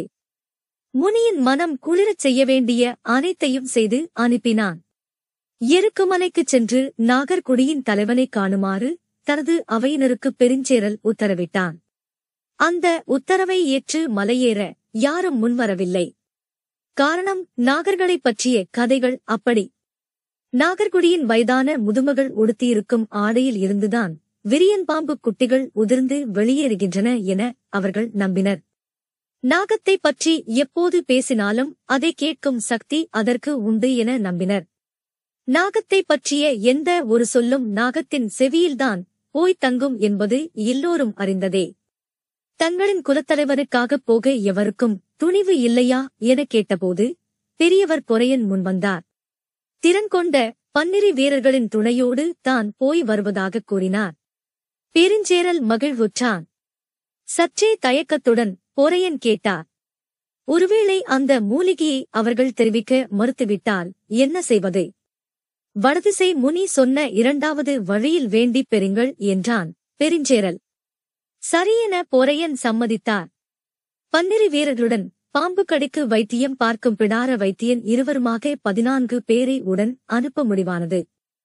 வயதில் மூத்த பிடார வைத்தியனுக்கு இரு காதுகளும் அறுபட்டிருந்தன. இன்னொருவன் வயதில் இளையவனாக இருந்தான். இருவரும் இருவேறு திசைகளில் இருந்து வரவழைக்கப்பட்டிருந்தனர். பொறையனோடு சேர்த்து 15 பேரிடமும் குடிமுனை வாக்கு பெற்றான் பெருஞ்சேரல். எந்தச் சூழலிலும் அவர்கள் இந்த கட்டளையை நிறைவேற்றாமல் இனி நாடு திரும்ப முடியாது. 15 பேரும் எருக்குமலையில் ஏறத் தொடங்கினர். நாகர்குடி அல்லாத வேற்றுக்குடியினரின் காலடி எருக்குமலையில் இதுவரை பட்டதில்லை. முதன்முதலாக அது நிகழ்ந்தது. எருக்குமலையின் அடிவாரம் காட்டுப்புற்களாலும் குறுமரங்களாலும் நிரம்பியதாக இருக்கும். புற்களை விலக்கி அவர்கள் மலையேறத் தொடங்கினர். புது மனிதர்களின் வாடையை நாகங்கள் நன்கு அறியும். அவர்கள் முன்னால் இருக்கும் புற்களை விலக்கி கால்களை மிகக் கவனமாக முன்னகர்த்திச் சென்று கொண்டிருந்தனர். மலையின் முதல் குன்றை கடந்தபோது நிழல் விரியன் ஒன்று நடந்து கொண்டிருந்த ஒருவனின் நிழலுக்குள் நுழைந்தது. எந்த மனிதனின் நிழலுக்குள் அது நுழைகிறதோ அவன் நிழலிலேயே அது ஊர்ந்து வந்து கொண்டிருக்கும். நடந்து செல்பவன் எவ்வளவு வேகமாக நடந்தாலும் மெதுவாக நடந்தாலும் அதுவும் அதே வேகத்தில் நிழலுக்குள் நெறிந்தபடியே வரும். அதன் உடலில் படிந்த நிழலை விட்டு அது பிரியாது. இளைய பிடாரனின் நாசி பாம்பின் வாசனையை நுகர்ந்தது. யாரும் நின்றுவிடாதீர்கள், ஏதோ ஒரு பாம்பு நம் அருகில் வந்து கொண்டிருக்கிறது என்றான். எல்லோருக்குள்ளும் அதிர்ச்சி பரவியது. வியர்க்கத் தொடங்கியது. என்ன வாசனை என்பது அவனுக்கு பிடிபடவில்லை. மூத்த பிடாரனை பார்த்து கேட்டான், உங்களின் மூக்கை வாசனை எட்டவில்லையா? மூத்த பிடாரன் இவரது செயல் சிறுபிள்ளைத்தனமாக இருக்கிறதே என்று நினைத்தபடியே பதில் ஏதும் சொல்லாமல் நடந்து கொண்டிருந்தான். நடந்து செல்லும் வீரர்கள் அனைவரும் கையில் ஆயுதங்களுடன் இருந்தனர். மனிதன் பாம்பை பற்றி பேசும் கணத்திலேயே அது அவனுக்குள்ளே வந்துவிடுகிறது. வெளியே அவன் எந்த வகை ஆயுதங்களை வைத்திருந்தும் என்னவாகப் போகிறது? உள்ளுக்குள் ஏற்படும் நடுக்கத்தை எவரால் நிறுத்த முடியும்? நடுக்கமின்றி நடந்து கொண்டிருந்தவன் மூத்த பிடாரன் மட்டும்தான். அவரது நாசி நீண்ட நேரத்துக்கு முன்பே நாவிப்பூ மனத்தை கண்டறிந்துவிட்டது. கருவிரியனுக்கும் நிழல் விரியனுக்கும் தான் இந்த வாடை வரும். கருவிரியனாக இருந்தால் வாடை நுகர்வதற்குள் கடி விழுந்திருக்கும். இது நிழல் விரியன்தான். அதனால்தான் நடக்கவிட்டு வந்து கொண்டே இருக்கிறது. யாருடைய நிழலில் வருகிறது என்பதுதான் அவனுக்குத் தெரியவில்லை. மனிதரின் நிழலுக்குள் அது நுழைந்துவிட்டால் அந்த நிழலை விட்டு விலகாமல் வந்து கொண்டே இருக்கும். நிழலுக்கு உரியவன் அதனிடமிருந்து தப்பிக்க ஒரே வழி நிற்காமல் நடந்து கொண்டே இருப்பதுதான். மாலையில் கதிரவனின் ஒளி மறைந்து மனித நிழல் அதுவாகச் சிதைந்தால் மட்டுமே அது திக்கு தெரியாமல் திசை மாறும். இல்லையென்றால் அது வந்து கொண்டேதான் இருக்கும். நடப்பவன் எந்த இடத்தில் நின்று இளைப்பாறுகிறானோ அந்த இடத்தில் அவரது குதிக்காலை கடித்துச் சுற்றும். இதை நாம் சொன்னால் மொத்த கூட்டமும் பயந்து சிதறிவிடும். என்ன செய்வது என மூத்த பிடாரன் சிந்தித்தபடியே நடந்து கொண்டிருந்தான். இளைய பிடாரனோ பொறையனிடம் போய்ச் சொன்னான், பாம்பின் வாடை வருகிறது. இந்த வாடையே கூட இந்த காது அருந்தவனால் உணர முடியவில்லை. இவன் பாம்பு பிடாரன்தானா என்பதே சந்தேகமாக இருக்கிறது. அவரது சொல்லை கேட்டு அதிர்ச்சியடைந்தார் பொறையன். மூத்த பிடாரனை திரும்பி பார்த்தார். பொறையன் நடையை நிறுத்தியதும் எல்லோரும் நின்றனர். மூத்த பிடாரன் மட்டும் நிற்காமல் நடந்தான். தன்னை இவன் அவமதிக்கிறான் என பொறையன் நினைத்த கடத்தில் இடதுபக்கம் வந்து கொண்டிருந்து வீரன் ஒருவன் கத்திக்கொண்டு கீழே விழுந்தான். அன்று இரவு தனித்த மரம் ஒன்றில் பரண் அமைத்துத் தங்கினர். வீரர்கள் சுழற்சி முறையில் காவல் காத்தனர். உணவு மூடைகளைக் கூட கீழே வைக்காமல் மரத்திலேயே கட்டித் தொங்கவிட்டனர். நடந்ததை மூத்த பிடாரன் விளக்கிய போது இளைய பிடாரன் வணங்கி மன்னிப்பு கோரினான். மறுநாள் விடிந்தது. பாம்பு பெரும்பாலும் காலையிலும் மாலையிலும்தான் இரை மேயும். எனவே வெயில் நன்கு மேலேறிய பிறகு நடக்கலாம் என்றான் மூத்த பிடாரன். அதன்படியே அவர்கள் பொறுத்திருந்து நடந்தனர். வீரர்கள் எல்லோருக்குள்ளும் அச்சம் அப்பிக் கிடந்தது. மூத்த பிடாரன் முன் சென்று கொண்டிருந்தான். வீரர்களுக்கு நடுவில் பொறையனும் இறுதியில் இளைய பிடாரனும் நடந்தனர். பாம்புகளின் விதவிதமான தடங்கள் நெடுக கிடந்தன. தொலைவில் இருந்த புதரின் மேல் பெருங்களையைப் போல கழுத்தை நீட்டி பரப்பவற்றை மேய்ந்து கொண்டிருந்தது ஏதோ ஒன்று. பின்னால் நடந்து கொண்டிருந்த வீரன் ஒருவன் அதை பார்த்து கை காட்டினான். இளைய பிடாரன் அதை உற்று பார்த்தான். அது கட்டையா அல்லது பாம்பா என்பதை அவனால் உணர முடியவில்லை. ஒரு கல் எடுத்து அதை நோக்கி வீசினான். அது மவ்வளத் திரும்பியது. முன்னால் போய்க் கொண்டிருந்த மூத்த பிடாரனிடம் சத்தம் போட்டுச் சொன்னான், "உனது காதுகளை அறுத்தால் ஒழிய உனக்கு புத்தி வராது." அப்போதுதான் புரிந்தது அவன் ஏற்கனவே அதை பார்த்துவிட்டான் என்று. பதில் சொல்லியபடியே நடக்கும் வேகத்தை 2 மடங்கு கூட்டினான் மூத்த பிடாரன். ஏதோ ஓர் ஆபத்து வரப்போகிறது என்பதை எல்லோரும் புரிந்து வேகம் கொண்டனர். இளைய பிடாரன் வீரர்களை கடந்து சற்று உள்ளே போய்விட முயன்றபோது அவனுக்கு முன்னால் சென்று கொண்டிருந்த வீரர்கள் "காலிலே குச்சியாலேயே குத்திவிட்டது" என்று சொல்லி கீழே உட்கார்ந்தனர். அவ்வாறு உட்கார்ந்த 4 பேரும் அதன் பிறகு எழுந்திருக்கவே இல்லை. ஒரு கட்டை விரியன் இருந்தால் அதைச் சுற்றி எண்ணற்ற குருவிரியன்கள் இருக்கும் என்பது கூடவா உனக்குத் தெரியாது? தேன்கூட்டை கலைப்பது போல புதரில் கிடந்தவற்றை கல் வீசி கரைத்துவிட்டாயே என்று சொல்லிக் கொண்டே இளைய பிடாரனது காதோரத்தின் சிறு பகுதியை அறுத்தான் மூத்த பிடாரன். இளைய பிடாரன் வலியால் கத்தினான். ஆனால் 4 வீரர்களின் மரணத்துக்கு தான் காரணமாகிவிட்டதால் தண்டனையை ஏற்றான். இதுபோன்ற காரணங்களுக்காகச் சிறுகச் சிறுக அறுத்து 2 காதுகளையும் முழுமையாக இழந்து நிற்பவன்தான் மூத்த பிடாரன். காதுகள் அற்ற அவரது தோற்றத்துக்குப் பின்னால் எத்தனை வகையான பாம்புகளைப் பற்றிய அறிவு இருக்கும் என்பதை இளைய பிடாரன் அப்போதுதான் உணர்ந்தான். 3/4 வீரர்களை 2ஆம் நாளிலேயே இழந்தனர். நாகக்குடியினரின் வாழ்விடத்துக்கு என 6 நாள்கள் ஆகும் என்று முன்னோர் சொல்லக் கேட்டுள்ளனர். அங்கு சென்று சேரும்போது எத்தனை பேர் உயிரோடு இருப்போம் என்ற அச்சம் எல்லோரையும் ஆட்கொண்டது.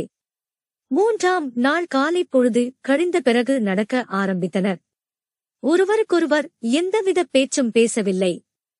சற்றே பெரும் மரங்கள் இங்கொன்றும் அங்கொன்றுமாக இருக்கும் காடு அது. வழக்கத்தை விட கூடுதல் அச்சம் உள்ளுக்குள் ஆட்டிக்கொண்டிருந்தது. 5 பேர் மரணித்துள்ளனர். வாயில் நுரைதள்ளி, உடல் நீலம்போத்து, கால் விரல் சுருண்டு இழுத்து என மரணத்தின் இறுதி வடிவங்கள் நினைவிலிருந்து அகல மறுத்தன. முன்னால் நடந்து கொண்டிருந்த மூத்த பிடாரன் கீழே பதுதி கிடக்கும் தடத்தை பார்த்ததும் நடையை நிறுத்தினான். எல்லோரும் இடம் விட்டு அசையாமல் அப்படியே நின்றனர். அவன் குனிந்து மண்ணில் இருக்கும் நெளிவுகளை உற்று பார்த்தான். பின்னால் இருப்பவர்களுக்கு என்ன செய்வது என புரியவில்லை. நின்றால் நிழல்விரியன் குதிக்காலை கவ்வும், பேசினால் குருவிரியன் செவிக்கு எட்டும். என்ன செய்வது என புரியவில்லை. ஆயுதங்களின் பிடி வழுக்கும் அளவு வீரர்களின் உள்ளங்கை வியர்த்தது. மூத்த பிடாரன் அந்த தடத்தை பார்த்தபடி அது போன திசையில் இன்னும் சிறிது தொலைவு புற்களை விலக்கி உள்ளே போனான். அவன் எதுவும் சொல்லாததால் பதற்றத்தின் வேகம் கூடிக்கொண்டே இருந்தது. பின்னால் நின்று இருந்த இளைய பிடாரன் "நான் அங்கு வரவா?" என்று கேட்க வாயெடுத்தபோது கைமீறி காதை தடவி பார்த்து கொண்டது. மூத்த பிடாரனின் முகம் இன்னும் தெளிவடையாமல் இருப்பதை பொறையன் கவனித்தார். சின்னதாக அச்சம் அவருக்குள் ஏற ஆரம்பித்தது. மூத்த பிடாரன் தடத்தை பார்த்தபடியே அங்கு இருந்த பாறை விரிசலை நோக்கி நகர்ந்து போனான். எந்த பாம்பின் தடத்தையும் தொலைவில் இருந்தே சொல்லக்கூடியவன் மூத்த பிடாரன். இந்த தடம் பற்றி மட்டும் இன்னும் முடிவுக்கு வராமல் இருக்கிறான் என்று பொறையன் குழம்பிக் கொண்டிருக்கையில் மூத்த பிடாரன் சொன்னான், "மஞ்சாரி புரண்டிருக்கிறது." அவன் சொல்வது மற்றவர்களுக்கு புரியவில்லை. பாம்புகள் வளைந்து வளைந்து போகக்கூடியவை. பாம்புகளின் இனத்துக்கும் தன்மைக்கும் ஏற்ப வளைவுகளின் அகலம் மாறுபடும். பாம்புகளுக்கு வயது ஆகஸ்ட் வளையும் ஆற்றல் குறையும். அதனால் அவற்றின் வேகம் குறையும். இந்த நிலையிலேயே பெரும்பாலான பாம்புகள் இறந்துவிடும். ஒரு சில பாம்புகள்தான் இவற்றைத் தாண்டியும் வாழும். முடிந்தவரை நெளிவு கொடுத்து நகர்ந்து போகும். மிகவும் வயதானால், அதாவது மனிதன் 100 வயதை எட்டுவதைப் போல பாம்பும் பெரும் வயதை அடைந்தால் அதன் உடல் பாதி அளவுக்குச் சுருங்கிவிடும். அதனால் நெளிந்தபடி நகர முடியாது. உடலை முறுக்கி புரடத் தொடங்கும். அப்படியே இடதுபுறமும் வலதுபுறமுமாக புரண்டு புரண்டுதான் இடத்தை கடக்கும். மனிதன் வயோதிகத்தில் உட்கார்ந்து உட்கார்ந்து போவதைப் போலத்தான் அதுவும். இந்த இடத்தில் மஞ்சாரை ஒன்று புரண்டு போயிருக்கிறது என்றான் மூத்த பிடாரன். அவன் சொல்வதை அனைவரும் வாய்ப்பிழந்து கேட்டுக் கொண்டிருந்தனர். மூத்த பிடாரன் தொடர்ந்தான். இதில் மகிழ்ச்சியான செய்தி என்னவென்றால், இந்த குன்றில் வேறு எந்த பாம்பும் இருக்காது. எல்லோரையும் ஆச்சரியம் தொற்றியது. பாம்பு புரளும் மண்ணில் பிற பாம்புகள் தங்காது என்பது முன்னோர் வாக்கு.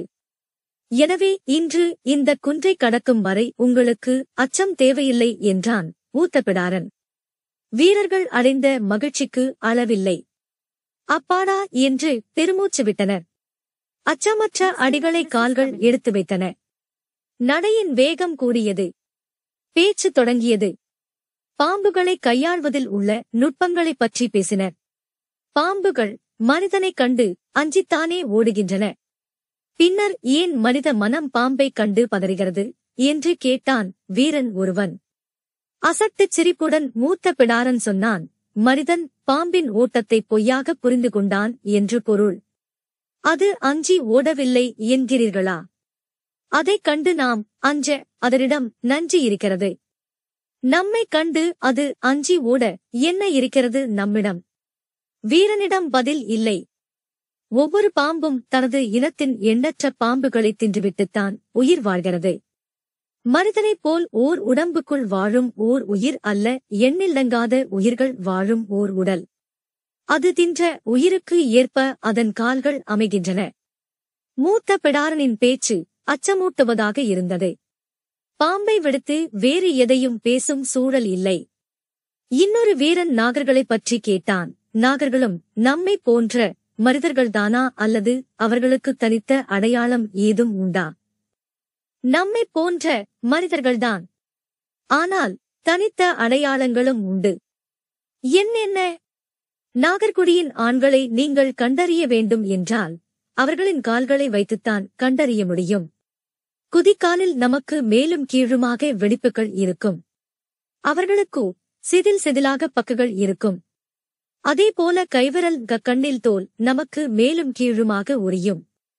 அவர்களுக்கோ செதில் செதிலாகத்தான் உரியும். உற்று பார்த்தால் நகம் எங்கிருந்து தொடங்குகிறது என்பதே தெரியாது. அவ்வளவு நேரம் உற்சாகமாக இருந்த பேச்சொலி இப்போது சற்றே அமைதி கொள்ளத் தொடங்கியது. இன்னொருவன் கேட்டான், நாகர்குடி பெண்களை எப்படி கண்டறிவது? காமம் கொள்கையில் என்று மட்டும் சொல்லி நிறுத்திக் கொண்டான் மூத்த பிடாரன். எப்படி என்று மீண்டும் அழுத்திக் கேட்டான் அவன். இந்த பதிலை அறிய எல்லோரும் மிக ஆவலுடன் இருந்தனர். சிறு சத்தங்கூட எழுப்பாமல் கால்கள் நடந்து கொண்டிருந்தன. மூத்த பிடாரன் சொன்னான், காமம் கொள்கையில் விம்மும் கொங்கையின் நாவு படம் போல் விரிந்து அடங்கும். அதை உணரும்போது நாம் மரணித்துக் கொண்டிருப்போம். அந்த இடம் அமைதியாக இருந்தது. சிறிது நேரம் கழித்து ஒருவன் கேட்டான், காமத்தின் போது அவர்கள் இமை மூட மாட்டார்கள் என்றுதானே சொல்வார்கள்? நீங்கள் வேறொன்றைச் சொல்கிறீர்களே. எல்லாம் கண்டறியாதவர்கள் சொல்லும் கதைகள்தானே. ஆளுக்கு ஒன்றாகத்தான் இருக்கும் என்றான் மூத்த பிடாரன். மூன்றாம் குன்றை விட்டு கீழ் இறங்கினர். இந்த இடத்தில் இன்று தங்கிவிட்டு நாளை மீண்டும் பயணத்தை தொடங்கலாம் என்றார் பொறையன். வீரர்கள் தங்குவதற்கான ஏற்பாடுகளைத் தொடங்கினர். உணவு மூளைகளை தூக்கி வந்து ஒருவன் ஆளுக்கு ஒரு கனியை உண்ணக் கொடுத்தான். மூத்த பிடாரனும் பொறையனும் கனியை பெற்றுக்கொண்டு சற்று தள்ளியிருக்கும் சிறுபாறையை நோக்கி நடந்தனர். பொறையன் பாறையின் மீது ஏறி உட்கார்ந்து கனியை கடித்தார். அவருக்கு எதிரில் நின்றபடி மூத்த பிடாரன் கனியை கடிக்கும்போதுதான் கவனித்தான். பொறையன் கனியை கடிக்கும்போது பற்களுக்கு இடையில் இருக்கும் செதில்களிலிருந்து குருதி வந்து கொண்டிருந்தது. பொறையன் கனியை கடித்து தின்றபடியே சொன்னார், மரணம் ஏதும் இன்றி இன்றைய பொழுது முடிந்தது. அவரது சொல்லை அவரே இன்னும் சிறிது நேரத்தில் பொய்யாக்கப் போகிறார் என்பது மூத்த பிடாரனுக்கு புரிந்துவிட்டது. நேற்று இரவு மூடைகளை கட்டித் தொங்கவிட்ட மரத்திலிருந்து அது கனிகளுக்குள் இறங்கியிருக்க வேண்டும் என ஊகித்தபடியே பதில் ஏதும் சொல்லாமல் பொறையறையே பார்த்து கொண்டிருந்தான் மூத்த பிடாரன். இத்துடன் சு. வெங்கடேசன் அவர்களின் வீரயுக நாயகன் வேள்பாரி அத்தியாயம் 18 இனிதே நிறைவடைந்தது. ஆதரவு அளித்த அனைவருக்கும் நன்றி. இதன் அடுத்த அத்தியாயத்தை கேட்க மிஸ்டர் அண்ட் மிஸ்ஸஸ் தமிழன் சேனலுக்கு சப்ஸ்கிரைப் பண்ணுங்க. நன்றி, வணக்கம். Welcome to mister and Mrs தமிழன். சு. வெங்கடேசன் அவர்களின் வீரயுக நாயகன் வேள்பாரி அத்தியாயம் 19. கடிக்கணக்கும் நஞ்சு கணக்கும் அறிந்த மூத்த பிடாரனின் கணக்குகளை தவறாக்கின செத்து விழுந்த வீரர்களின் உடல்கள். பாம்புகள் முன்னகரும் என்று மட்டுமே அறிந்த பிடாரனின் அறிவை பொய்ப்பித்தது செம்மண்ணொளி. அது கோடை காலத்தில் முன்னகரும், மழைக்காலத்தில் பின்னகரும். நிலத்தின் வெப்பத்துக்கு ஏற்ப நகரும் இரு வகைச் செதில்களை கொண்டது அது. எரிவிரியனையும் ஊது சுருட்டையும் நண்டு தின்னி நாகத்தையும் கண்கொண்டு பார்த்தறிந்தான் இளம்பிடாரன். இவற்றை பற்றியெல்லாம் அறிந்தபடி ஆறாம் மலை அடிவாரத்துக்கு அவர்கள் வந்தபோது உயிரோடு இருந்தவர்கள் இரு பிடாரங்களோடு ஒரு வீரன் மட்டுமே. இவர்கள் வந்த செய்தி நாகர்குலத் தலைவனுக்கு எட்டியது. அழைத்து வந்து விசாரித்தான். தலைவனைக் கண்டதும் நெடுஞ்சாண்கிடையாக விழுந்து வணங்கினர் மூவரும். பெருஞ்சேரலின் வேண்டுதலைச் சொன்னான் மூத்த பிடாரன். தோலை உரிப்பதற்காக பாம்பு தின்னும் மூலிகையை சேரல் குலத் தலைவனுக்கு நீங்கள் தந்துத வேண்டும். நாகர்குலத் தலைவன் மிக இளவயதுக்காரன் போல் தெரிந்தான். அசட்டையான பார்வையோடு கேட்டான். ஒவ்வொரு பாம்பும் ஒவ்வொரு விதமான மூலிகையை தின்னும். நீ எந்த மூலிகையை கேட்டு வந்துள்ளாய்? மூத்த பிடாரனுக்கு இந்த கேள்வி பெரும்பியப்பை தந்தது. பாம்பு தின்னும் ஏதாவது ஒரு மூலிகையை அறிந்து வைத்திருப்பதே அரிதானது. இவர்கள் ஒவ்வொரு பாம்புக்குமான மூலிகையை அறிந்து வைத்திருக்கின்றனர். எந்த மூலிகையை தின்றால் மனிதனின் மேல் தோல் ஒரியும் எனக் கேட்டான் மூத்த பிடாரன். நாங்கள் அதை தின்றதில்லை என்றான் நாகர்குலத் தலைவன். மூத்த பிடாரனுக்கு அடுத்து என்ன சொல்வதென்று தெரியவில்லை. பெருஞ்சேரல் சொல்லி அனுப்பிய இரண்டாவது வேண்டுகோளை முன்வைக்க முடிவு செய்தான். கொண்டு வந்த கோணிப்பையில் இருந்து வெண்ணிறத் துணி ஒன்றை எடுத்து நாகர்குலத் தலைவனை நோக்கி நீட்டியபடி, இந்த திகிலை புணரும் நாகங்களின் மீது போத்தி எடுத்து தர வேண்டும் என்றான். நாகங்கள் புணர்கையில் அவற்றின் மீது போத்தப்பட்ட துணியால் மனிதனுக்கு நீடித்த ஆயுளும் அதிர்ஷ்டமும் கைகூடும் என்பது வடதேசத்து முனியின் வாக்கு. அதனால்தான் இதை கொடுத்து அனுப்பினான் பெருஞ்சேரல். நாகங்கள் புணர்வதைக் கண்டவர் யாரும் இல்லை என்றான் நாகர்குலத் தலைவன். நாகங்கள் பின்னிக் கிடப்பதை ஊரெங்கும் உள்ள மக்கள் பார்த்திருக்கின்றனர். நீங்கள் பார்த்ததில்லை என்பது நம்பும்படியாக இல்லையே என்றான் மூத்த பிடாரன். நாகங்கள் பின்னிக் கொள்வது அவற்றின் காதல் விளையாட்டு. அதை எல்லோரும் பார்க்கலாம். ஆனால் நாகங்கள் புணர்வதைத்தான் யாரும் பார்க்க முடியாது. இவை இரண்டும் வெவ்வேறு வகையான செயல்கள் என்பதை இப்போதுதான் மூத்த பிடாரன் கேள்விப்படுகிறான். நாகர்குலத் தலைவன் சொன்னான். நாகத்துக்கு காமம் பெருகும் காலங்களில் மெல்லிய நீரொன்று உடலெங்கும் ஊறி அதன் கண்களை மறைக்கத் தொடங்கும். மனிதரைப் போலத்தான் அதற்கும் காமம் கண்களை கட்டும். அதற்குரிய மூலிகையை தின்ற பிறகு நாகம் தனது மூக்கு நுனியின் வழியே அந்த நீர்த்தோலை கழற்றத் தொடங்கும். கண்களின் மேல் படர்ந்த காமத்திரையை அகற்றும். முழு உடலையும் உருவி புத்துடல் கொள்ளும். அதன் பிறகு அது 8 நாட்களுக்கு வெளியே வராது. எங்கு எப்படி இருக்கும் என்பதை இதுவரை யாரும் அறிந்ததில்லை. தன் இணையோடின்றி தனித்து நாகம் தோல் உரிப்பதில்லை. புத்துடல் கொண்ட கடத்திலிருந்து அது இணை சேரத் தொடங்கும். ஒவ்வொரு செதிலாலும் தன் இணையின் ஒவ்வொரு செதிலுடன் கறந்து மீளும். திருகி புரண்டு இறுகி மேல் தோல் கனிந்து முதிர்ந்த பிறகுதான் இணையை பிரிந்து வெளியேறும்.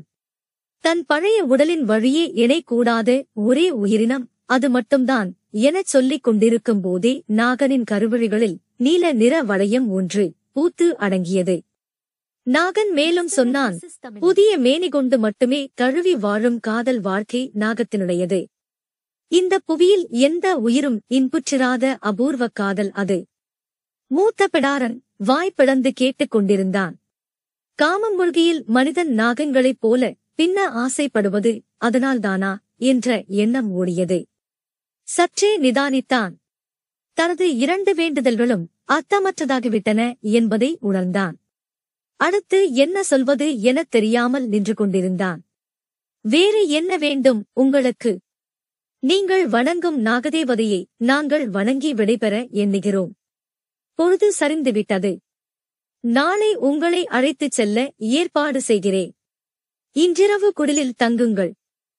இக்காரணம் கொண்டும் குடிலை விட்டு வெளியே வரக்கூடாது. சரி என்று சம்மதித்தான் மூத்த பிடாரன். தரித்து இருந்த குடில் ஒன்றில் அவர்கள் தங்க வைக்கப்பட்டனர். இரவு கூடியது. மகுழிப்பறை இசைக்கும் ஓசை கேட்டது. இன்று நாகர்களின் விருப்ப நாள். வந்துள்ளவன் பிடாரன் எனத் தெரிந்தும் அவரிடம் கனிவு காட்டியதற்கு அதுதான் காரணம். குலத்தின் வழக்கப்படி புதிய இளையர்கள் விரும்பிக் கூடும் நாள் இது. நாகர்குடி முழுவதும் மந்தையைச் சூழ்ந்து உட்கார்ந்திருந்தது. நடுவில் பெரும்பட்டத்தில் நெருப்பு மூட்டியிருந்தனர். குடிலுக்குள் அடைபட்டிருந்தனர் மூவரும். வீரனுக்கு எதுவும் தோன்றவில்லை. அவன் படுக்க தலை சாய்த்தான். பிடாரன்கள் இருவரும் வெளியே என்ன நடக்கிறது என்பதை தெரிந்து கொள்ள தவியாய் தவித்தனர். இசையின் ஓசை கூடிக்கொண்டே இருந்தது. இளம் ஆண்களும் பெண்களும் தங்களின் இணையை தேர்வு செய்யத் தொடங்கினர். மூத்த பிடாரன் ஓலை வேந்த குடிலில் மிகவும் பக்குவமாக சிறுதுளையை உருவாக்க முயன்று கொண்டிருந்தான். நாகர்கள் வேந்த குடிலில் ஆபத்து நிறைந்திருக்கும் என்பதை அவனால் யூகிக்க முடிந்தது. எனவே மிகவும் கவனமாக அந்த வேலையைச் செய்து கொண்டிருந்தான். இளம் பெண்கள் அமர்ந்திருக்க இளம் ஆண்கள் அவர்களின் அருகில் வந்து இரு கைகளையும் பற்றி உள்ளங்கியை ஒன்றோடொன்று உரசினர். சாரை பாம்பின் அடிவயிறு வழவழப்பானதாக இருக்கும். நல்ல பாம்பின் அடிவயிறு சொரசொரப்பானதாக இருக்கும். அது மரம் ஏறக்கூடியதால் அந்தத் தன்மை வாய்ந்தது. ஆண் பெண் இருவரிலும் இந்த இரு இனங்களும் உண்டு. எதிரெதிர் தன்மை உள்ளவர்கள் கைகளை இறுகப் பற்றினர். அவ்வாறு இல்லாதவர்களின் கைகள் விலகி மறு கைப்பற்றின. வழவழப்பான சாரையின் அடிவயிற்றை சொரசொரப்பான உள்ளங்கிகள் சூழத் தொடங்கின. மூத்த பிடாரன் பக்குவமாக துளையிட்டு தொலைவில் நடப்பதை பார்த்துக் கொண்டிருந்தான். இளைய பிடாரனும் அதே போல துளையிட முயன்றான். கைகளைப் பற்றியவர்களின் ஆட்டம் தொடங்கியது. கை புணர்ந்து ஆடும் துணங்கை கூத்து. நாகத்திடமிருந்து மனிதன் கற்ற காதற்கலை இது. சுழிவும் பின்னலுமாக நெருப்பின் தழல் போல் உடல்கள் ஒன்றின் மேல் ஒன்று படர்ந்து மேலேறின. இசை கூடியது. நாகம் படம் விருக்கியில் மயில் தொகையில் பல வண்ணம் சட்டெனத் தோன்றி மறையும். நாகர்குலப் பெண்களின் முகங்கள் தழல் படர்ந்த வெளிச்சத்தில் அவ்வாறே தோன்றின. மூத்த பிடாரன் வாய் பிளந்து பார்த்துக் கொண்டிருக்கையில் ஐயோ எனக் கத்தியபடி கீழே சரிந்தான் இளம் பிடாரன். வேகமாக வந்து அவரை தாங்கிப் பிடித்தான் மூத்த பிடாரன். அவரது கண்களின் ஓரம் சிறியதாக நீண்டிருந்தது. உள்ளே சென்றதன் வால் பகுதி அதிர்ந்து போனான் மூத்த பிடாரன். கொத்தும் பாம்புகளைத்தான் இதுவரை பார்த்துள்ளான். தீண்டிய வேகத்தில் உள்நுழையும் நாகத்தை இப்போதுதான் பார்க்கிறான். தாங்கிப் பிடித்தவரின் கை நடுங்கியது. இனி அவரை காப்பாற்ற முடியாது எனத் தெரிந்ததும் அப்படியே தரையில் படுக்க வைத்தான். நாகர்கள் வேந்த ஓலையில் எல்லாம் இருக்கும் என்பதை அறியாது அவசரப்பட்டு விட்டானே என்று மூத்த பிடாரன் கவலை கொண்டான். அதன் பிறகு துளையில் எட்டிப் பார்க்க மனம் வரவில்லை. இசை கேட்டுக்கொண்டே இருந்தது. நாகங்களுக்கு நெருப்பு ஆகாது. இவர்கள் ஏன் நெருப்பை மூட்டி ஆடுகின்றனர் என்பதை அறிய வேண்டும் என ஆவலிருந்தது. ஆனால் கண்ணுக்குள் நுழைந்ததை பார்த்த பிறகு எல்லாம் வடிந்துவிட்டன. மறுநாள் காலை நாகர்குடி இளைஞன் ஒருவன் வந்து இருவரையும் நாகதேவதையின் இருப்பிடத்துக்கு அழைத்துச் சென்றான். செல்லும்போது வீரன் கேட்டான், இளைய பிடாரன் ஏன் இன்னும் தூங்கிக் கொண்டிருக்கிறான்? எழுந்திருக்க முடியாததால் என்றான் மூத்த பிடாரன். நாகதேவதையின் இருப்பிடத்தை அடைந்தனர். மர அடிவாரத்தில் சிறு சிறு கற்களும் பாம்பு உரித்த தோல் ஒன்றும் இருந்தன. நாகங்களை படமெடுக்கச் செய்து அவற்றின் தலையில் சிறு கல் வைத்து அழைத்து வருவாள் குலத்தின் முதுமகள் என கேள்விப்பட்டுள்ளான் பிடாரன். அங்கு இருக்கும் கற்கள் எல்லாம் தலைமுறை தலைமுறையாக அவ்வாறு கொண்டுவரப்பட்ட கற்களாக இருக்கும் என யூகித்தான் மூத்த பிடாரன். ஆனால் பாம்பு கழற்றிய அந்தத் தோலை வைத்து ஏன் வணங்குகின்றனர், அதன் காரணம் என்ன என்று கேட்டான். அழைத்து வந்த நாகர்குடி வீரன் சொன்னான், அது வெஞ்சாரை கழற்றிய தோல். 2 நாள்களில் அடைந்திராத பேரதிர்ச்சியை மூத்த பிடாரன் இப்போது அடைந்தான். வெஞ்சாரையை பார்ப்பது தெய்வத்தை பார்ப்பதற்குச் சமம் என்பார்கள். நீங்கள் பார்த்திருக்கிறீர்களா? எங்கள் முன்னோர்கள் பார்த்திருக்கிறார்கள் என்று மட்டும் சொன்னான் நாகன். சேரலின் அவையில் நடந்தவற்றை விளக்கினான் மூத்த பிடாரன். வரும்போது நாகை வீரன் எங்களை கீழ்மலையின் அடிவாரம் வரை அழைத்து வந்தான். உயிரிழப்பு இன்றி இருவரும் வந்து சேர்ந்தோம் என்றான். நாம் கேட்ட இரண்டையும் அவர்கள் கொடுக்காமல் கவனமாக பேசி உங்களை திருப்பி அனுப்பியுள்ளனர் என்றான் சேரல். கவனம் பேச்சில் இருந்து என்ன செய்ய செயலில் வேண்டும் என்றான் மூத்த பிடாரன். அவன் சொல்வது அவையோருக்கு புரியவில்லை. நாகம் என்றுமே மனிதனின் எதிரிதான். அதனிடம் இறந்து பயன் ஏதுமில்லை. அதை அழித்தால் மட்டுமே மனிதன் பயனடைவான். நாகர்கள் அதனினும் கொடிய அழிவு சக்திகள். அவர்களை கூண்டோடு அழித்தாக வேண்டும். அவர்கள் இறங்கி வர முடிவெடுத்தால் ஒரே நாளில் சேரல் குலம் அழிந்து போகும். அந்த கணம் பெருஞ்சேரலின் உடல் நடுங்கி அடங்கியது. என்ன உளறுகிறாய்? நான் இந்த பயணத்தை மேற்கொண்டது நீங்கள் தர முன்வன் செல்வத்துக்காக அல்ல. பிடாரன்களின் வாழ்நாள் வைராக்கியம் நாகங்களை வெல்வதே. கரும்பருந்திடம் நாங்கள் அளித்துள்ள வாக்கும் அதுதான். நாகர்களின் ஆற்றலை அறியவே எருக்குமலை ஏறினேன்.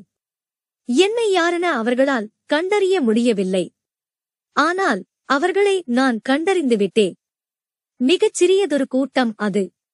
பெரும் சக்தி வாய்ந்த சேரலர் அவர்களை ஏன் இன்னும் விட்டு வைத்திருக்கிறீர்கள் என புரியவில்லை.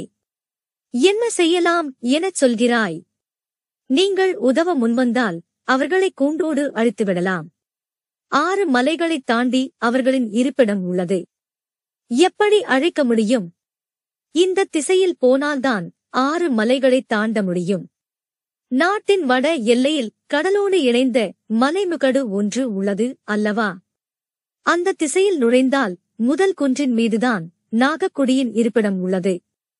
இந்த பயணத்தில் நான் கண்டறிந்த உண்மை அதுவே. பெருஞ்சேரல் மூத்த மகன் பதுமன், அப்படியென்றால் தாக்குதலை இன்றே தொடங்கலாம் என்றான் படுஉற்சாகமாக. பெருஞ்சேரலோ நிதானம் தவறாமல் இருந்தான். நாகர்களை நம்மால் எப்படி வெல்ல முடியும்? நீங்கள் படைகளைத் தாருங்கள், நான் வெற்றியை தருகிறேன். பிடாரனின் சொல்லை நம்பலாமா என்ற சிந்தனையில் இருந்தான் பெருஞ்சேரல். நாம் வென்றால் வளமிக்க மலைக்குன்றுகள் நம் நாட்டுடன் இணையும். அதுமட்டுமன்று நாகர்களையே வென்றவர்களாக சேரலர் அறியப்படுவர். அதன் பிறகு யார் மீது நாம் போர் தொடுத்தாலும் நமது ஆயுதங்கள் தாக்கும் முன் நாம் வென்ற நாகர்களின் கதைகள் அவர்களை தாக்கி பலம் இழக்கச் செய்யும் என்றான் பதுமன். பெருஞ்சேரல் மூத்த பிடாரனை பார்த்து கேட்டான், படைகள் எப்போது புறப்பட வேண்டும்? எனக்கான ஆயுதங்களை நான் சேகரிக்க சில மாதங்கள் ஆகும். அதன் பிறகு புறப்படலாம். வடதிசை மலைமுகட்டின் அடிவாரத்தில் சேரலர் படை அணிவகுத்து நின்றது. தளபதிகள் 2 நிலைகளாக படைகளை நிறுத்தியிருந்தனர். காலாட்படையும் விற்படையும் எருக்குமலையை நோக்கி நின்றன. படைகளுக்குப் பின்னால் முகட்டின் மேல்புறத்திலிருந்து பெருஞ்சேரல் கடத்தை கூர்ந்து கவனித்துக் கொண்டிருந்தான். பெருஞ்சேரலின் படை அடிவாரத்தில் திரண்டிருப்பதை அறிந்த நாகர்கள் எதிர்த்தாக்குதலுக்கு ஆயத்தமானார்கள். மூத்த பிடாரன் 3 மாதங்களாகச் சேகரித்த ஆயுதங்கள் எல்லாம் 4 கூட்டு வண்டிகளில் இருந்தன. அவை என்ன ஆயுதங்கள் என்பதை அவன் யாரிடமும் சொல்லவில்லை.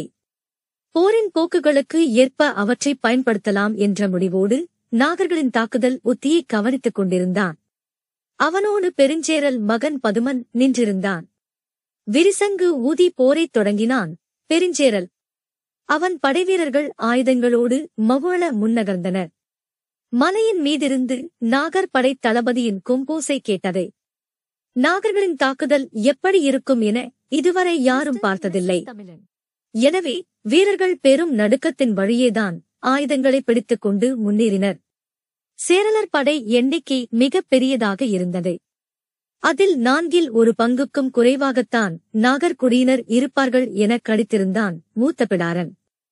எனவே இந்த போர் உச்சிப்பொழுதுக்குள் முடிந்துவிடும் என்பது அவரது எண்ணம்.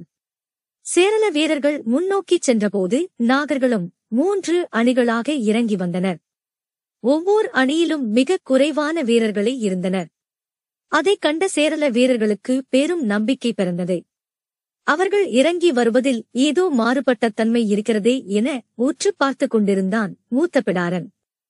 நாகர்களின் இடதுபுற குழு குறுவளைவு கொண்டு இறங்கியது. வலதுபுற குழு பெரும்பளைவு கொண்டு இறங்கியது. நடுவில் வந்த குழு வளைவுகளற்று நெட்டுவாக்கில் படுவேகமாக இறங்கியது. இதற்கான காரணம் என்னவாக இருக்கும் என கடித்துக் கொண்டிருக்கும் போதே சேரலர் படை நாகர்களை நோக்கி அம்புகளை வீசியது. நடுவில் நெட்டுவாக்கில் வந்த நாகர் படையின் முன்வரிசையினர் மண்டியிட்டு அமர்ந்து அம்பை நாணில் ஏற்றினர். வழக்கமான நேரத்தை விட அவர்கள் நான் ஏற்ற மும்மடங்கு நேரமானது. போர் பயிற்சி அற்றவர்கள் என்பது இதிலிருந்தே தெரிகிறது என்றான் பதுமன். நாகர்கள் தொடுத்த நாணில் இருந்து அம்புகள் பறந்து வரும்போதுதான் அம்போடு சேர்த்து மற்றொன்று நெளிந்து கொண்டு வருவது தெரிந்தது. கண நேரத்துக்குள் சேரலர் படை கதிகலங்கியது. அம்போடு வந்து இறங்கிய சாரைகள் நான்கு புறங்களிலும் விழுந்து நகர படைவீரர்கள் திசையெங்கும் தெரித்து ஓடினர். நாகர்களின் இந்த தாக்குதலை எதிர்பார்த்திருந்தான் மூத்த பிடாரன். முதலிலே சொன்னால் படைவீரன் ஒருவன் கூட களத்தில் நிற்க மாட்டான். அதனால்தான் சொல்லவில்லை என்று பதுமனிடம் கூறினான். நடுவில் நெட்டுவாக்கில் இறங்கியது சாரை பாம்பு உத்தி. இடதுபுறம் குறுவளைவு கொண்டு இறங்கியது எரிவிரியன் உத்தி. வலதுபுறம் பெருவளைவு கொண்டு இறங்கியது நல்ல பாம்பு உத்தி. பாம்புகளின் தடத்துக்கு ஏற்ப உத்தி வகுத்துள்ளனர். அவர்கள் இப்போது சாரை பாம்பை மட்டுமே பயன்படுத்தி அம்பு எய்துள்ளனர் என்றான் பிடாரன். பதுமனுக்கு உடல் நடுக்கம் கொள்ளத் தொடங்கியது. இதை தடுக்க வழி என்ன? கேட்டுக் கொண்டிருக்கும் போதே தனது கூட்டு வண்டியின் மேல்கூடாரத்தை திறந்துவிட்டான் மூத்த பிடாரன். கரும்பருந்துகளும் பாம்பு பருந்துகளும் படபடத்து வெளியேறின. காற்றில் ஏறிய பருந்துகளின் ஓசை எங்கும் எதிரொலித்தது. பருந்துகளின் விரல்கள் களத்தில் நெளியும் சாரைகளை கவ்வி மேலேறின. அந்த காடு முழுவதும் பருந்துகள் வட்டமடிக்கத் தொடங்கின. பருந்தின் கண்கள் பாம்பை காணும் முன் அதை பாம்பு கண்டுணர்ந்துவிடும். இனி எந்த பாம்பும் வெளியே நிலை கொள்ளாது. அனைத்தும் தன் இருப்பிடத்தை நோக்கி ஓடிவிடும். அவர்களால் அதை கையில் எடுத்து அம்பில் பொருத்தி அனுப்ப முடியாது என்றான் பிடாரன். பதுமனுக்கு மேலெல்லாம் வியர்த்திருந்தது. பிடாரனின் இந்த உத்தியை எதிர்பார்த்து இருந்தவனைப் போல நாகர்குல தளபதி குறிஞ்சிரிப்பு ஒன்றை உகுத்தான். முகட்டின் பின்புறம் நிறுத்தப்பட்டிருக்கும் அடுத்த படைப்பிரிவை முன்னகர்ந்து வரச் சொல் என்று கத்தினான் மூத்த பிடாரன். பதுமன் அதற்கான உத்தரவை பிறப்பித்துக் கொண்டிருக்கும் போதே நான்காவது கூட்டுவண்டியின் கதவை திறந்தான் மூத்த பிடாரன். மரப்பெட்டிகள் நிறைந்திருந்தன. வீரர்களிடம் பெட்டியை எடுத்துக் கொண்டு போய் எதிர்திசையில் பகுதிக்கு ஒன்றாக திறந்துவிடச் சொல் என்றான் மூத்த பிடாரன். பதுமன் உடனடியாக அதற்கான உத்தரவை இட்டான். வீரர்கள் பெட்டியை எடுத்துக் கொண்டு ஓடினர். பெட்டிகள் முழுக்க எண்ணற்ற பாம்பு கீரிகளும் கருங்கீரிகளும் இருக்கின்றன. அவை முக்கியம் அல்ல 8 பழந்தின்னி கீரிகள் இருக்கின்றன. அவற்றின் வாடை காற்றில் மிதந்தாலே போதும் இந்த திசைவிட்டே பாம்புகள் வெளியேறிவிடும் என்றான் மூத்த பிடாரன். சேரலர் படை மறுமுறை அணிவகுத்தது. இப்போது பின்வரிசையில் கம்பீரமாக நிலை கொண்டது யானைப்படை. அதற்கு முன்னால் விற்படையும் காலாட்படையும் அணிவகுத்தன. முதலில் இருந்ததைப் போல இருமடங்கு வீரர்கள். உத்தரவு கிடைத்ததும் முன்னேறினர். நாகர்குலத் தளபதி கை அசைத்ததும் நாகர்களின் அம்புகள் நாணில் இருந்து விடுபட்டு காற்றில் பாய்ந்தன. இப்போது அம்போடு நெளிந்து வளையும் பாம்புகள் எவையும் தென்படவில்லை. சேரல வீரர்கள் உற்சாகத்துடன் முன்னேறினர். பதுமன் மூத்த பிடாரனை தழுவி பாராட்டினான். இனி வெற்றி உறுதி என்று சொல்லி மகிழ்ந்தான் பதுமன். சிறிது நேரத்தில் முன்கள வீரர்களிடம் கூச்சலும் குழப்பமும் ஏற்பட்டன. என்னவென்று அறியும் முன்பே வீரர்கள் பின்னோக்கி ஓட ஆரம்பித்தனர். சரிகில் தீப்பற்றுவதைப் போலத்தான் போர்க்களத்தில் ஓட ஆரம்பிப்பது. ஒருவன் ஓட ஆரம்பித்தால் அந்த அச்சம் கண நேரத்துக்குள் ஒட்டுமொத்த படையிலும் பரவும். யானைப்படை தளபதி சட்டென அனுமானித்து களத்தை விட்டு வெளியேற உத்தரவிட்டான். மூத்த பிடாரனுக்கு நடப்பது எதுவும் புரியவில்லை. நாகர்கள் அம்பு எதியபடி முன்னோக்கி வந்து கொண்டிருந்தனர். சேரலர் படை களம் விட்டு ஓடிக்கொண்டிருந்தது. பிடாரன் நடப்பதை அறியாமல் திகைத்து நின்றான். வீரர்கள் உயிர் பிழைக்க வெறிகொண்டு ஓடினர். என்ன என்பது விளங்கவில்லை.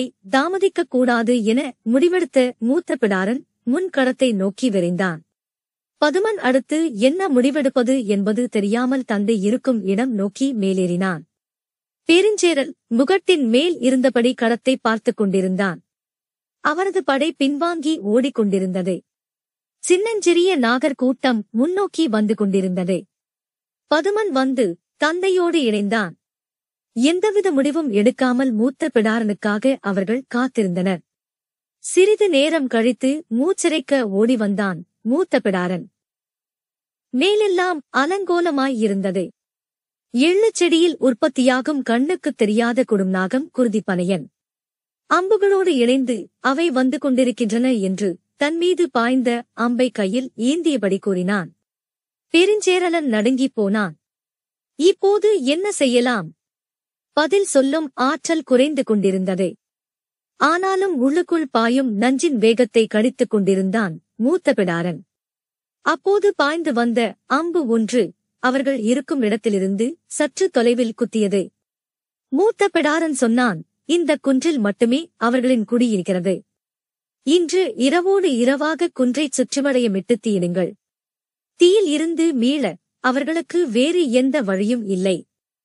நாகர் இனம் முழு முற்றாக அழியும். பெருஞ்சேரல் சற்றே தயங்கிச் சிந்தித்தான். மூத்த பிடாரன் சொன்னான், ஒருமுறை தாக்கிவிட்டு பாதியில் விட்டால் அவர்கள் உங்களை அழிக்காமல் விடமாட்டார்கள். எனவே முழுமையும் அழித்து விடுங்கள். பெருஞ்சேரலின் உடலெங்கும் அச்சம் பரவியிருந்தது. அவரது தயக்கத்தை கடித்தபடி பிடாரன் வாய்க்குளறிச் சொன்னான், இவர்களை அழித்தால் மட்டுமே உங்கள் இரண்டாவது மகனின் ஆட்சிக்காலம் நிலைத்திருக்கும். முதல் மகன் பதுமன் இருக்கும்போது இவன் இரண்டாவது மகனை பற்றிச் சொல்கிறான் என்ற அதிர்ச்சியோடு பெருஞ்சேரல் திரும்பி பதுமனை பார்த்தான். பெருஞ்சேரலின் கதறல் காதில் சன்னமாக விழுந்தது. கேட்டபடியே மண்ணில் சரிந்த மூத்த பிடாரனின் வாய் முணுமுணுத்தது. ஒரு முழம் அளவில் கிளைகளில் தொங்கியபடி வாய் பிளந்து இருக்கும் மனிதனை கண்டால் தாவி கடிக்கும் உச்ச நஞ்சு கொண்ட பச்சிலை வெறியன் சிறிது நேரத்துக்கு முன் பாய்ந்து வந்த அம்பிலிருந்து விலகி தாவி பதுமனின் தொண்டையை கவ்வியது. வாயில் நுரை தள்ளியபடி இருந்தது. ஆனாலும் மூத்த பிடாரனின் உடலில் இருந்த நச்சுமுறி மருந்துகள் அவனை விரைவில் சாகவிடவில்லை. அன்று இரவு எருக்குமலையைச் சுற்றி தீ மூட்டப்பட்டது. மூத்த பிடாரனின் கண் முன் எருக்குமலை முழுமுற்றாக எரிந்தது. அதன் மஞ்சள் வெளிச்சத்தில் நாகர்கள் துடிதுடித்துச் செத்தனர். நாகர்களின் அழிவோடு பிடாரனின் வாழ்வும் முடிந்தது. கதை கேட்டுக்கொண்டிருந்த கபிலருக்கு உயிர் உறைந்து விடுவது போல் இருந்தது. ஆனால் கதையை விட அவரை உலுக்கியது கண்ணுக்கு முன்னால் காணும் காட்சி. நெருப்பு அடைந்த பிறகு கங்குகளின் மீதுதான் இறங்குவார்கள் என்றுதான் அவர் நினைத்துக் கொண்டிருந்தார். ஆனால் புதிதாக இரண்டு காதல் இணையர்கள் கைப்புணர்ந்து ஆடியபடி நெருப்பை நோக்கி நகர்ந்தனர். நெருப்பின் அனலில் நின்றாடப் போகிறார்கள் என கபிலர் நினைத்துக் கொண்டிருந்த போதே அவர்கள் எரியும் நெருப்புக்குள் நுழைந்தனர். கபிலருக்கு குருதியோட்டமே நின்றுவிடுவது போல் இருந்தது. மனிதர்கள் உயிரோடு நெருப்புக்குள் இறங்குவதை கண்களால் காண முடியவில்லை. நெருப்புக்குள் இறங்கியவர்கள் சுழன்று கைகளை வீசியபோது உள்ளிருந்து தீப்பொறிகள் 4 புறங்களிலும் தெரித்தன. அவர்கள் ஆடுகின்றனரா, எரிகின்றனரா புரியாத நிலையில் கண்ணிமை செருக மயங்கிச் சரிந்தார் கபிலர். இத்துடன் சு. வெங்கடேசன் அவர்களின் வீரயுக நாயகன் வேள்பாரி அத்தியாயம் 19 இனிதே நிறைவடைந்தது. ஆதரவு அளித்த அனைவருக்கும் நன்றி. இதன் அடுத்த அத்தியாயத்தை கேட்க மிஸ்டர் அண்ட் மிஸ்ஸஸ் தமிழன் சேனலுக்கு சப்ஸ்கிரைப் பண்ணுங்க. நன்றி, வணக்கம். Welcome to mister and Mrs தமிழன். சு. வெங்கடேசன் அவர்களின் வீரயுக நாயகன் வேள்பாரி அத்தியாயம் 20. அது ஆதி பழங்காலம். எந்த ஆண்டிலும் இல்லாதவாறு கோடை வெயில் உக்கிரம் கொண்டிருந்தது. எங்கும் இலை தழைகள் காய்ந்து சருகாக கிடந்தன. நிலத்தின் வெக்கி இலிமலைக்குள் கூட நாகங்களை இருக்க விடவில்லை. மனிதர்களின் பாடு அதனினும் மோசமாக இருந்தது. ஒரு குடும்பங்களில் எருக்குமலையின் தென்திசையில் காட்டுத் தீ பற்றியது. பற்றிய வேகத்தில் மலையின் அடிவாரம் முழுவதும் நெருப்பு பரவியது. மலையின் மேல்புறத்தில் குடியிருக்கும் நாகர்கள் பரவிவரும் நெருப்பை பகல் முழுவதும் அறியவில்லை. சூரிய வெப்பம் தாங்க முடியாத அளவுக்கு இருந்ததால் அவர்கள் பகலில் குடிலை விட்டு வெளியே வராமல் இருந்துள்ளனர். அனல் அலையலையாக மேலேறி வர அது வழக்கமான ஒன்றுதான் என்று நினைத்தனர். சூரியன் இறங்கிய பிறகே அவர்கள் வெளியேறி வந்தனர். கரும்புகை விண்ணை நோக்கி எழுந்த வண்ணம் இருந்தது. எருக்குமலையின் நாலாபுறங்களில் இருந்தும் சருகுகள் பற்றி எரிய தீயின் நாவுகள் சுழன்று மேல் நோக்கி பாய்ந்து வந்தன. மலையின் எந்த திசை வழியாகவும் வெளியேற முடியாத நிலை உருவாகிவிட்டது. இருக்கும் ஒரே வழி மலையின் மேற்கு முகப்பிலே இருக்கும் கரும்பாறை மடிப்புகளும் அவற்றில் ஆங்காங்கே இருக்கும் குகைகளும் தான். நாகர்கள் எல்லோரும் குடிலை விட்டு அகன்று குகைகளில் நுழைந்தனர். உயிர் தப்பிய மகிழ்வு யாரிடமும் இல்லை. மலை முழுவதும் இருந்த நாகங்கள் நெருப்பில் அழிந்திருக்குமே, அவற்றை காப்பாற்ற முடியாமல் நாம் மட்டும் பிழைத்து என்ன ஆகப் போகிறது என்ற மனநிலைதான் எல்லோருக்கும். காட்டுத்தீ 6 நாட்கள் எரிந்தது. காற்று வீச வீச நெருப்பின் வெக்கை நாலாபுறங்களிலும் சீறிக்கொண்டிருந்தது. கரும்பாறைகள் பிளவுண்டன. இரவும் பகலும் நாகர்கள் அழுகையை நிறுத்தவே இல்லை. ஒரு நள்ளிரவில் முதுமகள் ஒருத்தி குகையை விட்டுச் சற்று தள்ளிப்போய் பாறையின் மீது அமர்ந்து நெருப்பு கூலமாக தகதகத்து கிடக்கும் காட்டை பார்த்தபடியிருந்தார். அந்த இடத்தின் சூட்டில் யாரும் ஒரு கண்ணிமை பொழுதும் நிற்க முடியாது. அவள் எப்படி இவ்வளவு நேரம் நிற்கிறாள் என மற்றவர்களுக்கு புரியவில்லை. அவள் கண்களில் உயிர் இல்லை. எங்கும் தகிக்கும் கங்குகளே இருந்தன. நிலை கொண்ட மரங்கள் எவையும் இல்லை. நெருப்பு மரங்களை முறுக்கித் திருகியது. இரவில் எரிந்து சரியும் மரங்களை பார்க்கவே பயங்கரமாக இருந்தது. அங்குமிங்குமாக மரங்கள் வெடிக்கும் ஓசை நின்றபாடில்லை. கருணாகத்தின் சீற்றம் என வெடிப்புற்ற மரங்கள் நெருப்பை கக்கின. முதுமகள் அழும் கண்களைத் துடைத்தபடி பாறையை விட்டு எழுந்தாள். எழும்போது தொலைவில் தகித்துக் கொண்டிருக்கும் நெருப்பின் பரப்பில் ஏதோ ஒரு வேறுபாட்டை உணர்ந்தாள். அது என்னவென்று அவளுக்குப் பிடிபடவில்லை. அந்த இடத்தை கூர்ந்து பார்த்துக் கொண்டிருந்தாள். ஒன்றும் தெரியவில்லை. எங்கும் கங்குகள் கண் விழித்திருந்தன. இந்த கொடும் இரவில் இதை பார்த்து என்ன ஆகப் போகிறது என்ற நினைப்போடு எழுந்தாள். மீண்டும் அந்த இடத்தில் ஏதோ ஓர் அசைவு தெரிந்தது. கண்களை கூர்மையாக்கி உற்று பார்த்தாள். கங்குகளின் உள்ளிருப்பு காற்றின் போக்குக்கு ஏற்ப கூடி குறைவதால் ஏற்படும் அசைவுகள் நம்மை தொந்தரவு செய்கின்றன என்று நினைத்தபடி குகையை நோக்கி நடக்கத் தொடங்கினாள். சிறிது தொலைவு நடந்தவள் மனம் பொறுக்காமல் மீண்டும் திரும்பி வந்து அந்த இடத்தை உற்று பார்த்தாள். கங்குகளின் மீதான அசைவுகள் கொஞ்சம் கொஞ்சமாக புலப்படத் தொடங்கின. அவளின் கண்கள் இமைகளை இறக்காமல் உற்று பார்த்தபடியே இருந்தன. நம்பவே முடியாத பேர்திசையும் ஒன்றை அவள் உணரத் தொடங்கினாள். உடலெங்கும் வியர்த்து அடங்கியது. அது உண்மைதானா என்ற கேள்வியை மனம் மீண்டும் மீண்டும் எழுப்ப அசையாமல் பார்த்தாள். உண்மைதான், என் கண்கொண்டுதான் அதை பார்க்கிறேன் என்பதை அவள் நம்பத் தொடங்கினாள். நெருப்பு எரிவது அடங்கி கங்குகள் மட்டும் கனந்து கொண்டிருந்த ஓர் இடத்தில் சாம்பல் படிந்த கங்குகளின் மீது ஒரு நாகம் ஊர்ந்து போவது போல் இருந்தது. உற்று பார்த்தாள் அவள். கண்ணிமைக்கும் நேரத்தில் கங்குகளை கடந்து நெருப்பு அடைந்த இருள் பகுதிக்குள் நுழைந்தது அந்த நாகம். முதுமகள் குகையை நோக்கி ஓடினாள். கத்தியபடி இந்த உண்மையைச் சொன்னாள். இந்த கொடும் நெருப்பால் 6 நாட்கள் சூழப்பட்ட இந்த நிலையில் எல்லோரும் மனம் சிதைந்தே இருக்கிறோம். முதுமகள் அதிகச் சிதைவுக்கு உள்ளாகிவிட்டாள் என்று மற்றவர்கள் நினைத்தனர். அவளோ இல்லை, நெருப்பின் மீது நாகம் ஊர்ந்து செல்வதை நான் பார்த்தேன் என கத்தி முறையிட்டாள்.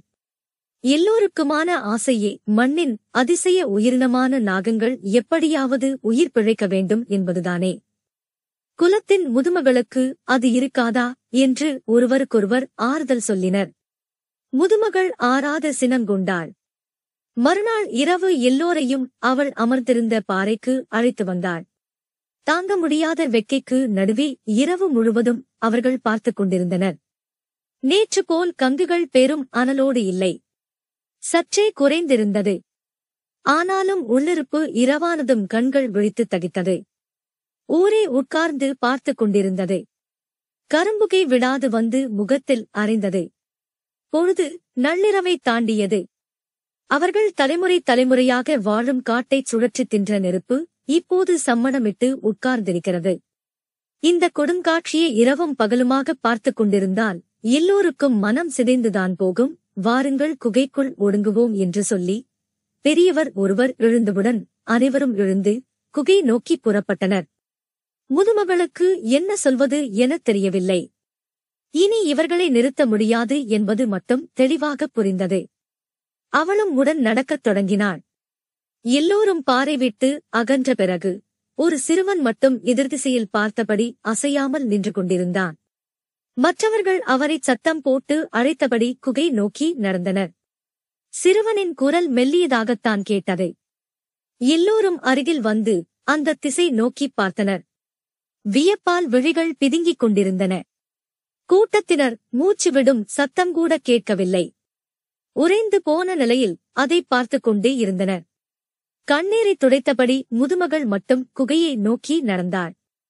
அதன் பிறகு பலகாலம் அந்த ரகசியத்தை கண்டறிய முடியாமல் நாகர்கள் தவித்துப் போயினர். கங்குகளின் மீது பாம்புகளால் எப்படி ஊழ்ந்து போக முடிந்தது? விடை தெரியாமல் இருந்த கேள்விக்கு முதுமகள்தான் ஒருநாள் விடை கண்டாள். அந்த மலையின் தென்திசை பாறை இடுக்குக்குள் ஓர் இடத்தில் தீக்களி உள்ளது. அதில் புரண்டு மேனி எல்லாம் தீக்களி அப்பியபடி நாகங்கள் நெருப்பை கடந்துள்ளன என்று அறிந்தாள்.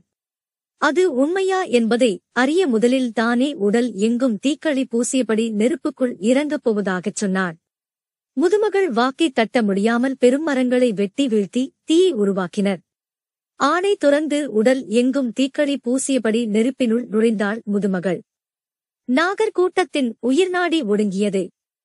அவள் உள்நுழைந்தபோது வீசிய காற்று தழலை கிளர்ந்தெழச் செய்தது. குலத்தின் முதுமகள் நெருப்பில் மறைந்தாள்.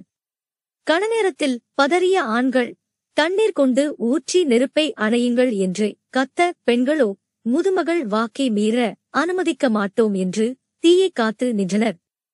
சூர்குடி என படர்ந்திருந்த நெருப்பின் கிளைகளை விலக்கி வெளியே வந்தாள் அவள். உறைந்து நின்றனர் நாகர்கள்.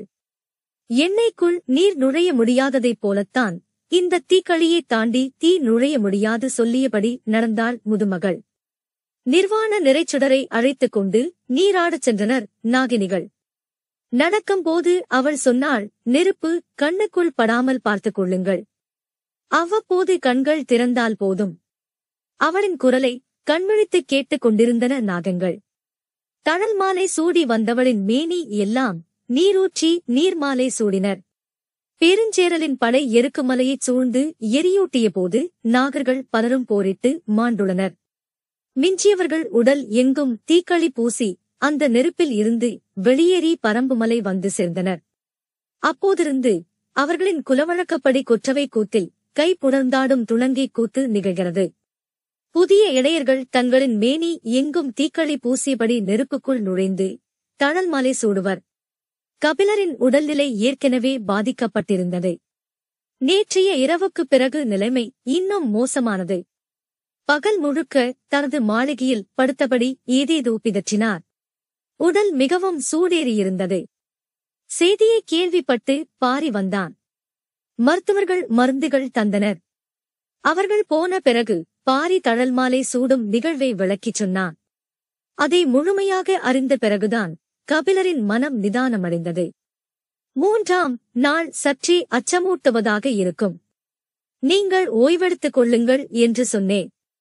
நீங்கள்தான் செவி சாய்க்கவில்லை என்றான் பாரி. எனது உடல் ஈடுகொடுக்க மறுக்கிறது, மனம் உடலை பொருட்படுத்த மறுக்கிறது. அவர் சொன்னதை பற்றி பாரி சிந்தித்துக் கொண்டிருந்தான். கபிலர் தொடர்ந்தார். எத்தனையோ தலைமுறைக்கு முன்னால் அழிந்த குலங்கள் பற்றி நான் கேள்விப்பட்ட கதைகள் இங்கு உயிர்கொள்கின்றன. மனிதர்கள் வரலாற்றுக்குள்ளிருந்து இறங்கி வருகிறார்கள். இந்த மண்ணெங்கும் சிந்தப்பட்ட குருதியும் கண்ணீரும் உலராமல் உனது உள்ளங்கியில் இருக்கின்றன பாரி எனச் சொல்லிக் கொண்டிருக்கும் போதே கபிலரின் குரல் உடைந்தது. பாரிக்கு என்ன சொல்வது எனத் தெரியவில்லை.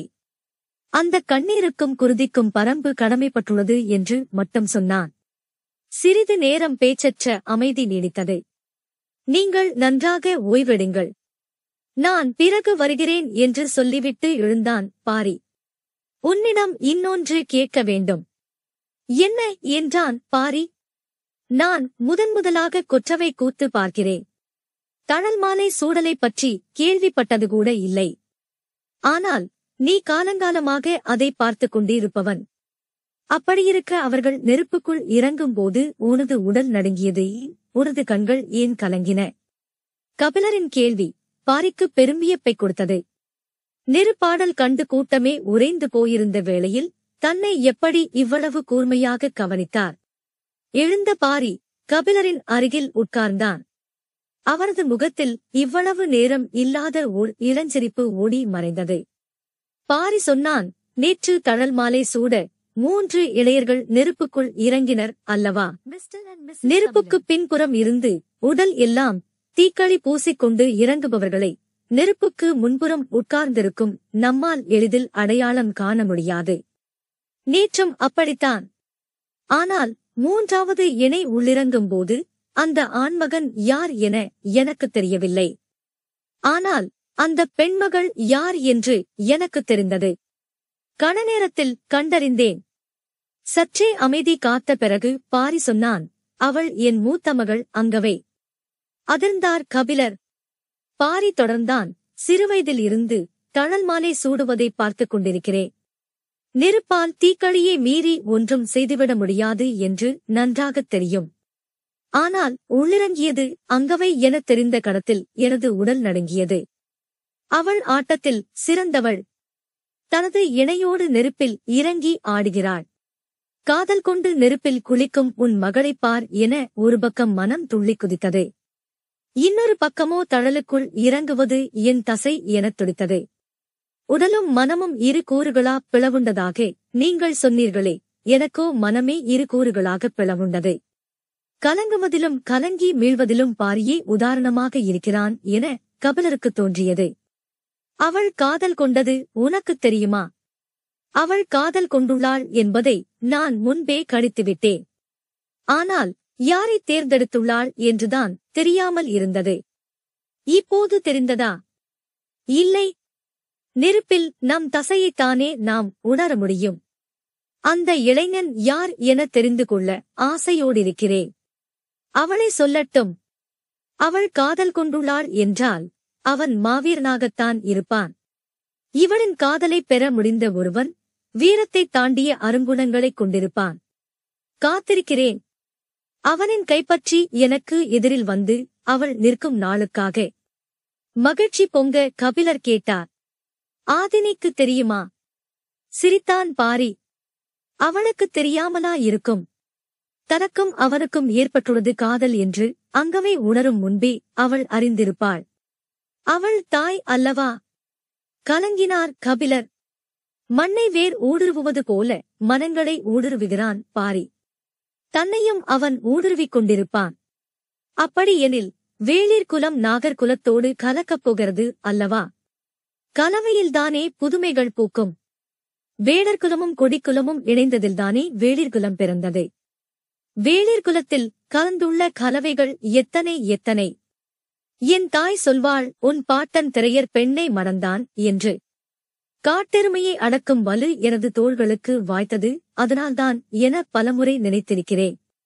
திரையர் போல் திடங்கொண்ட ஒரு குலம் இந்த மண்ணில் வேறு எது? நாளை என் பேர குழந்தையின் கண்களில் நீல வளையம் பூத்து மறையும் அழகை பார்க்க இப்போதே தயாராகிவிட்டேன். சொல்லும்போதே பாரியின் முகம் எல்லாம் பூத்து மலர்ந்தது. கபிலரின் உடற்சூடு குறையவில்லை. மாலை ஆனதும் அதிகமாகத் தொடங்கியது. நீலன் திசைக்காவல் வீரன்.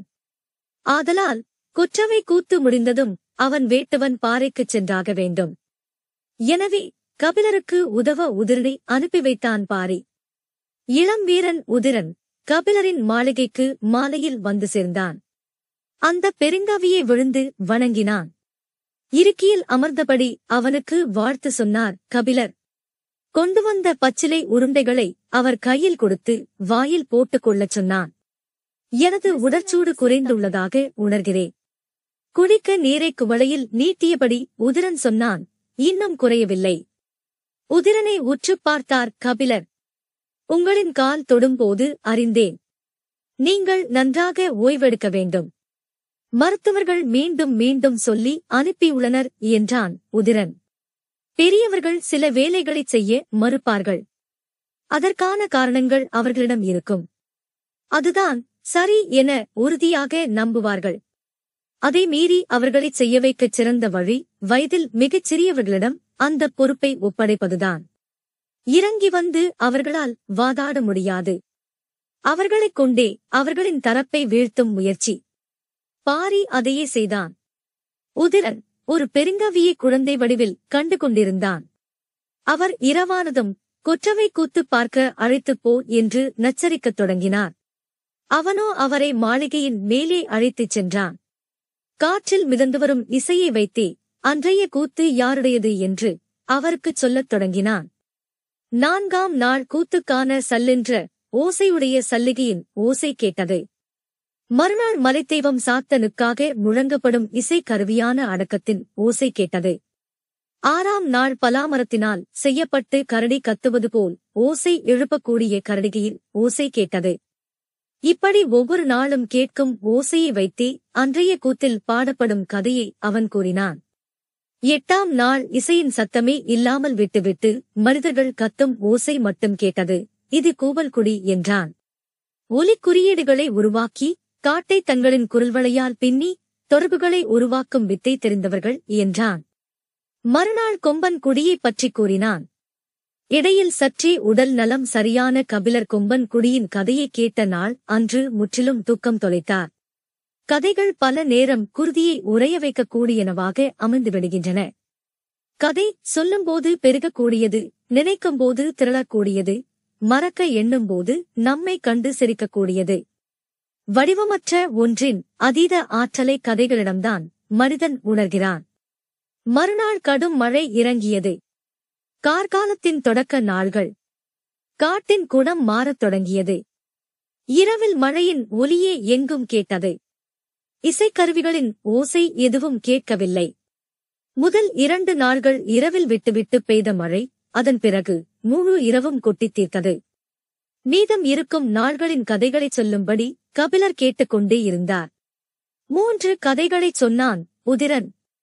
15 கூடையில் பழங்கள் வைக்கப்பட்டு தெய்வவாக்கு விலங்குக்காக காத்திருப்பது கபிலருக்கு நன்கு தெரியும்.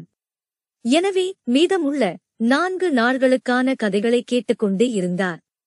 உதிரன் ஏதேதோ காரணம் சொல்லி சமாளித்துப் பார்த்தான். நான் ஒன்றும் சிறுபிள்ளை அல்ல என்று சற்றே கோபித்தார் கபிலர். உதிரன் மனம் கலங்கிச் சொன்னான், என்னை மன்னித்து விடுங்கள். அந்த கதைகளைச் சொல்லும் வலிமை எனக்கு இல்லை. சொல்லும்போதே அவனது உடல் நடுங்கியதை கபிலர் உணர்ந்தார். மறுநாள் கபிலரை பார்க்க வந்த மருத்துவர்களிடம் அவனும் மருந்து வாங்கிக் கொண்டான். இன்று 17ஆம் நாள் எவ்வளவு கடும் மழை பெய்தாலும் அதையும் மீறி இசையின் ஓசை கேட்கும் என்றான். காரணம் என்ன எனக் கேட்டார் கபிலர். இன்றைய நாள் வேளிருக்கு உரியது. வந்துள்ள அத்தனை குடிப்பாணர்களின் இசைக்கருவிகளும் ஒரு சேர முழங்கும். காடு கிடுகிடுக்க காண்போர் நடுநடுங்கு களமிறங்கி ஆடுபவன் வேள்பாரி. கொற்றவைக்கு முன் காட்டெருமையை பலியிட்டு மேலெல்லாம் குருதி பூசி நிலம் நடுங்க ஆடுவான். பரம்பின் எல்லைக்குள் வந்த குலங்களின் கண்ணீர் துடைக்க உயிரையும் தரச்சித்தம் என உறுதிச் சொல்லும் பெருநாள் இது. சொல்லிக் கொண்டிருக்கும் உதிரனின் உடல் மொழியைக் கொண்டே பாரியின் ஆட்டத்தை உணர்ந்தார் கபிலர். போர் தெய்வமான கொற்றவையின் முன் வாளேந்தி ஆடும் அமலையின் ஆட்டத்தை ஆடுவான் வேள்பாரி. இத்துடன் சு. வெங்கடேசன் அவர்களின் வீரயுக நாயகன் வேள்பாரி அத்தியாயம் 20 இனிதே நிறைவடைந்தது. ஆதரவு அளித்த அனைவருக்கும் நன்றி. இதன் அடுத்த அத்தியாயத்தை கேட்க மிஸ்டர் அண்ட் மிஸ்ஸஸ் தமிழன் சேனலுக்கு சப்ஸ்கிரைப் பண்ணுங்க. நன்றி, வணக்கம்.